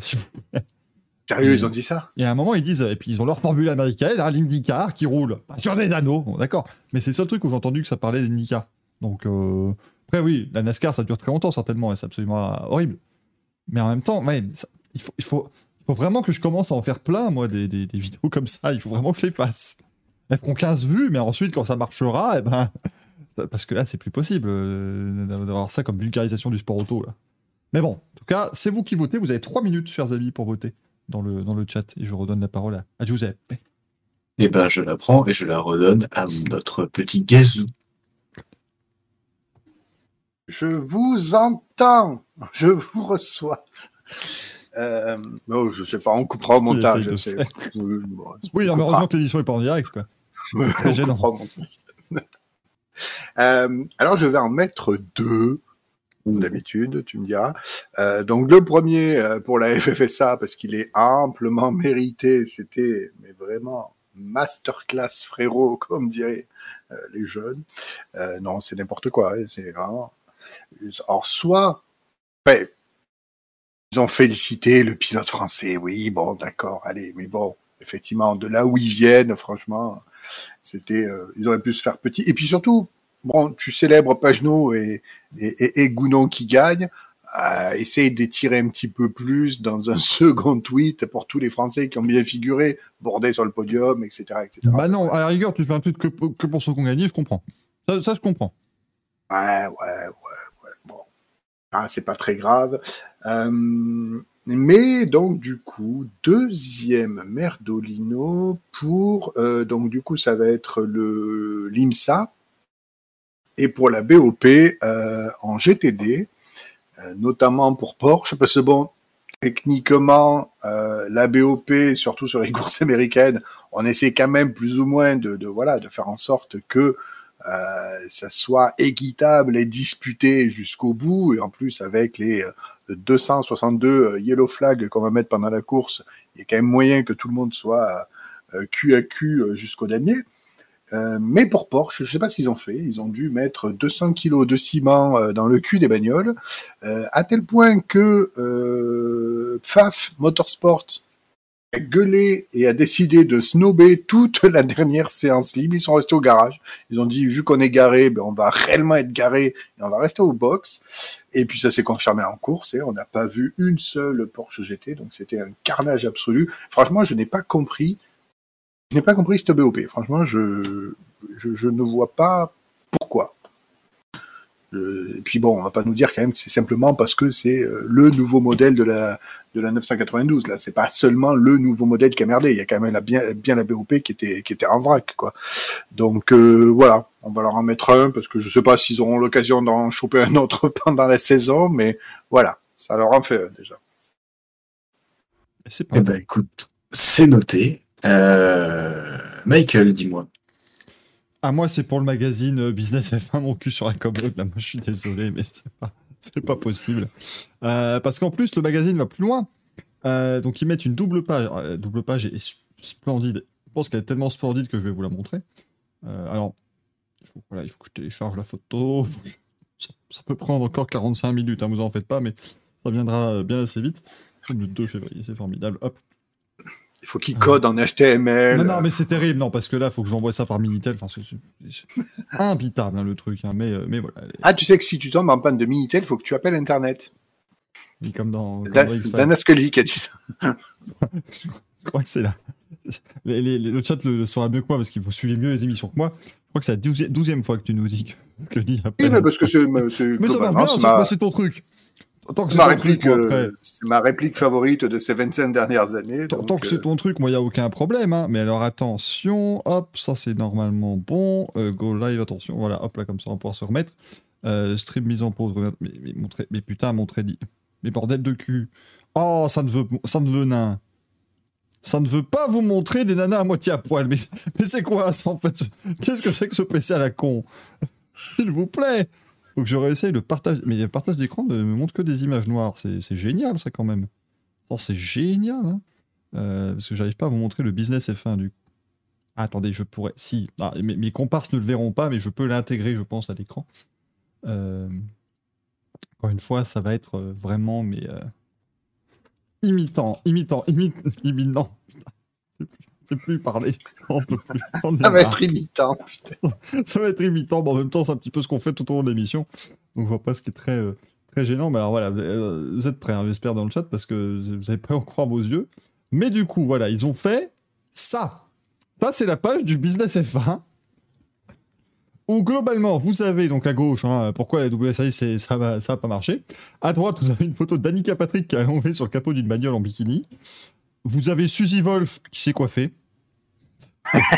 C'est- non mais c'est littéralement ça le truc à peu près. Hein. C'est juste voilà, Suzy Wolf qui euh, a une belle, belle coiffure, elle monte ses ongles, super.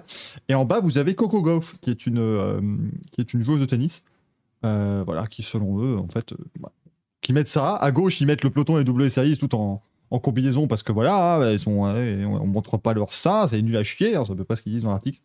Et globalement ce qu'ils disent, ce qui est quand même incroyable, ils disent par exemple que Coco Gauff a utilisé son sex pour euh, se vendre et euh, attirer plus de sponsors. Non, arrêtez, elle n'a pas besoin de plus de sponsors pour juste faire du tennis. Ça va, hein, c'est, elle a pu très bien s'en sortir avec le prize money qu'elle avait grâce à ses résultats.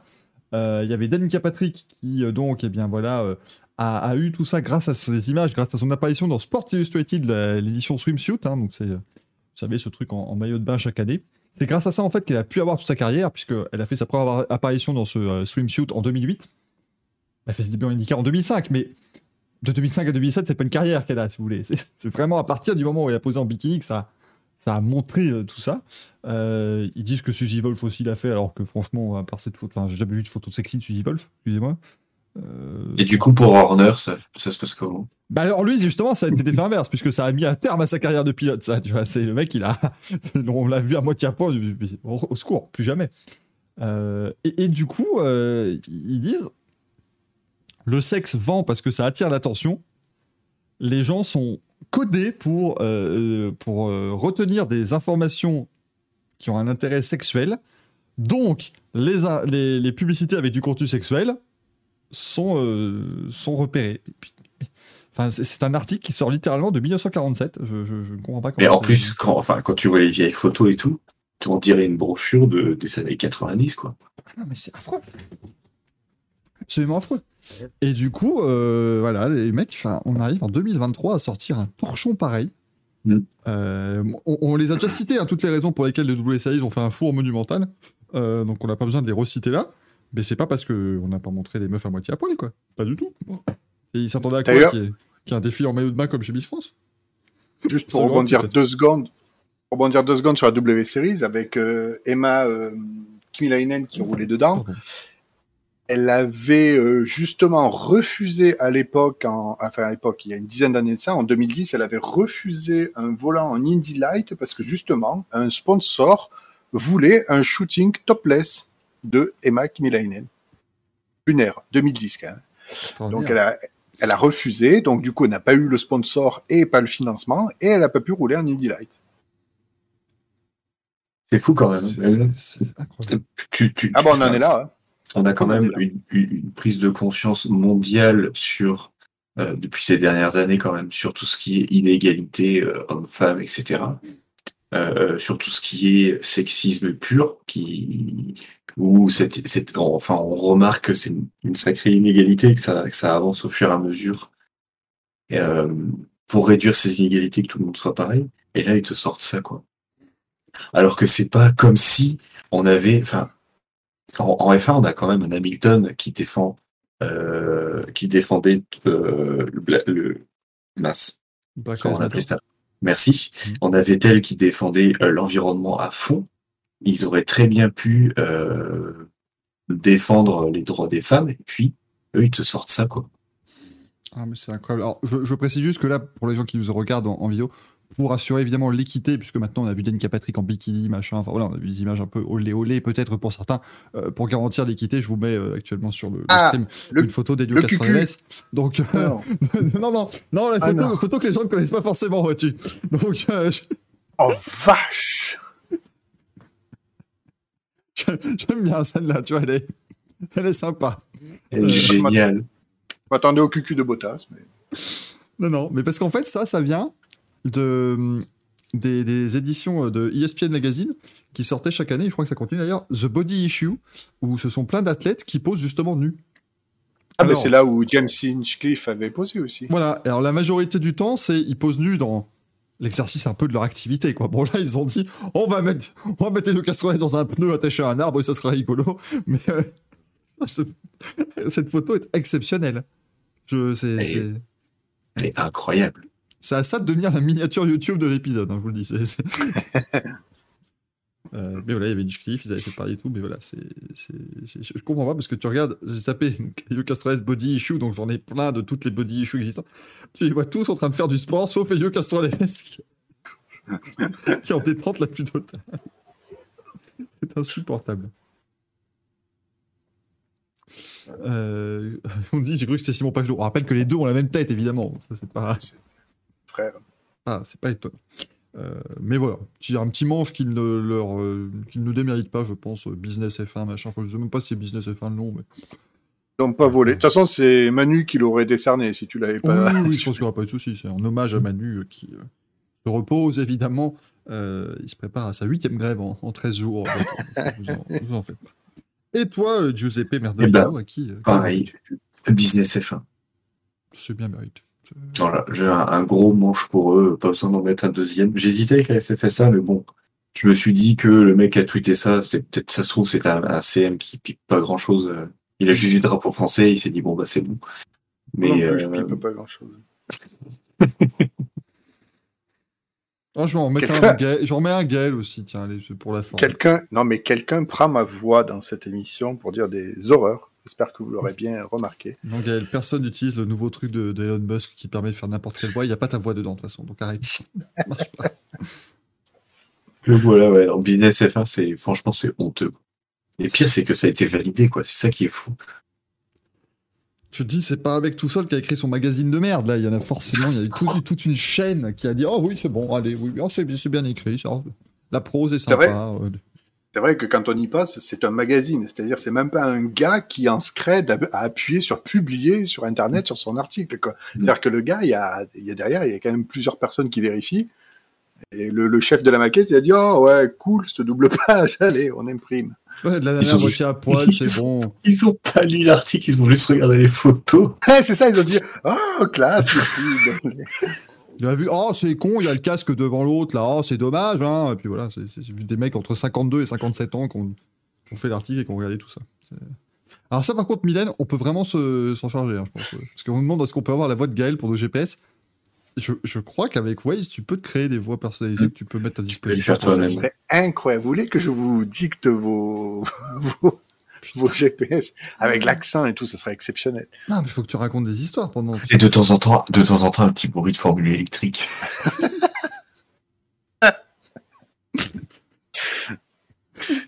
Le feu passe au vert dans 3, 2, 1. Deux, un. Il le fait sur commande, c'est insupportable. C'est un... Ah putain. Et, et on va se retrouver à... Oh, Mylène, tu te rends pas compte de l'idée à la con qu'on vient de faire là On va se retrouver à vraiment faire le, le GPS Racing Café. Oh merde, oh non. Alors, En comment... demain, non, non, non, Greg Rollins, non. Alors, comment créer une voix de GPS personnalisée? Voilà, alors bon, vous en faites pas, ça marchera, ça marchera très bien. Enregistrez vos propres instructions vocales, Headways. Extraordinaire, vous allez voir, ça va être fabuleux. Euh, et euh, nos amis du chat ont également décerné leur merde de nous à Business F1, donc euh, c'était pas loin pour Villebrequin, hein, à votre près, hein, mais ça c'est ça c'est bien. Ouais, donc bravo, jeudi prochain. Le temps que j'aurai de la vidéo. Jeudi prochain, Mais moi, je, me, je me fais même plus chier à les regarder, hein, moi, les vidéos. Moi, je regarde plus du tout ce qu'ils font, j'avoue. Ça, ça me touche plus du tout. Et, et puis là, quand je sais qu'ils vont parler sport auto, j'évite encore plus. au prochain De Vries, tourner à droite.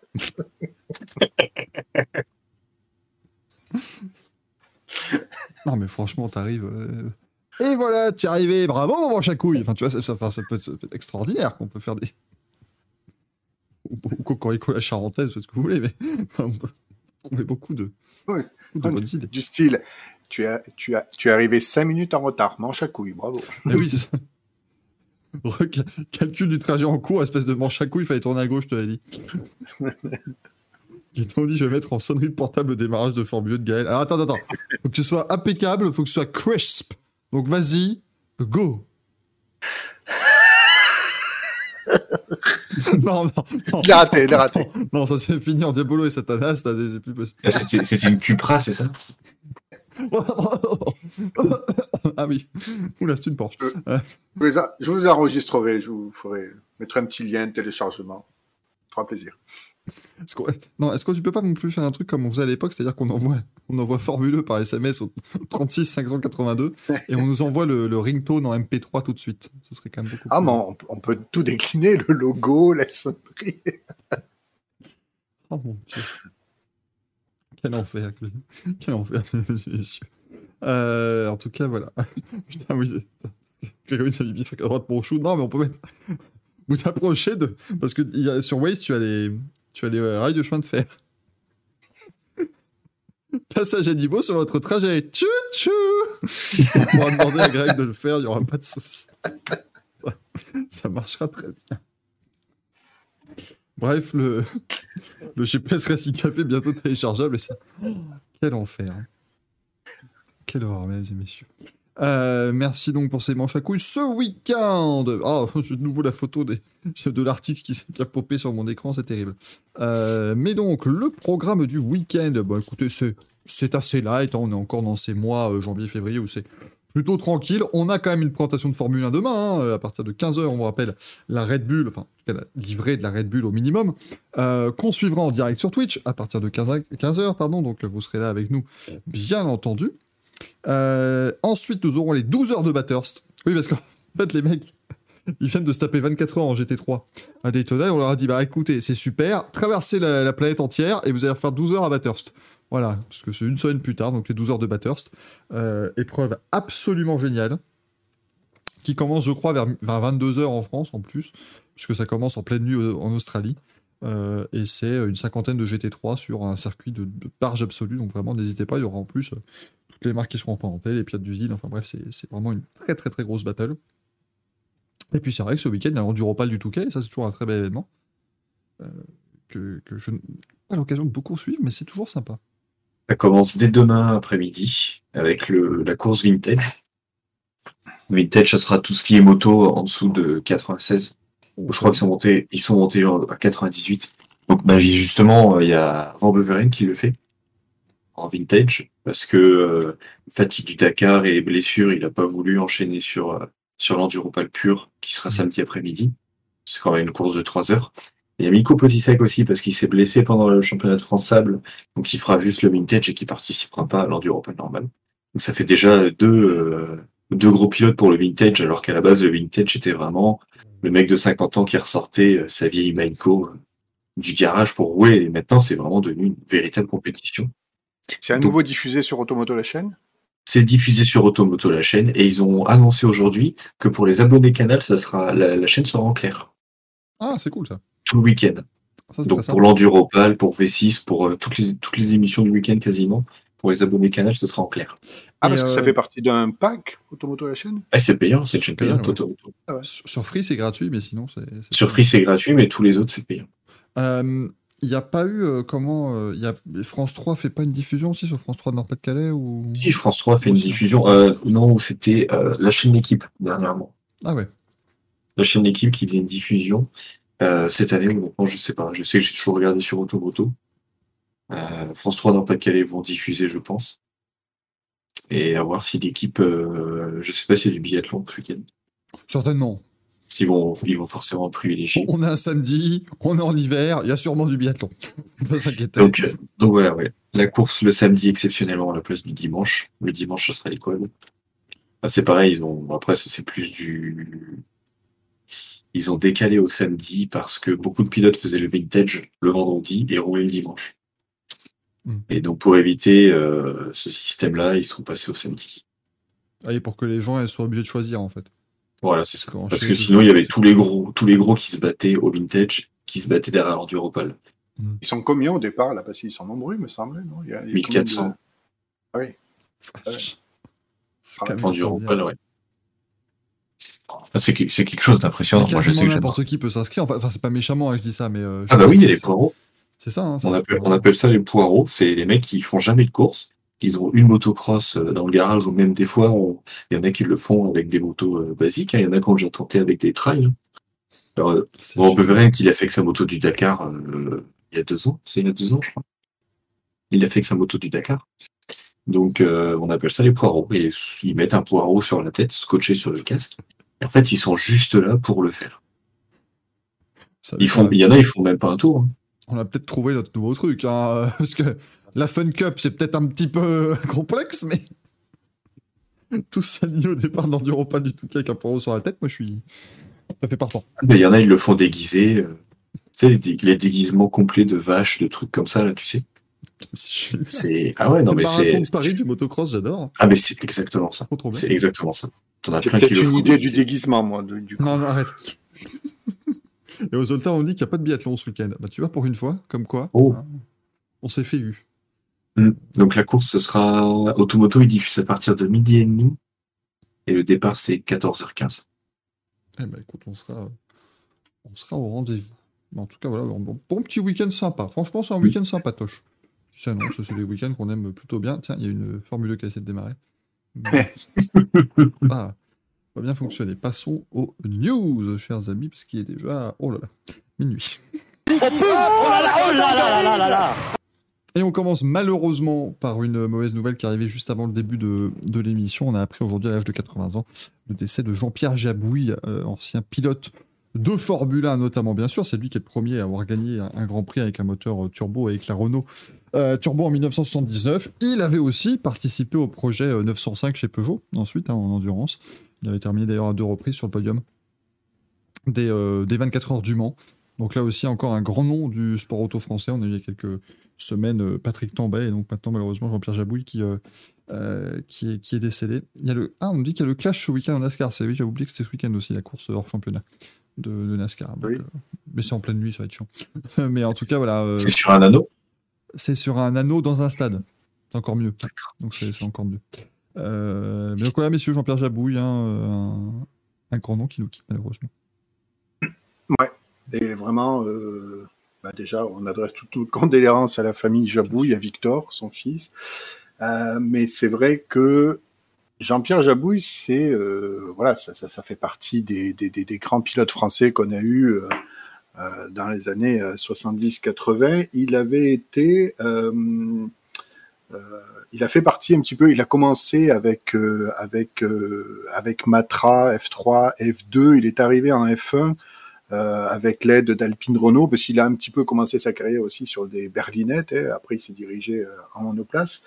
Et c'est vraiment l'un des premiers à avoir, euh, eu, enfin, avoir mis, euh, avoir débuté les essais, pardon, du V6 turbo euh, Renault, qui avait été monté d'abord dans la A442 et après il avait roulé dans le prototype Alpine A500 que Renault reconvertira à sa sauce dans un vrai châssis de F1 parce que la A500, la- l'espèce d'Alpine noire que vous voyez, c'était plutôt une F2 ouais, quand même.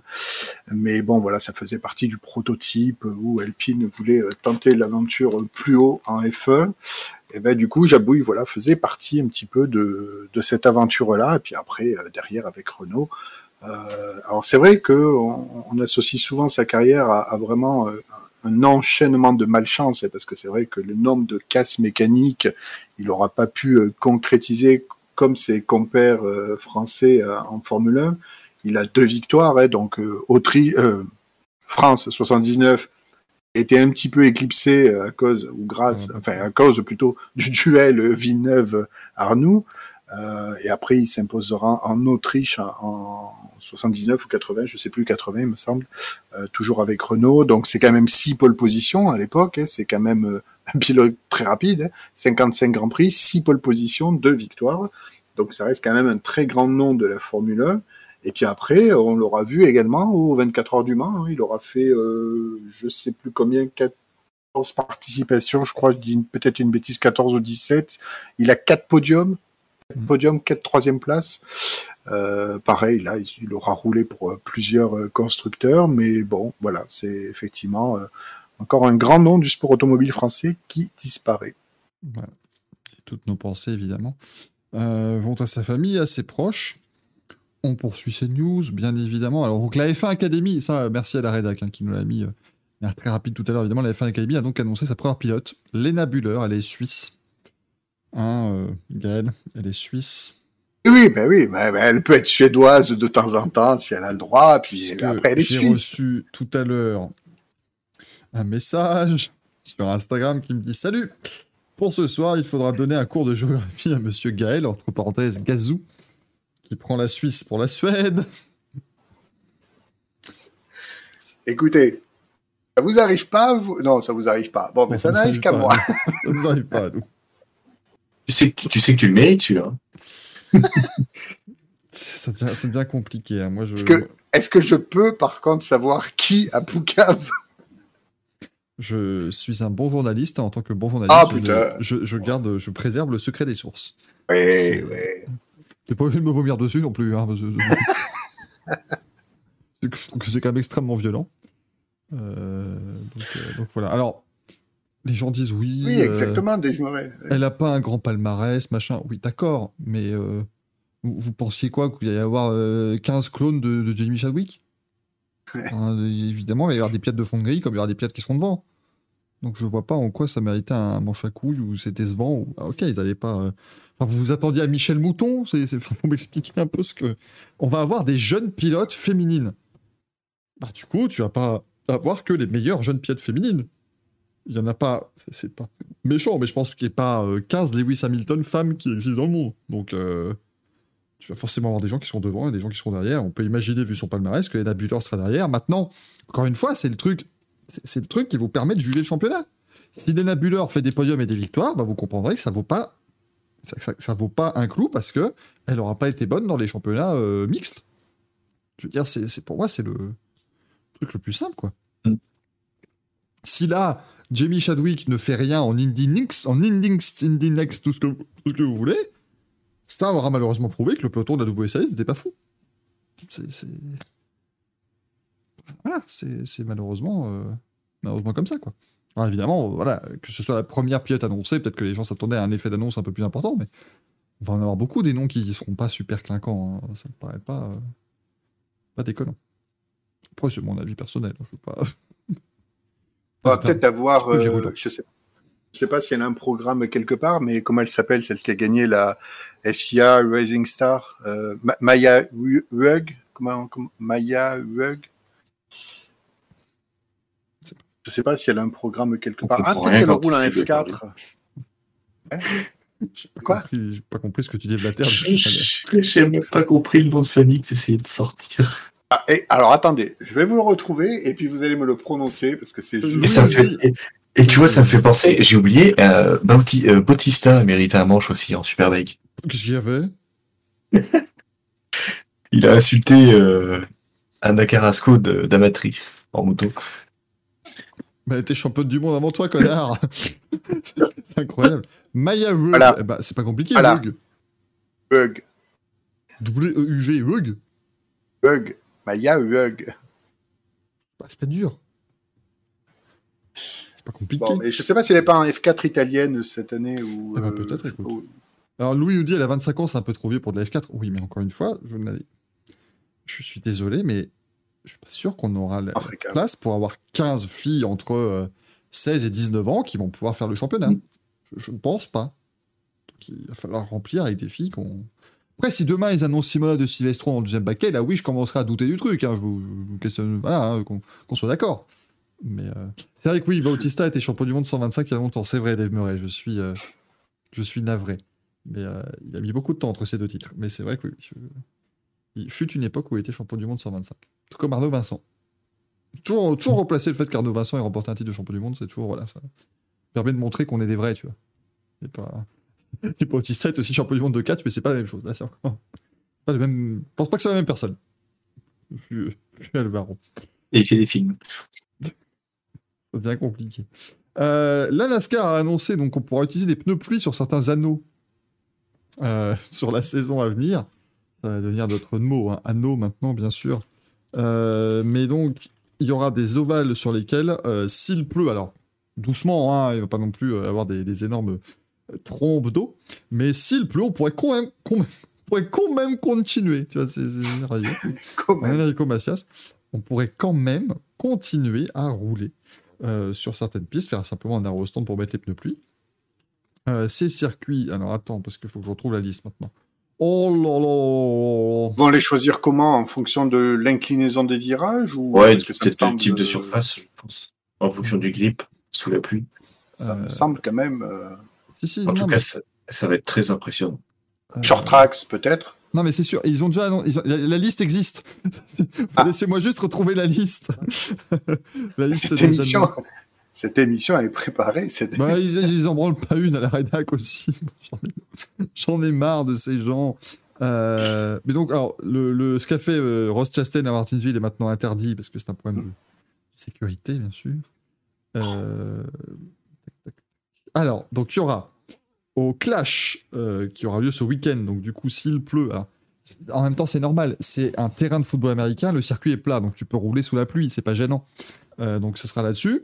Ce sera aussi au Lucas Oil Raceway Park, donc c'est le petit ovale Indianapolis, donc ça c'est pas la NASCAR Cup, mais ce sera à Martinsville, Milwaukee, le New Hampshire, North Wilkesboro, euh, qui accueillera la course All-Star, euh, Phoenix et Richmond.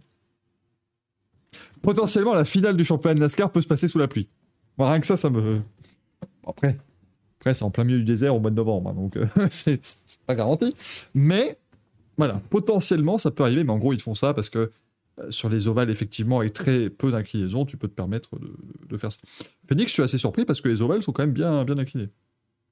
Je crois, il me semble qu'ils ont annoncé aussi que sur les routiers et Chicago, peut-être il n'y aurait plus les stages, c'est ça, dans les courses? Oui, alors non, il y aura, non, il y aura toujours les stages, les stages, les stages, Stage. non, les, les segments. Il y aura toujours, la course sera toujours découpée en segments, mais il y aura plus de drapeau jaune consécutif au segment. Ah oui, d'accord. qu'ils diront fin du segment, mais ça continuera de rouler. Mais ça continuera. D'accord, Ok. ok. Pour que ce soit moins long en fait, parce que c'est trop long les, les, les- comment dire les, les pauses en fait à cause de ces jaunes-là. Et euh, aussi la choose rule, donc c'est-à-dire qu'avant le restart, les pilotes peuvent choisir s'ils vont sur la ligne intérieure ou extérieure, ce qui veut dire que vous pouvez gagner des places. Ce sera aussi en place euh, sur les circuits euh, super speedway, enfin tous les circuits il n'y avait pas. Là, Ça sera au moins Daytona et Talladega, tu auras cette règle-là, ce qui sera vraiment très intéressant, je pense, parce que là du coup tu peux te retrouver au Daytona 500 si tout le monde se met sur extérieure. Enfin, tu vas pouvoir commencer à te mettre avec tes potes quoi. Euh, si tu vois que tu draftes bien avec un autre gars, bah, tu vas pouvoir te placer derrière. Ça, peut être vraiment très intéressant, je pense. Donc, il faudra voir comment euh, tout ça va être géré au Daytona 500 dans deux semaines. Parce que la saison de NASCAR commence dans deux semaines, mesdames et messieurs. Ça, c'est quand même extrêmement sympa. Euh, dans les autres Nevs que nous avions, euh, donc on a aussi la NASCAR, vous vous souvenez, le Garage 56, la NASCAR qui fera les 24 heures du Mans. Ils ont fait des tests à Daytona lors des, après les 24 heures. Euh, et donc les trois pilotes seront Jimmy Johnson, c'est pas une surprise, pilote Henrik Motorsport pendant très nombreuses années, il a gagné ses 7 titres de champion NASCAR là-bas. Mike Rockenfeller, c'est lui qui fait tous les tests, donc c'est pas surprenant non plus, double vainqueur des 24 heures du Mans. Et Johnson Button, qui, euh, Why not? qui a dit en conférence de presse qu'il était venu là pour aller à Disneyland et finalement sur la route il a vu un circuit, il s'est arrêté. Euh, mais donc Jenson Button, champion du monde de Formule 1 en 2009, va donc euh, participer aux 24 heures du Mans volant du NASCAR. Trio est J'adore exceptionnel. J'adore l'idée et j'ai hâte, j'ai hâte de voir ça. J'ai vraiment hâte. Alors, là, Daniel Kiat, on va parler parce que Prema a annoncé ses, ses- ses- comment dire, ses, ses équipages en MP2. J'ai failli leur donner un merdolino, moi. Parce qu'ils ont fait un visuel pour montrer les pilotes. Ah. Les...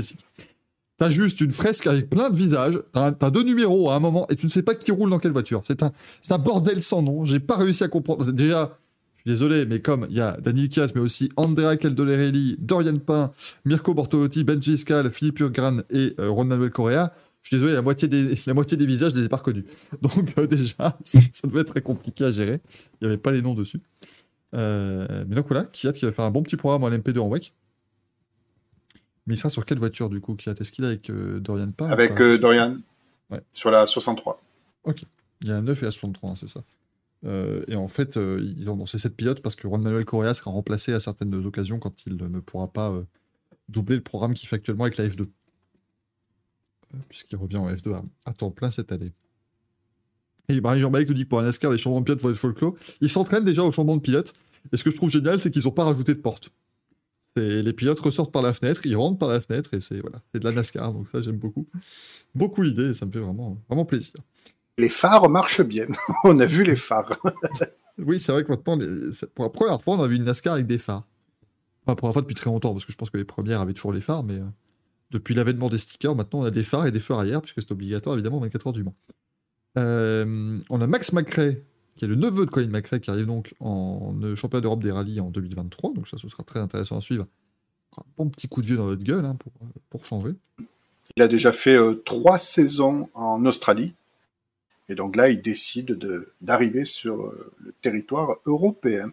Écoute, on lui souhaite le, le meilleur, bien évidemment. On ima- pour on imagine, bien entendu, aller accéder au WRC bien plus tard. Ah bah oui, ce serait évidemment le- l'objectif. Mick Schumacher, qui va donc être aussi pilote de réserve chez McLaren, euh, puisque Mercedes le met à disposition comme d'habitude, mais vous en faites pas, euh, si un pilote McLaren est indisponible, ils prendront quelqu'un d'autre.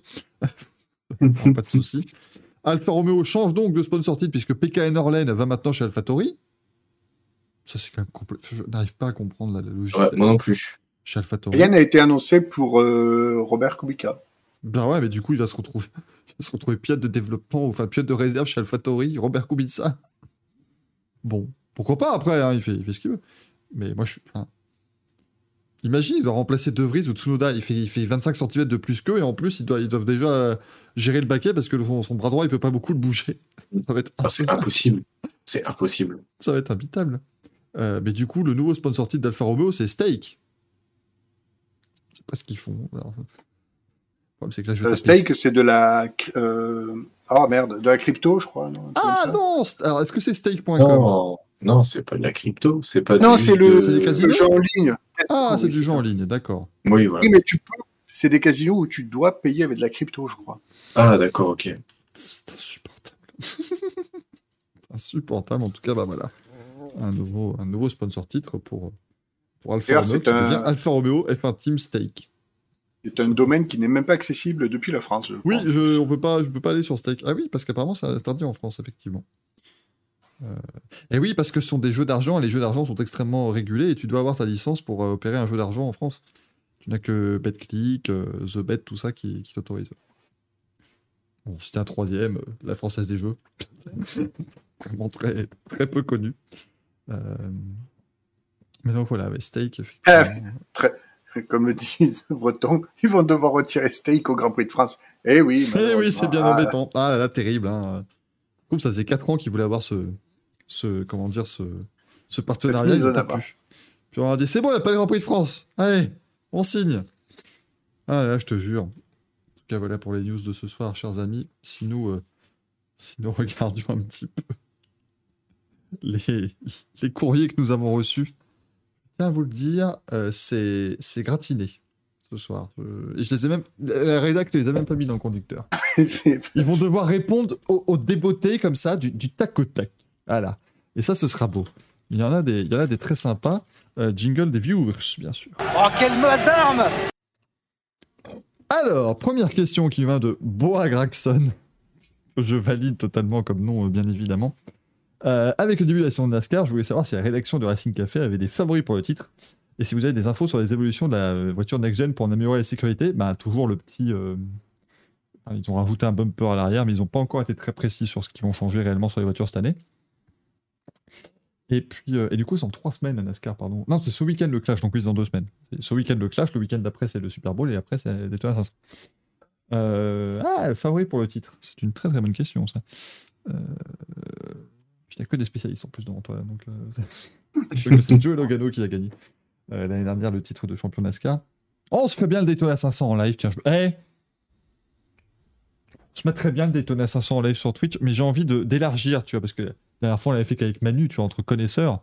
J'ai bien envie de mettre Axel, un peu de si vous avez un dimanche soir de libre, tu vois, un petit, euh, un petit dimanche soir NASCAR à être en mode complètement détente, parce que franchement, on va avoir du mal à rester sérieux pendant entre 3 et 6 heures. Donc, euh, non, moi je pense que ça peut être sympa. C'est une information qui vient d'arriver, c'est la rédac qui vient me dire dans l'oreille et qui vient me souffler cette très bonne idée, bien évidemment. Non, moi je sais. En fait, c'est très compliqué d'avoir des favoris pour le titre parce que c'est c'est quand même, euh, quand même très ouvert à NASCAR.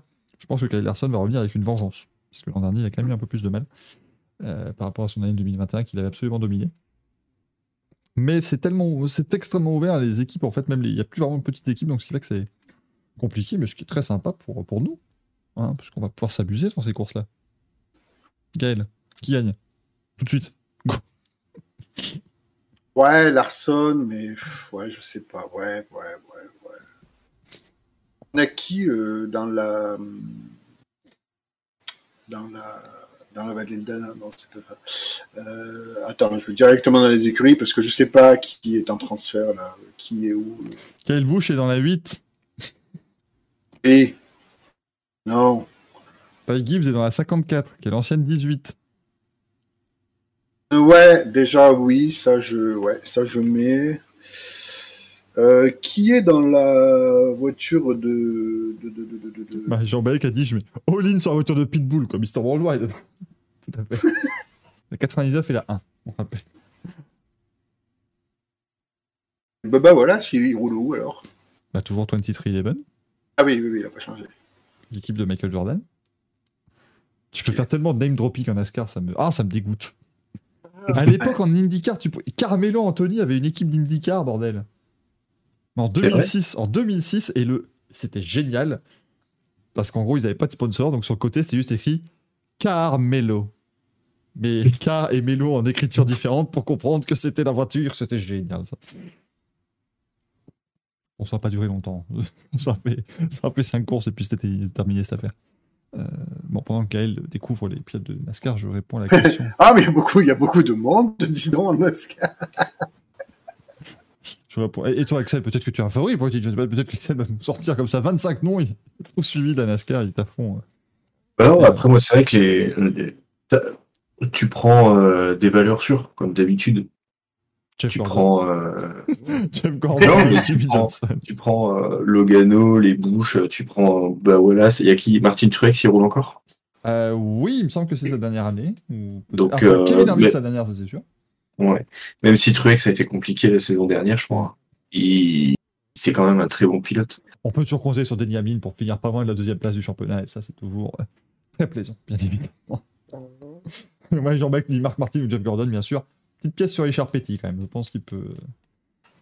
Gris la Bonti pour moi. Qui? Gris la Bonti.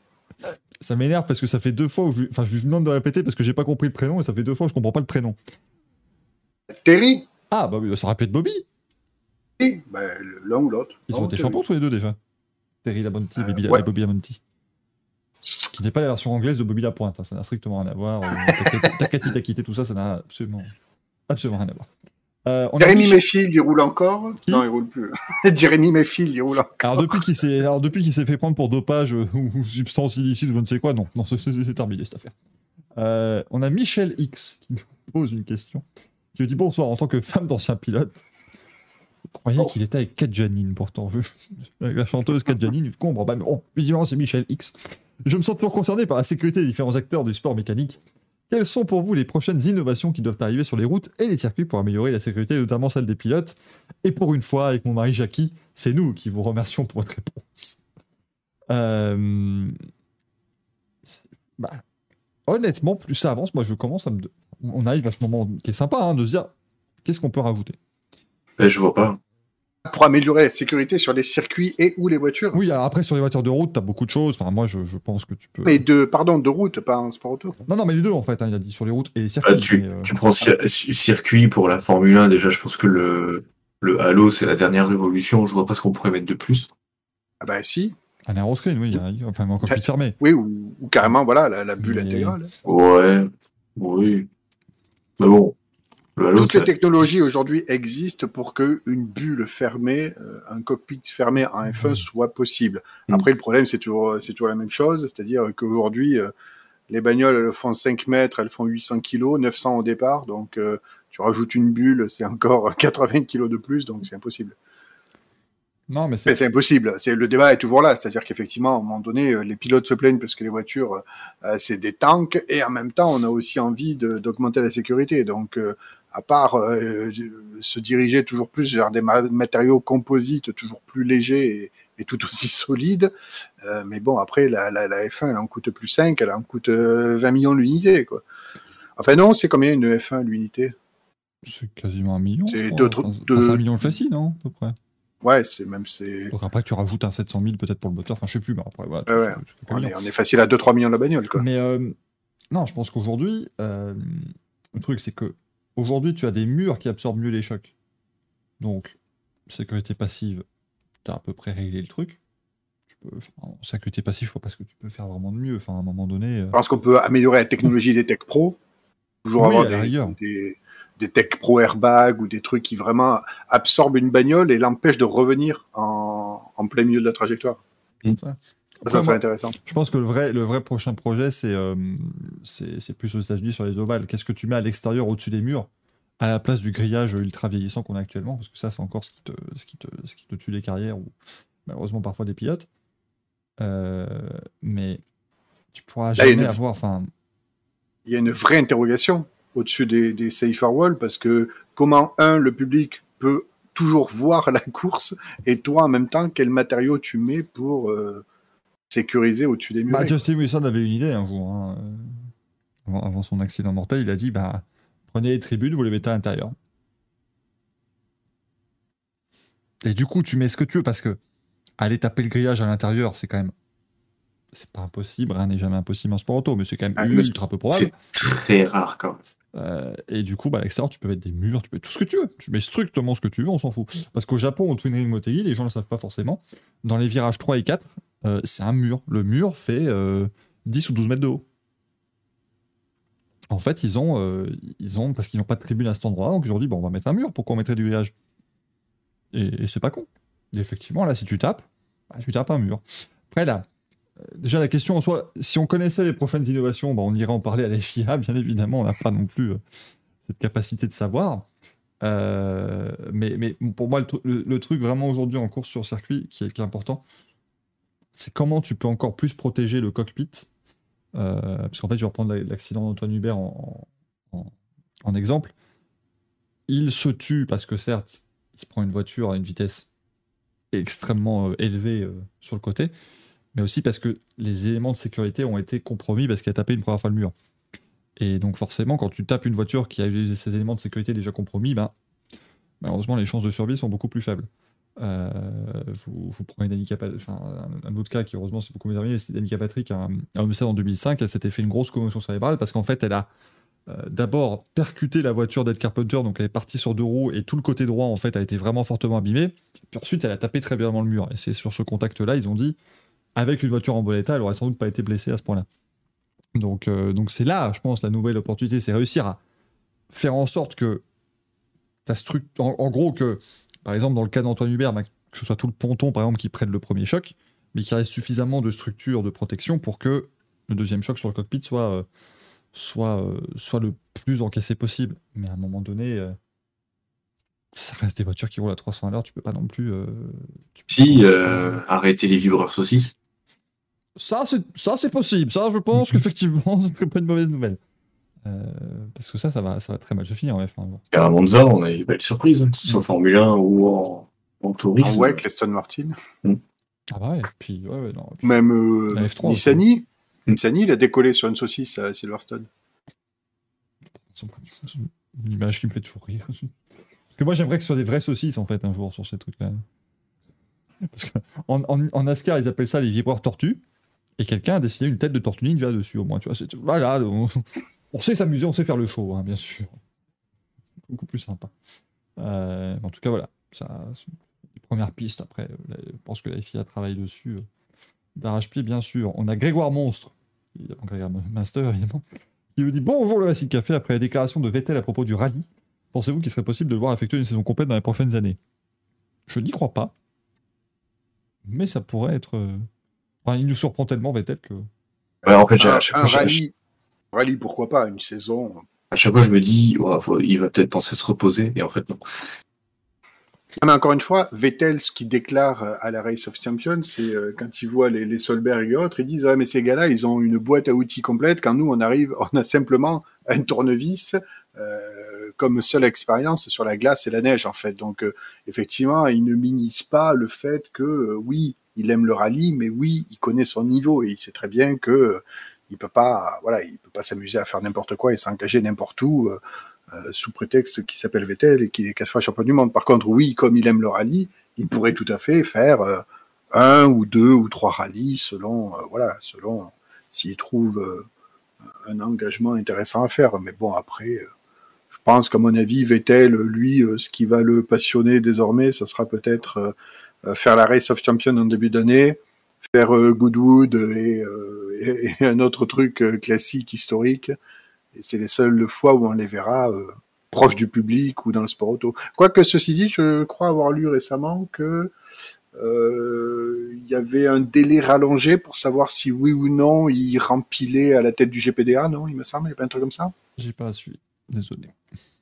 Parce qu'on sait toujours pas si... Enfin, ça m'étonnerait peut-être qu'il rempile au GPDA, et encore que, ça dépend ce que ça implique en termes de- d'obligation, mais bon, pourquoi pas. Euh, à voir. On a J'ai mis le Shadowwick dans le baquet. Alors, On nous demande La F1 Academy commence à dévoiler les noms des femmes qui rouleront de la saison à venir. Aura-t-on enfin un jour une déclaration officielle des promoteurs de la WSAI sur la fin de l'aventure? Non, car officiellement, ça n'est pas la fin de l'aventure. Ils n'ont jamais dit qu'ils arrêtent W- WSAI.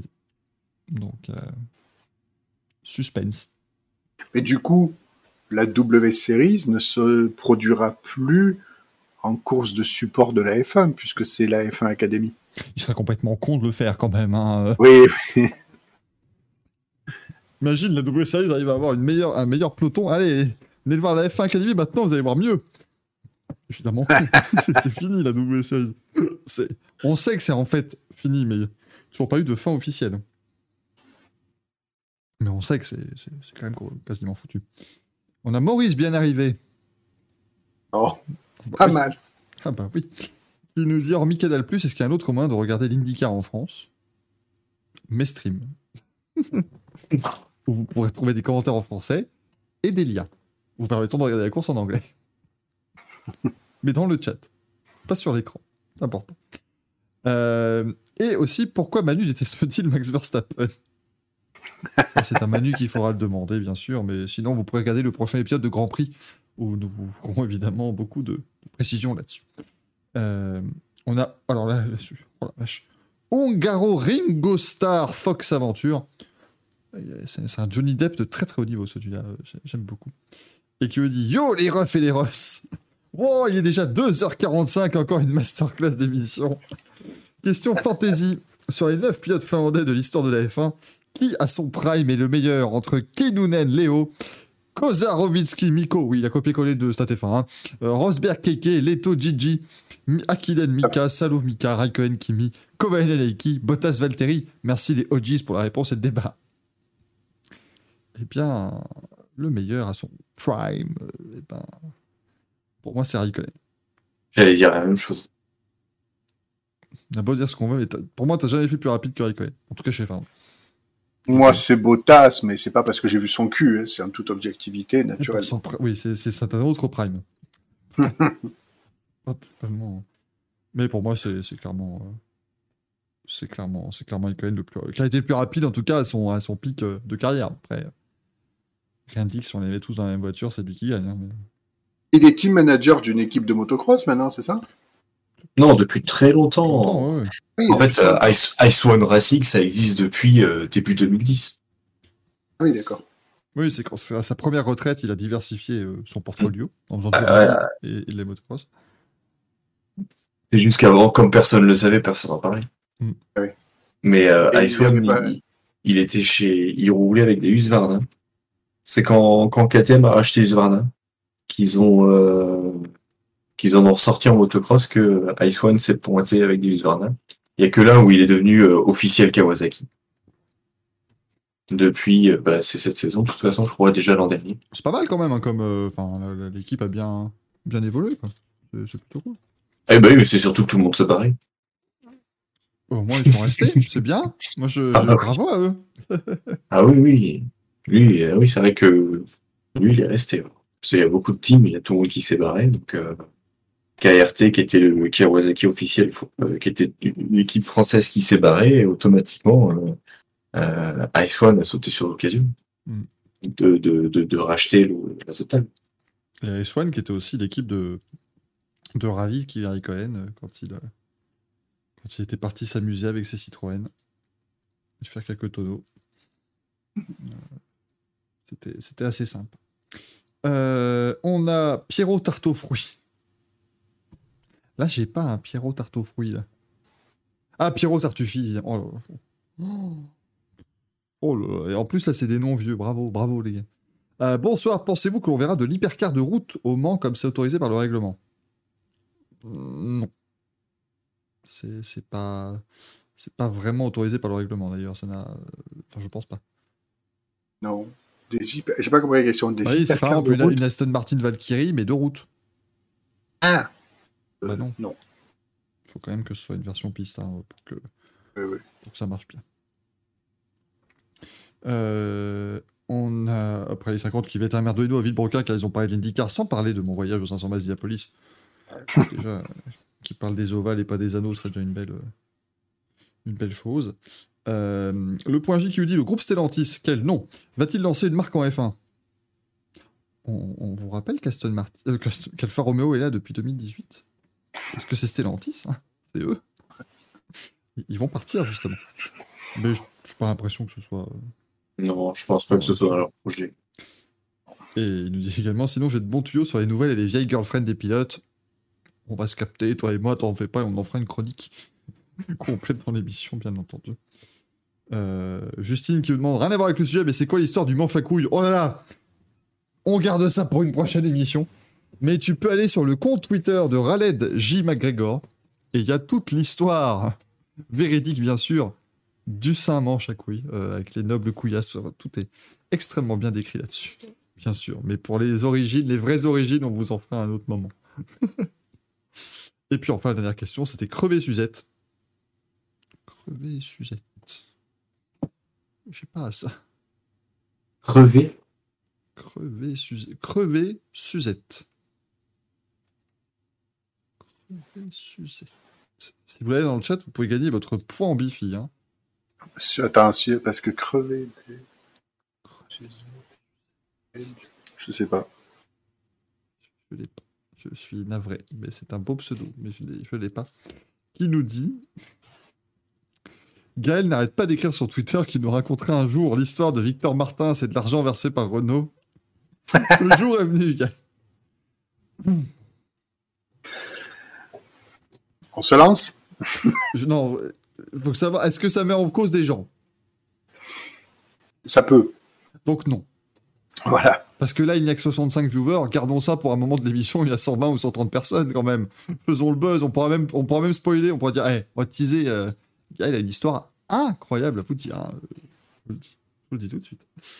Donc, on, on garde ça sous le coude. hein. C'est une histoire. euh, une histoire. Une belle histoire. C'est un bon roman? Oui.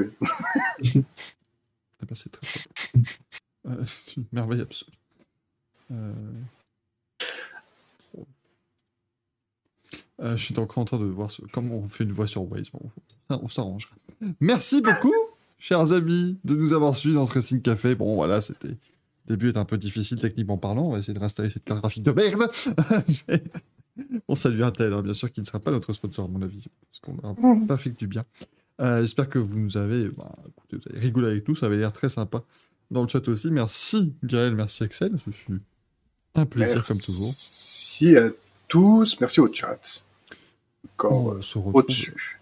on se retrouve la semaine prochaine, bien sûr, jeudi, euh, pour le Racing Café. On se retrouve demain à 15h donc pour découvrir ensemble la nouvelle Red Bull, en tout cas la livrée de la Red Bull RB19 en direct de New York. Concrete Jungle where dreams are made of, bien sûr, comme, euh, comme chantait Régine.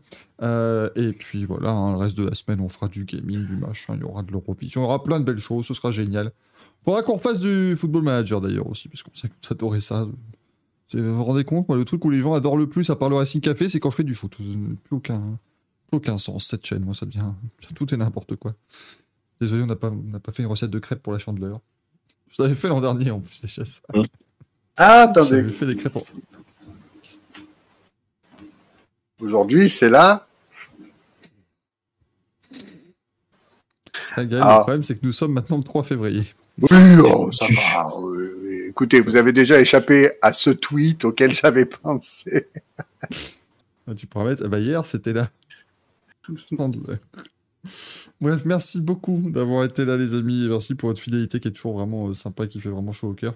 On va tâcher de continuer à vous faire des émissions qui vous font euh, marrer, mais qui parfois vous apprennent des trucs aussi. C'est un petit peu la visée de cette émission. Donc, on vous dit à très bientôt, à la prochaine. Ciao, ciao, des bisous. Bye bye.